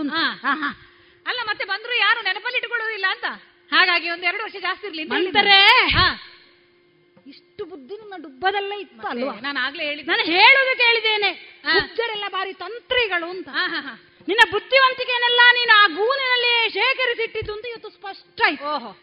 ಮಂತರೆ ನೀನು ಮಾಡಿದ ಸಹಾಯವನ್ನ ಈ ಜನ್ಮದಲ್ಲಿ ನನಗೆ ಸೇರಿಸಲಿಕ್ಕೆ ಸಾಧ್ಯ ಇಲ್ಲ. ನನ್ನ ಅಪ್ಪನ ಕನಸೇನಿತ್ತು ನನ್ನ ಅಣ್ಣನ ಕನಸೇನಿತ್ತು ನನ್ನ ಕನಸು? ಎನ್ನುವಂಥದ್ದನ್ನ ನಾನು ಮರೆತಿದ್ದೆ. ಈಗ ನನ್ನ ಮಗನನ್ನ ಆ ಪಟ್ಟದ ಮೇಲೆ ಕೊಂಡೊಯ್ಯುವಂತ ರಾಜಮಾರ್ಗ ನನಗೆ ತೋರಿಸಿಕೊಟ್ಟೆಯಲ್ಲ ಹೃದಯಪೂರ್ವಕ ಧನ್ಯವಾದಗಳು. ಹಾ ಹಾ ಹಾ. ಇದೊಂದು ಧನ್ಯವಾದ ಸಮರ್ಪಣೆ. ಬಾಕಿತ್ತು ನಿಂದು. ಸಾಲದ? ಸಾಲುವುದಿಲ್ಲ ಅಂತಂದ್ರೆ ಇದೊಂದು ಪಟ್ಟದಲ್ಲಿ ನನ್ನ ಮಗ ಕುಳಿತುಕೊಳ್ಳಿ. ಮತ್ತೆ ನೋಡು ಈಗ ನಾನು ಹೇಳಿದ್ದು ಚಿನ್ನದ್ದು. ಆಗ ಇನ್ನು ವಜ್ರದ ಪಟ್ಟಿ. ಆದೀಗ ಆದಿ. ಆದ್ರೆ ಈಗ ನೀನು ಹೇಳಿದ ಹಾಗೊಂದು ವೇದಿಕೆ ಸಿದ್ಧ ಆಗಬೇಕು. ಆಗಬೇಕು. ಎಲ್ಲಿಗೆ ಹೋಗಬೇಕು? ಶೋಕಾಗಾರಕ್ಕೆ ಹೋಗ್ಬೇಕು. ಆಗ್ಲಿ ನೋಡೋಣ. ಆದ್ರೆ ಒಂದೊಟ್ಟು ಕೈಕ ಆ ದಶರಥ ಕೇಳಿ ಅನ್ ಅವನಿಗೆ ಗೊತ್ತುಂಟು ನಿನ್ನಲ್ಲಿ ಇಷ್ಟು ಬುದ್ಧಿವಂತಿಕೆ ಇಲ್ಲ ಅಂತ. ಯಾರಾದ್ರೂ ಏನಾದ್ರೂ ಕೇಳಿದ್ರೆ ಈಗ ನನ್ನ ಒಂದು ಹೆಸರು ಹೇಳಬೇಡ. ಅನಿಷ್ಟಕ್ಕೆ ಅಂಗಾರಕ ಕಾರಣ ಅಂತ ಪುಣ್ಯಾತಿಗಿತ್ತಿ ನನ್ನ ಹೆಸರು ಹೇಳಿ ನೀನು ಈ ಅಯೋಧ್ಯೆಯಲ್ಲೆಲ್ಲ ನನಗೆ ಭಯ ಬೇಡ ನಿನಗೆ.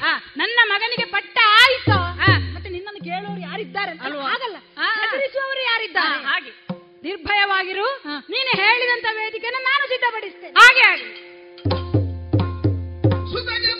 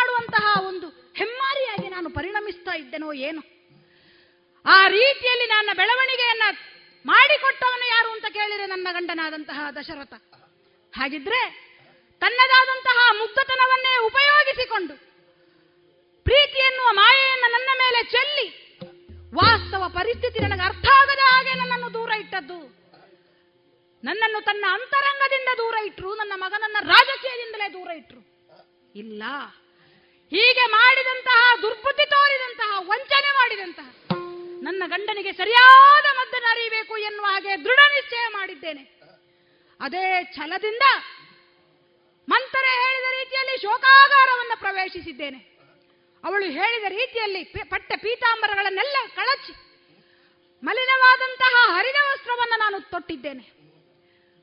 ಮೈಯ ಆಭರಣಗಳೇನುಂಟು ಅದನ್ನೆಲ್ಲ ಕಳಚಿ ಇಟ್ಟಿದ್ದೇನೆ. ಕೂದಲ್ಗಳನ್ನ ಕೆದರಿದ್ದೇನೆ. ಹಣೆಯ ತಿಲಕವನ್ನ ಮಾಸಿದ್ದೇನೆ ತಪ್ಪಾಯ್ತೋ ಅಂತ. ಇಲ್ಲ ಇಲ್ಲ ಇಲ್ಲ. ಅಲ್ಲ ಮಾಡ್ಲಿಕ್ಕೆ ಮಾಡ್ಲಿಕ್ಕಾಗ್ತದೆ ಸ್ವಾಮಿ? ಯಾರು ಯಾವಾಗ ಹೋಗಬೇಕು ಅಂತ ಹೇಳುದು ವಿಧಿ ನಿಶ್ಚಯಿಸಿದ್ರು ಕೈಕೆ ನಿಶ್ಚಯಿಸುದ ಅಥವಾ ಮಂತ್ರ ನಿಶ್ಚಯಿಸುದ. ಆದ್ರಿಂದ ಏನಾದ್ರೂ ಸರಿ, ನಾನು ಶ್ರೀ ಸದಾಶಿವನೇ ಗತಿಯಿಂದ ಮಂಚಸಬೇಡ ಕೆಳಗೆ ಬಿದ್ದುಕೊಳ್ತೇನೆ. ಕೈಯ ಬಾಳೆ ಎಲ್ಲ ಹೇಗೂ ಪುಡಿ ಮಾಡಿ ಹಾಕಿದ್ದುಂಟಲ್ಲ, ಹೂಗಳನ್ನ ಚೆಲ್ಲಿದ್ದುಂಟಲ್ಲ, ಅದರ ಮೇಲೆ ಬಿದ್ದುಕೊಳ್ಳುವುದು ಮಲಗುದಲ್ಲ ಎಲ್ಲಿಗೆ ಹೋಗ್ತಾರೆ? ಬರದು ಎಲ್ಲಿಗೆ ಹೋಗ್ತಾರೆ? ಬಂದೇ ಬರ್ತಾರೆ. ಆಗ ಆಗ ಈ ಕೈಕೆ ಏನು ಅಂತ ತೋರಿಸಿ ಕೊಡ್ತಾರೆ ನೋಡೋಣ ನೋಡೋಣ.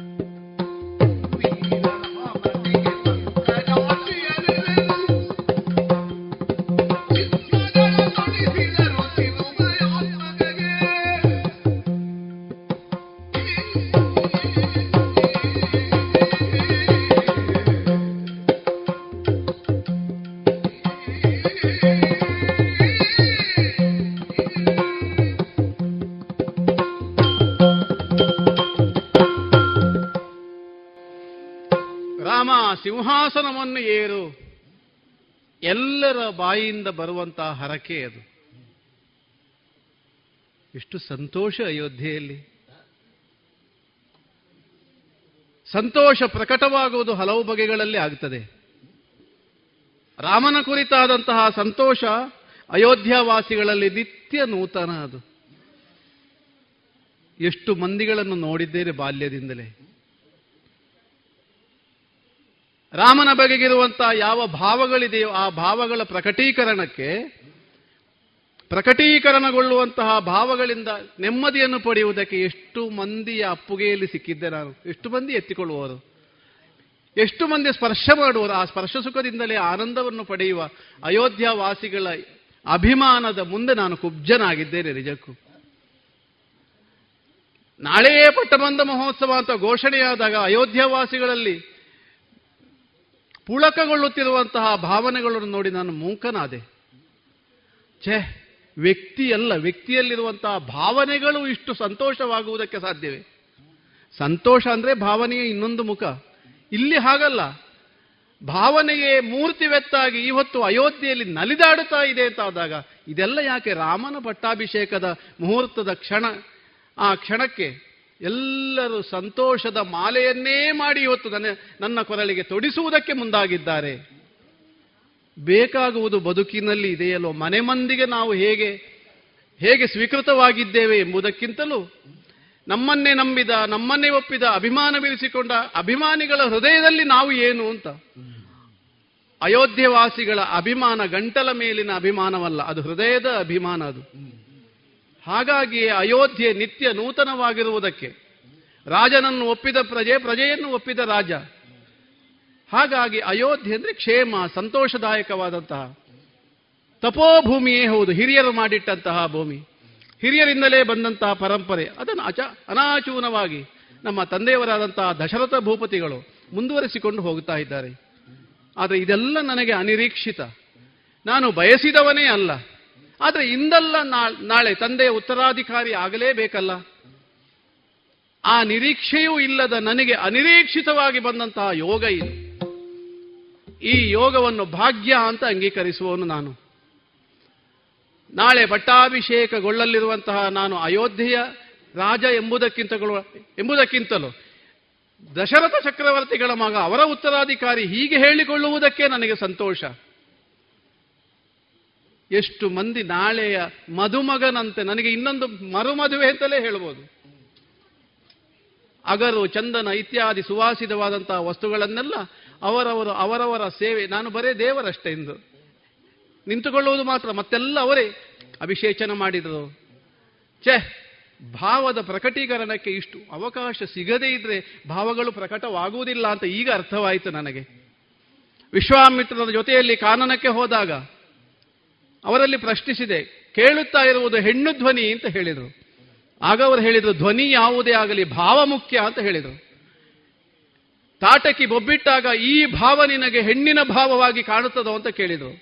ಇಲ್ಲ, ಅದು ಬರೇ ತಾಮಸಿ ಪ್ರವೃತ್ತಿಯ ಭಾವವಾಗಿ ನನಗೆ ಕಾಣುತ್ತದೆ ಅಂತ ಹೇಳಿದಾಗ, ನೀನು ಗೆದ್ದೆ ರಾಮ ಅಂತ ಹೇಳಿದರು ವಿಶ್ವಾಮಿತ್ರರು. ಈಗ ನೆನಪಾಗುತ್ತಾ ಇದೆ, ಭಾವಕ್ಕೂ ಜೀವ ಇದೆ ಅಂತ ವಿಶ್ವಾಮಿತ್ರರು ಅಂದು ತೋರಿಸಿಕೊಟ್ಟದ್ದು, ಈಗ ನನಗೆ ಅಯೋಧ್ಯೆಯಲ್ಲಿ ಅನುಭವಕ್ಕೆ ಬರ್ತಾ ಇದೆ ಅದು. ನಾಳೆ ರಾಮನಿಗೆ ಪಟ್ಟಾಭಿಷೇಕದಾದಾಗ ನಲಿನಲಿಯುವಂತಹ ಅಯೋಧ್ಯಾವಾಸಿಗಳು.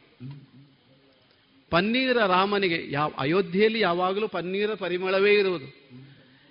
ಶುಭ ಕಾರ್ಯ ಎಂಬುದಕ್ಕಾಗಿ ಎಲ್ಲರಿಗೂ ಪನ್ನೀ, ಪನ್ನೀರ ಸಿಂಚನವನ್ನು ಮಾಡುವುದ, ಮಾಡುವುದು ಯಾಕೆ?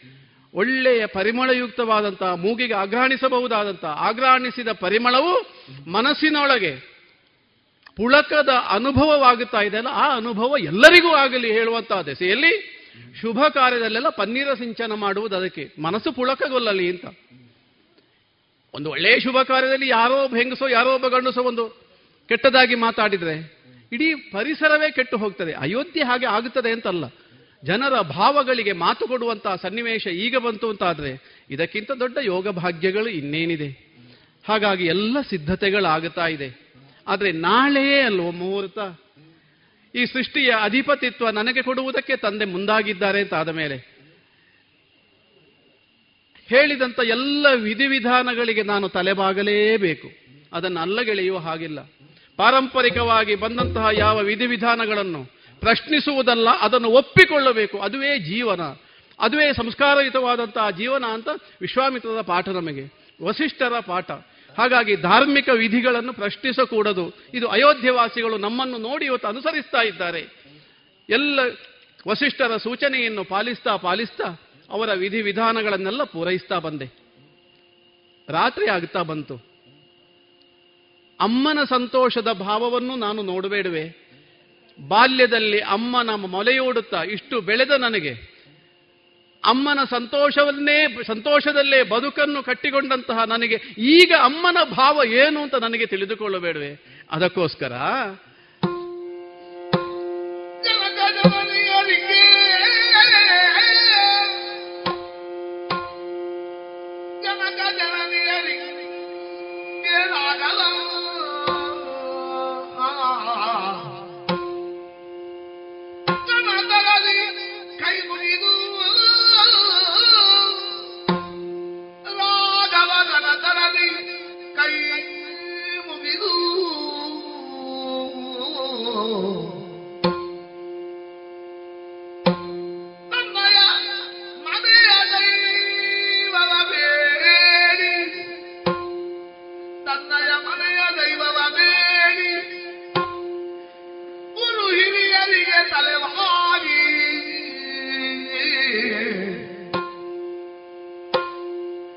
ನನಸಿ ಕೊಡಮಟ್ಟ ಮಟ್ಟನು ಸುಮಿತ್ರೆಗೆ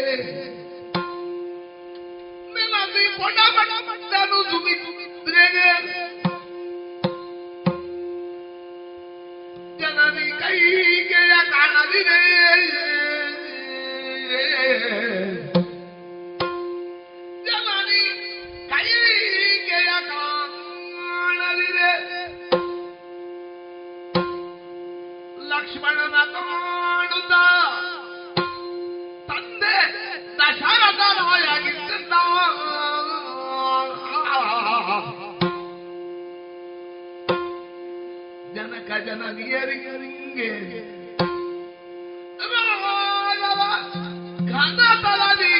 ಕೈ ಮುಗಿದು.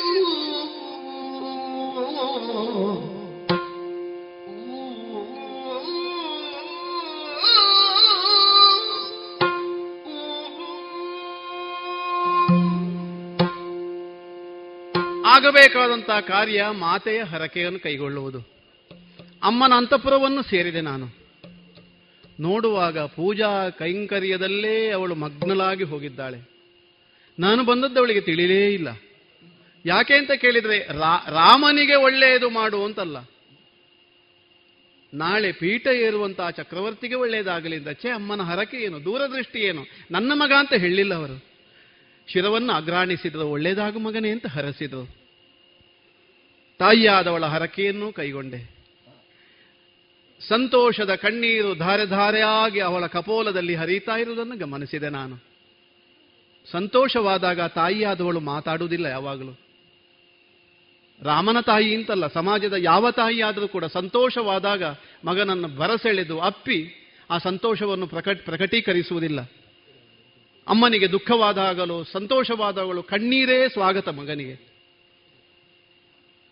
ಅಮ್ಮನಲ್ಲಿ ಅದನ್ನು ನೋಡಿದೆ ನಾನು. ಅಜೋ ಆ ಕಣ್ಣೀರಿನಲ್ಲೇ ಅಲ್ವೇ ನನ್ನ ಬದುಕನ್ನು ಕಟ್ಟಿ, ಕಟ್ಟಿಕೊಡುವುದಕ್ಕೆ ಕಾರಣಲಾದವಳು ಅವಳ, ನಾನು ನಮಸ್ಕರಿಸಿದಾಗ ಅವಳ ಕಣ್ಣಿಂದ ಉದುರಿದಂಥ ಒಂದು ಹನಿ ಕಣ್ಣೀರು ನನ್ನ ಶಿರದಲ್ಲಿ ಧರಿಸಿಕೊಂಡೆ. ಛೇ, ಮಹಾಪ್ರಸಾದ ಇದು. ಅಮ್ಮನ ಸಂತೋಷದ ಕಣ್ಣೀರು ನನ್ನ ಶಿರಕ್ಕೆ ಬಿದ್ದಾಗ ಆದಂತಹ ಪುಳಕ ಏನಿದು? ಅಮ್ಮನನ್ನು ಬೀಳ್ಕೊಂಡೆ. ಸುಮಿತ್ರಾದೇವಿ ತನ್ನ ಮಗ ಬೇರೆಯಾದರೂ ಕೂಡ ನನ್ನನ್ನು ಬೇರೆ ಅಂತ ನೋಡಿಕೊಂಡವಳಲ್ಲ ಅವಳು. ಶತ್ರುಘ್ನನಾಗಲಿ, ಲಕ್ಷ್ಮಣನಾಗಲಿ, ರಾಮನಾಗಲಿ, ಬಳಿಗೆ ಬಂದಾಗ ತನ್ನ ಮಗನೇ ಬಂದನು. ಅಪ್ಪಿ ಶಿರವನ್ನು ಆಗ್ರಾಣಿಸಿ ಸಂತೋಷವನ್ನು ಪ್ರಕಟಪಡಿಸುವಂತ ಆ ತಾಯಿಯ ಹರಕೆಯನ್ನು ಕೈಗೊಂಡೆ. ಗುರುಗಳಿಗೆಲ್ಲ ವಂದಿಸಿದೆ ನಾನು. ವಸಿಷ್ಠ ವಿಶ್ವಾಮಿತ್ರದ ಗುರುಗಳಾದರೂ ಕೂಡ ನನ್ನನ್ನು ಹಾರೈಕೆಯ ಮೂಲಕ ಈ ರೀತಿ ಎತ್ತರಕ್ಕೆ ಏರಿಸಿದಂತ ಅನೇಕ ಸಜ್ಜನರ, ಅನೇಕ ಸತ್ಸಂಗಿಗಳ ಹರಕೆಯನ್ನು ಕೈಗೊಂಡೆ. ಆಶೀರ್ವಾದಗಳನ್ನು ಪಡೆಯುವುದಕ್ಕೆ ಇದೊಂದು ಸುಸಮಯ ಹೌದು. ಮನೆ ದೇವರಾದಂತಹ ರಂಗನಾಥ ಸ್ವಾಮಿಯನ್ನು ಕೂಡ ಕೈಮುಗಿದು ಅವನ ಹರಕೆಯನ್ನು ಮನಸಾ ಸ್ವೀಕರಿಸಿದೆ. ಛೇ, ಇದೆಲ್ಲ ಒಂದು ಯೋಗ ಇದು. ಯೋಗ ಎಲ್ಲರಿಗೂ ಬರುತ್ತದೆ. ಆ ಯೋಗ ಬದುಕಿನಲ್ಲಿ ಭಾಗ್ಯವಾಗಬೇಡುವೆ. ನನ್ನ ನನ್ನ ಬದುಕಿನ ಭಾಗ್ಯದತ್ತ ನಾನು ಸಮನಿಸ್ತಾ ಇರುವುದನ್ನು ಮನಸ್ಸು ಅರಿತಾ ಇದೆ. ರಾಮ ಹೀಗೆ ಮಾಡುವಂತ ಯಾರು ನಿರ್ದೇಶಿಸುವ, ಮನಸ್ಸೇ ನಿರ್ದೇಶಿಸ್ತದೆ ಇವತ್ತು. ಹೀಗೆ ಮಾಡು ಹೀಗೆ ಮಾಡು ಅಂತ. ಹಾಗಿದ್ದಾಗ ಹಿರಿಯರು ಯಾವ ವಿಧಾನದಲ್ಲಿ ಈ ವಂಶವನ್ನು ಕ, ಬೆಳಗಿಸಿದ್ರೋ, ಆ ಹಿರಿಯರ ಚೇತನ ಇವತ್ತು ಯಾವುದು ಅವ್ಯಕ್ತವಾಗಿ ನನ್ನ ಆಶೀರ್ವಾದ ಮಾಡುತ್ತಾ ಇದೆ. ಕೌಸಲ್ಯಾದೇವಿಯವರ ಹರಕೆ ಕೈಗೊಂಡೆ ಸುಮಿತ್ರಾ ದೇವಿಯನ್ನು ನೋಡಿದೆ. ಯಾಕೆ ನನ್ನ ಚಿಕ್ಕಮ್ಮ ಇಲ್ಲ? ಛೇ, ಯಾವಾಗಲೂ ಬಳಿಗೆ ಬರುವಾಗ ಸಂತೋಷದಿಂದ ನಲಿ ನಲಿಯುತ್ತಾ ನನ್ನನ್ನು ಎತ್ತಿ ಆಗ್ರ, ಎತ್ತಿ ಸಂತೋಷ ಪಡುತ್ತಿರುವಂತಹ ಕೈಕಾದೇವಿ? ಅವಳ ತೊಡೆ ಸೋಂಕಿನಲ್ಲೇ ನನ್ನ ಬದುಕನ್ನು ಕಟ್ಟಿಕೊಂಡಂತಹ ಮಹಾತಾಯಿ? ಬಾಲ್ಯದಲ್ಲಿ ತನ್ನ ಮಗ ತನ್ನ ಮಗ ಮೊಲೆಯೂಡುತ್ತಾ ಇದ್ದಾಗ ಅವನನ್ನು ಕೆಳಗಿಳಿಸಿ ನನ್ನನ್ನು ಎತ್ತಿ ಮೊಲೆಯೂಡಿಸಿದವಳವಳು ಅಂತ ಹೊತ್ತಿನಲ್ಲಿ ಭರತನು ಸಿಟ್ಟಾಗಲಿಲ್ಲ. ಭರತನು ಕೆಳಗಿನಿಂದ ಚೆನ್ನಾಗಿ ನಗನಗುತ್ತಾ ಇದ್ದನಂತೆ. ಇಷ್ಟು ಅನ್ಯೋನ್ಯ ಹೆತ್ತ ತಾಯಿ ಕೌಸಲ್ಯಾದೇವಿ ಆದ್ರೆ ಏನು? ಕೈಕೇಯಿ ಮತ್ತು ರಾಮನ ಭಾವ ಅಂತದ್ದು ಯಾವಾಗಲೂ ಸಂತೋಷದಿಂದ ನನ್ನ ಉತ್ಕರ್ಷವನ್ನೇ ಕಾಯ್ತಾ ಇರುವಂತಹ ಭರತನ ಮಾತೆ ಈ ಸಭೆಯಲ್ಲಿ ಕಾಣುತ್ತಾ ಇಲ್ಲಲ್ಲ? ನನ್ನ ಶಿರಕ್ಕೆ ಬಿದ್ದಂತಹ ತಾಯಿಯ ಕಣ್ಣೀರಿನ ಸಂತೋಷದ ಹನಿ ಏನಿದೆಯೋ? ಕೈಕಾದೇವಿಯ ಸಂತೋಷದ ಕಣ್ಣೀರಿನ ಹನಿ ಎರಡು ಮಿಳಿತವಾದಾಗ ಮಾತ್ರ ರಾಮನಿಗೆ ಬದುಕಿರುವಂಥದ್ದು. ಯಾಕೆ ಇಲ್ಲ ಇವಳು? ಮನೆಯ ಕಾರ್ಯಕ್ರಮದಲ್ಲಿ ಎಲ್ಲರೂ ಭಾಗವಹಿಸಬೇಕು ಹೇಳುವುದು ಒಂದು ಪರಂಪರೆಯ ಶಿಷ್ಟಾಚಾರದ ಪದ್ಧತಿ. ಅಲ್ಲಿ ಹೇಳಿಕೆಯ ಪ್ರಶ್ನೆ ಇಲ್ಲ ಅಲ್ಲಿ. ಮನೆಯ ಕಾರ್ಯಕ್ರಮ ಇದು. ಮನೆಯ ಕಾರ್ಯಕ್ರಮವು ಸುಸಾಂಗವಾಗಿ ಸಾಗುತ್ತಾ ಸಾಗುತ್ತಾ ಅದು ರಾಷ್ಟ್ರೀಯವಾಗುವುದದು. ಅಯೋಧ್ಯೆಯೇ ನಮಗೆ ಮನೆ ಅಂತ ಆದಾಗ ಪ್ರಜಾವಾಸಿಗಳು ಎಲ್ಲರೂ ಸೇರಿದ್ದಾರೆ, ಎಲ್ಲರೂ ಸಂತೋಷದಿಂದಿದ್ದಾರೆ, ಅವರ ಮಧ್ಯದಲ್ಲಿ ಚಿಕ್ಕಮ್ಮ ಕಾಣ್ತಾ ಇಲ್ಲ. ಏನಾಗಿರ್ಬೋದು? ನಾನೇ ಹೋಗೋಣವ ಛೆ ವೃತ ದೀಕ್ಷೆಯನ್ನು ಕೈಗೊಂಡ ಮೇಲೆ ನಾನೇ ಹೋಗುವುದು ಸರಿಯಲ್ಲ. ಅಪ್ಪನು ಸಂತೋಷದಿಂದ ನಲಿ ನಲಿಯುತ್ತಾ ನಲಿ ನಲಿಯುತ್ತಾ ಎಲ್ಲರನ್ನು ಸ್ವಾಗತಿಸುವ ಪರಿ ನೋಡಿದ್ರೆ ಅಪ್ಪನ ಅಪ್ಪನ ದೇಹಕ್ಕೆ ವಯಸ್ಸಾಗಿದೆ, ಮನಸ್ಸಿಗೆ ವಯಸ್ಸಾಗಲಿಲ್ಲ ಅಂತ ಗೊತ್ತಾಗುತ್ತಾ ಇದೆ. ಸಂತೋಷದಿಂದ ನಡೆಯುವುದಲ್ಲ ಅವರು. ಕುಣಿತಾ ಇದ್ದಾರೆ. ನಾಳೆ ರಾಮನಿಗೆ ಪಟ್ಟಾಭಿಷೇಕ ಅಂತ. ಛೆ, ಈ ವೃದ್ಧಾಪ್ಯದಲ್ಲಿ ಅವರ ಒಂದು ಸಂತೋಷವನ್ನು, ಅವರ ಒಂದು ಚೇತನವನ್ನು ನಲಿ ನಲಿದಾಡುವ ಅವರ ದೈಹಿಕವಾದಂತಹ ಪ್ರಕ್ರಿಯೆಯನ್ನು ಶಕ್ತಿಯನ್ನು ನೋಡುವಾಗ ನಾಚಿಕೆ ಆಗ್ತದೆ ನನಗೆ. ಛೇ, ನನ್ನಪ್ಪ ಇಷ್ಟು, ಯಾಕೆ ಇಷ್ಟು ಬೇಗ ನನಗೆ ಅವಕಾಶ ಕೊಟ್ಟರು ಅಂತ. ಇವರ ಮಧ್ಯದಲ್ಲಿ ಅವರ ಜೊತೆಗೆ ಕೈಕಾದೇವಿ ಬೇಡವೆ? ಯಾಕೆ ಹೀಗೆ? ಏನಾಯಿತು? ಏನೋ ಒಂದು ಆಗಬಾರದು ಆಗಿದೆ ಎಂಬುದನ್ನು ಊಹಿಸಿದ್ರೆ ತಪ್ಪಲ್ಲ. ಎಲ್ಲ ಅಮ್ಮಂದಿರು ಇರುವಾಗ ಕೈ ಹಾ ಹೀಗೆ ಮಾಡೋಣ. ನಾನೇ ಹೋಗುವುದು ಸರಿಯಲ್ಲ. ಜೊತೆಯಲ್ಲಿ ಲಕ್ಷ್ಮಣನಿದ್ದಾನಲ್ಲ. ತಮ್ಮ ಅಣ್ಣ.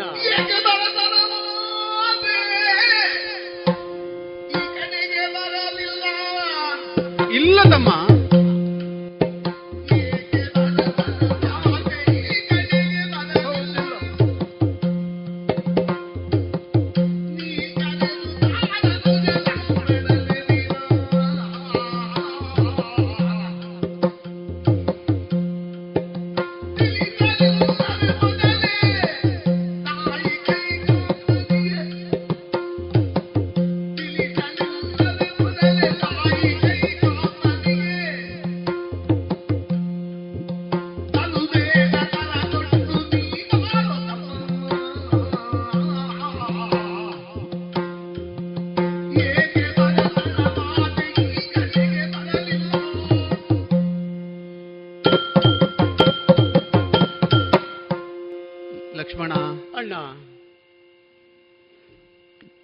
ಕಾರ್ಯದಲ್ಲಿ ನಿನ್ನನ್ನು ನೀನು ತೊಡಗಿಸಿಕೊಂಡಿದ್ದಿ ನೀನು. ಎಷ್ಟು ಜನನ ಸ್ವಾಗತಿಸ್ತಿ ಎಷ್ಟು ಜನರನ್ನು ಏನಪ್ಪ ವಿಶ್ರಾಂತಿ ಇಲ್ವಾ? ಹ್ಮ್ ಒಂದು ತೃಪ್ತಿ ಇದೆ ಅದರಲ್ಲಿ. ಲಘು ಬಗೆಯಿಂದ ಲಘು ಬಗೆಯಿಂದ ಎಲ್ಲರೂ ಓಡಾಡ್ತಾ ಇದ್ದಾರೆ. ಹಾ. ಇದನ್ನು ಕಣ್ತುಂಬಿಕೊಳ್ಳುವುದೇ ಆನಂದ. ಹ್ಮ್. ಅದನ್ನೆಲ್ಲೂ ನಮ್ಮ ಹಿರಿಯರು ಹೇಳಿದ್ದು ಕಣ್ಣು ತುಂಬಿದಾಗ ಮನ ತುಂಬುತ್ತದೆ ಅಂತ. ಹಾ. ಕೇವಲ ಮನ ತುಂಬಿತು ಅಂತ ಹೇಳಿದ್ದು ಗಂಟಲ ಮೇಲಿನ ಮಾತಾಗ್ತದೆ ಅದು. ಹ್ಮ್. ಮೊದಲು ಕಣ್ಣು ತುಂಬಿಕೊಳ್ಳಬೇಕು. ಆಗ ಮನ ತುಂಬುತ್ತದೆ. ಕಣ್ಣು ತುಂಬಿಕೊಂಡು ಮನ ತುಂಬಿದಾಗ ಮನೆಯೂ ತುಂಬುತ್ತದೆ. ಸರಿ. ಇದೇ ತತ್ವದೊಡಿಯಲ್ಲಿ ಅಲ್ವೇ ನಾವು ಬದುಕನ್ನು ಕಟ್ಟಿಕೊಳ್ಳುತ್ತಾ ಬಂದವರು? ನಮ್ಮ ಮನೆ ಮನೆತನ ಹೀಗೆ ನಡೆದು ಬಂದಲ್ವೇ ಅಲ್ವೋ? ಮನೆತನದ ಭಾಗ್ಯ ಇದು. ದಶರಥ ಚಕ್ರವರ್ತಿಗಳು ಮನೆತನದ ಭಾಗ್ಯ. ಹ್ಮ್. ತನ್ನ ಇಡೀ ವಯಸ್ಸನ್ನೇ ಅಯೋಧ್ಯೆಯನ್ನು ಕಟ್ಟುವುದರಲ್ಲಿ ಕಳೆದ್ರಲ್ಲ ಇಳಿ ವಯಸ್ಸಿನ ಆನಂದಕ್ಕೆ ನಾವೆಲ್ಲ ಕಾರಣರಾದೆವು. ಖಂಡಿತ. ತಮ್ಮ ಆನಂದವನ್ನೋ ನೆಮ್ಮದಿಯನ್ನೋ ಎಲ್ಲೆಲ್ಲೋ ಹುಡುಕಿ ನಾವು ಬರ್ತೇವೆ ಅನೇಕ ಮಂದಿಗಳು. ಬಂದಾಗ ವಿಷಾದದಿಂದಲೇ ಬರುವುದು. ಹ್ಮ್. ಸಂತೋಷ ಇರುವುದು ನಮ್ಮಲ್ಲೇ ಅಲ್ವೇ?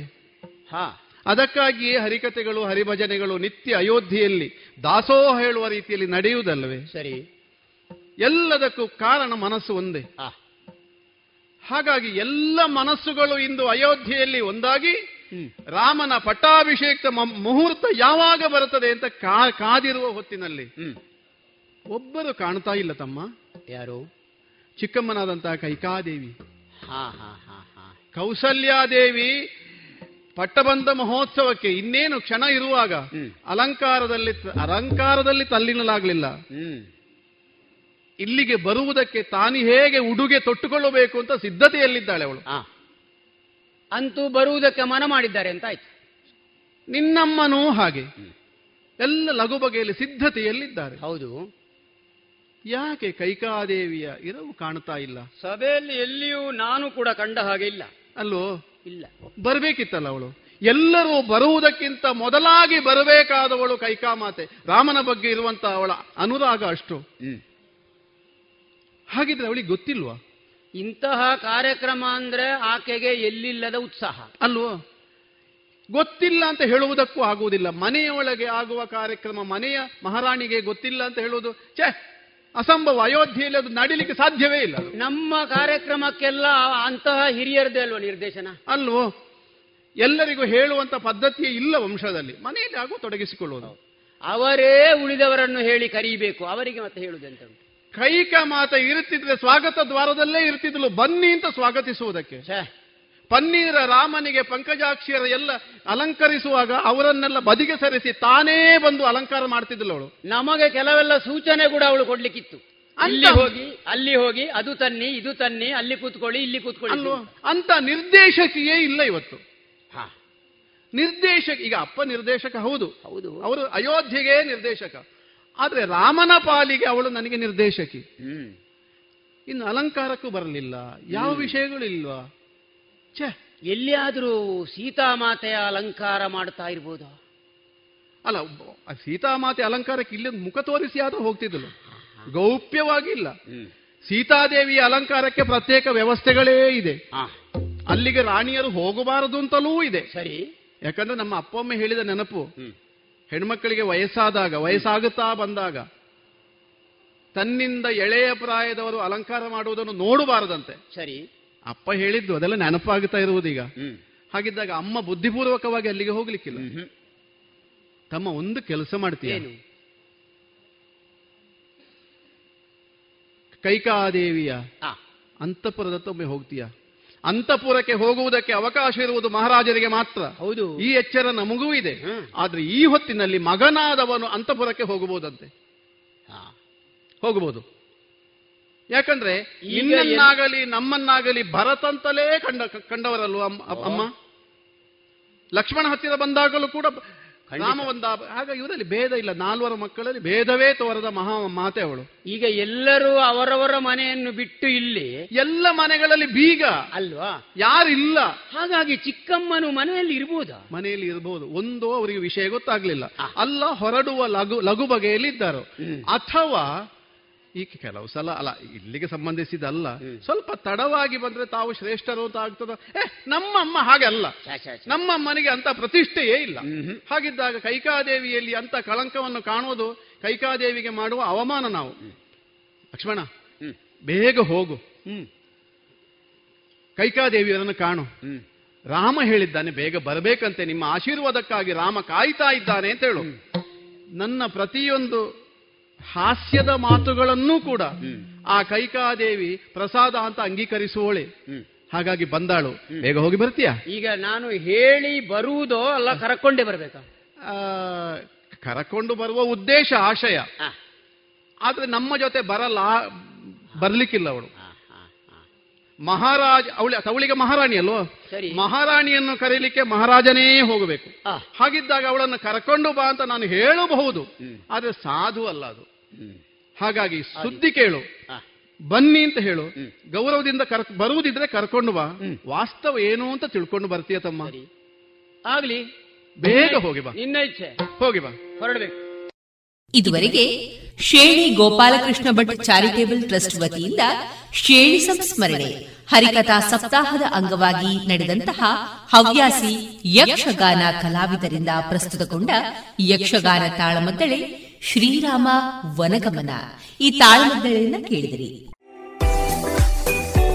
ರುಚಿಕರ ತಿಂಡಿ ತಿನಿಸು, ಉತ್ತಮ ಗುಣಮಟ್ಟದ ಶುಚಿ ರುಚಿ ಆಹಾರ, ಪಾರ್ಸೆಲ್ ಮತ್ತು ಕ್ಯಾಟರಿಂಗ್ ವ್ಯವಸ್ಥೆಯೊಂದಿಗೆ ಕಳೆದ ನಲವತ್ತ ಎರಡು ವರ್ಷಗಳಿಂದ ಕಾರ್ಯನಿರ್ವಹಿಸುತ್ತಿದೆ ಹೋಟೆಲ್ ಹರಿಪ್ರಸಾದ್. ಗ್ರಾಹಕರ ಸೇವೆಗೆ ಸದಾ ಸಿದ್ಧ. ಇಲ್ಲೇ ಭೇಟಿ ಕೊಡಿ ಹೋಟೆಲ್ ನ್ಯೂ ಹರಿಪ್ರಸಾದ್. ಬಳುವಾರು ಪುತ್ತೂರು. ದೂರವಾಣಿ ಸಂಖ್ಯೆ ಎಂಟು ಒಂದು ಸೊನ್ನೆ ಐದು ಸೊನ್ನೆ ಮೂರು ಒಂದು ಏಳು ಒಂಬತ್ತು ಆರು. ರೇಡಿಯೋ ಪಾಂಚಜನ್ಯ ತೊಂಬತ್ತು ಬಿಂದು ಎಂಟು ಎಫ್ಎಂ ಸಮುದಾಯ ಬಾನುಲಿ ಕೇಂದ್ರ ಪುತ್ತೂರು. ಇದು ಜೀವ ಜೀವದ ಸ್ವರ ಸಂಚಾರ.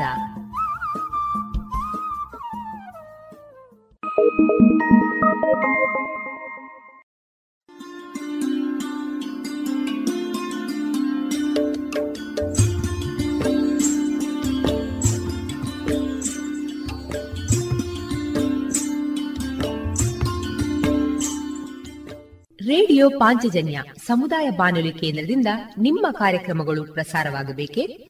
ಹಾಗಿದ್ದರೆ ನಮ್ಮನ್ನು ಸಂಪರ್ಕಿಸಿ.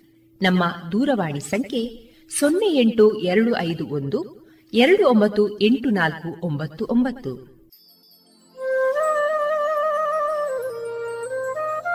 ಗಮನಿಸಿ ಕೇಳುವರೆ, ನಮ್ಮ ಕಾರ್ಯಕ್ರಮಗಳನ್ನು ವೆಬ್ಸೈಟ್ ಮೂಲಕ ಕೂಡ ಆಲಿಸಬಹುದು. ನಮ್ಮ ವೆಬ್ಸೈಟ್ ವಿಳಾಸ W W W dot radio Panchajanya dot com. ಇಲ್ಲಿ ಆರ್ಕೈವ್ಸ್ನ ಭಾಗಕ್ಕೆ ಹೋಗಿ ಕ್ಲಿಕ್ ಮಾಡಿದರೆ ಹಳೆ ಕಾರ್ಯಕ್ರಮಗಳನ್ನು ಕೂಡ ಆಲಿಸಬಹುದು. ಜೊತೆಗೆ ನಮ್ಮ ಪ್ರಸಾರವನ್ನು ಆಪ್ ಮೂಲಕವೂ ಕೇಳಬಹುದು. ಪ್ಲೇಸ್ಟೋರ್ನಲ್ಲಿ ಪಾಂಚಜನ್ಯ ಸರ್ಚ್ ಮಾಡಿ, ಡೌನ್ಲೋಡ್ ಮಾಡಿಕೊಂಡು ತಮ್ಮ ಮೊಬೈಲ್ಗಳಿಗೆ ಇನ್ಸ್ಟಾಲ್ ಮಾಡಿದರೆ ರೇಡಿಯೋ ಪ್ರಸಾರದ ಕಾರ್ಯಕ್ರಮವನ್ನು ನೀವು ಆಲಿಸಬಹುದು. ನಮ್ಮ ಪ್ರಸಾರದ ಬಗೆಗೆ ನಿಮ್ಮ ಅಭಿಪ್ರಾಯಗಳನ್ನು ಹಂಚಿಕೊಳ್ಳಲು ನಮ್ಮ ವಿಳಾಸ ರೇಡಿಯೋ ಪಾಂಚಜನ್ಯ ತೊಂಬತ್ತು ಬಿಂದು ಎಂಟು ಎಫ್ಎಂ, ಸಮುದಾಯ ಬಾನುಲಿ ಕೇಂದ್ರ, ನೆಹರು ನಗರ, ಪುತ್ತೂರು. ನಮ್ಮ ದೂರವಾಣಿ ಸಂಖ್ಯೆ ಸೊನ್ನೆ ಎಂಟು ಎರಡು ಐದು ಒಂದು, ಎರಡು ಒಂಬತ್ತು ಎಂಟು ನಾಲ್ಕು ಒಂಬತ್ತು ಒಂಬತ್ತು. ಇಮೇಲ್ ವಿಳಾಸ radio Panchajanya at Gmail dot com ನಮ್ಮ ವಿಳಾಸ ಮತ್ತೊಮ್ಮೆ ರೇಡಿಯೋ ಪಾಂಚಜನ್ಯ ತೊಂಬತ್ತು ಬಿಂದು ಎಂಟು ಎಫ್ಎಂ, ಸಮುದಾಯ ಬಾನುಲಿ ಕೇಂದ್ರ, ನೆಹರು ನಗರ, ಪುತ್ತೂರು.